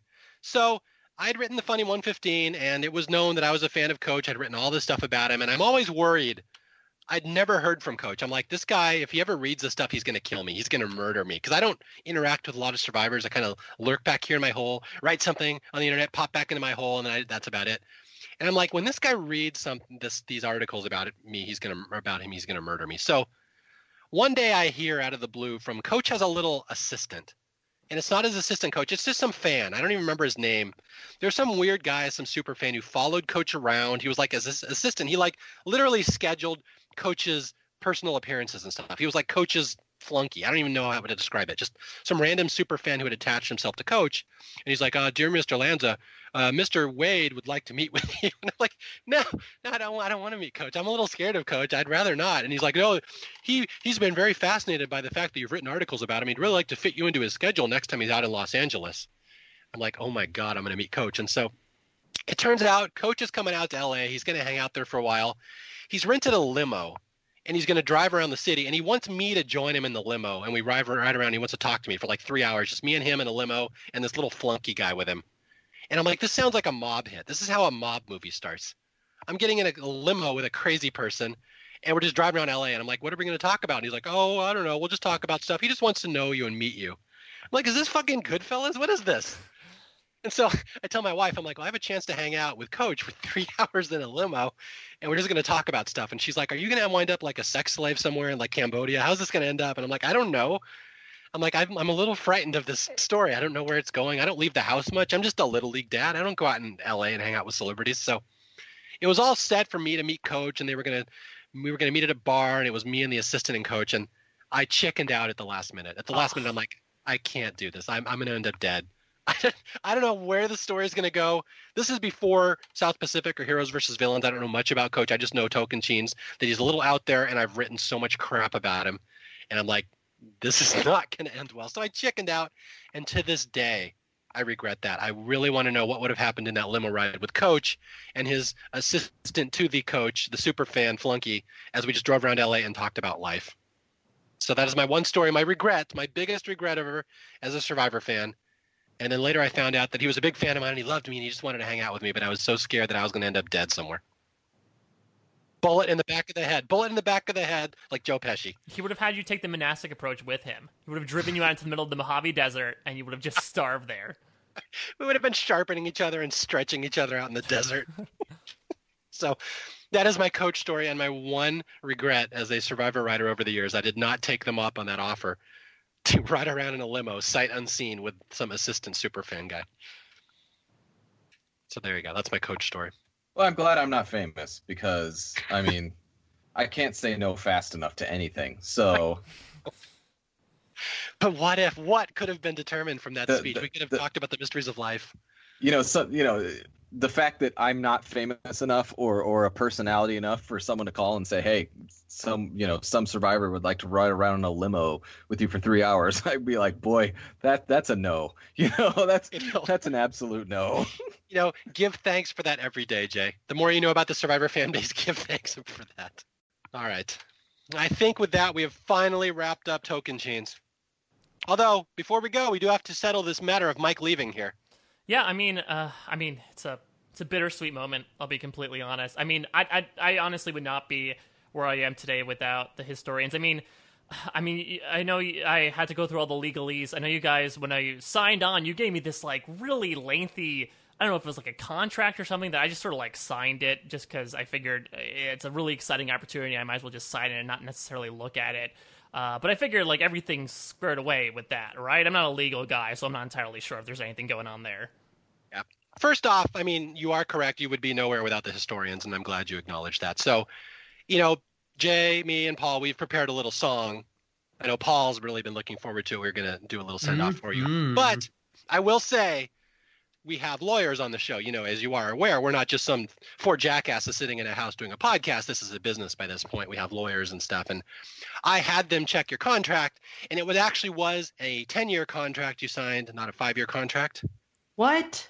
Are you kidding? I'm me? sorry, Paul. Yeah, I, I, I didn't mention that. So, really, Mike, you are legally obligated to still be our friend for a couple more years.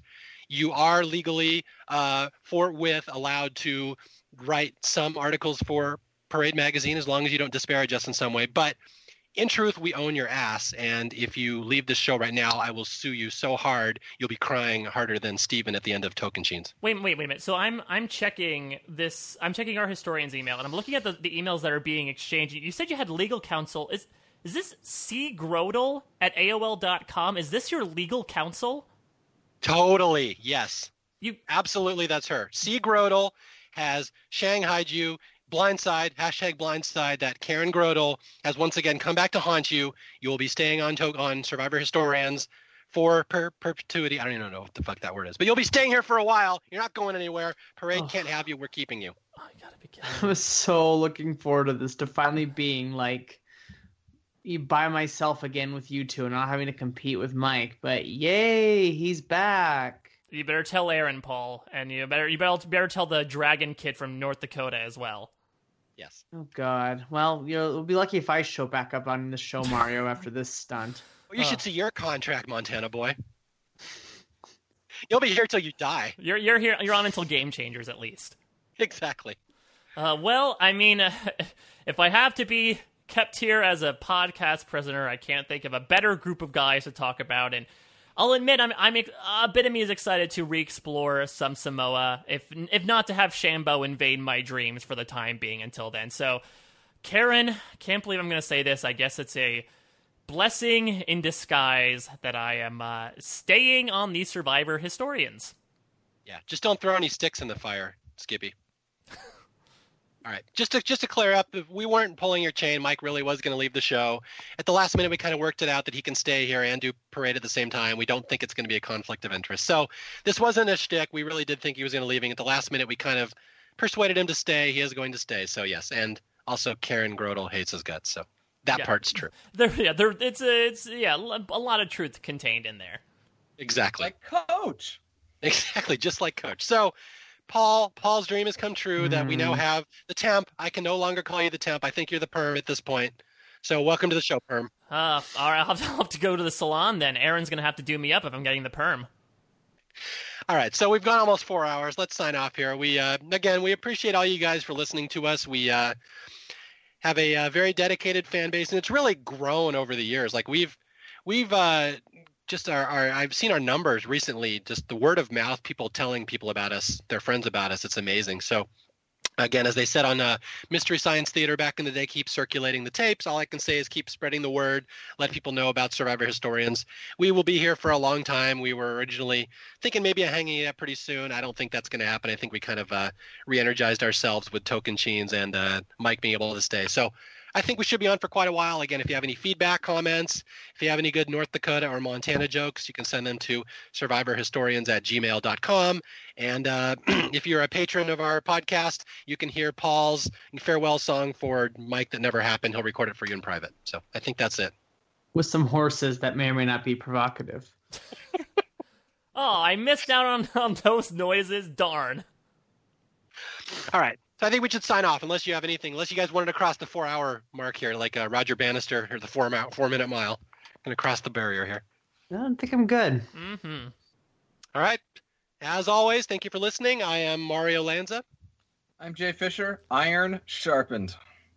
I'm Mike Bloom, and I'm back, baby? Question mark. Uh, I'm Paul Asleson, and I just hope, I hope, I hope, I hope Betsy falls next season. And just as a teaser, I'm really, really trying to see if we can do a coach interview here. We haven't done an interview with any survivor since uh, Chris Daugherty. I have a couple ins with Coach. Maybe I'll get to ask him about the limo story. I don't know if he remembers that, but I'm really hoping we can give you a special uh, episode in between here in Samoa. So, with that, I will talk to you later. Thanks a lot, and we will see you later. Dragon Slayer. Don't hurt your back anymore. Don't.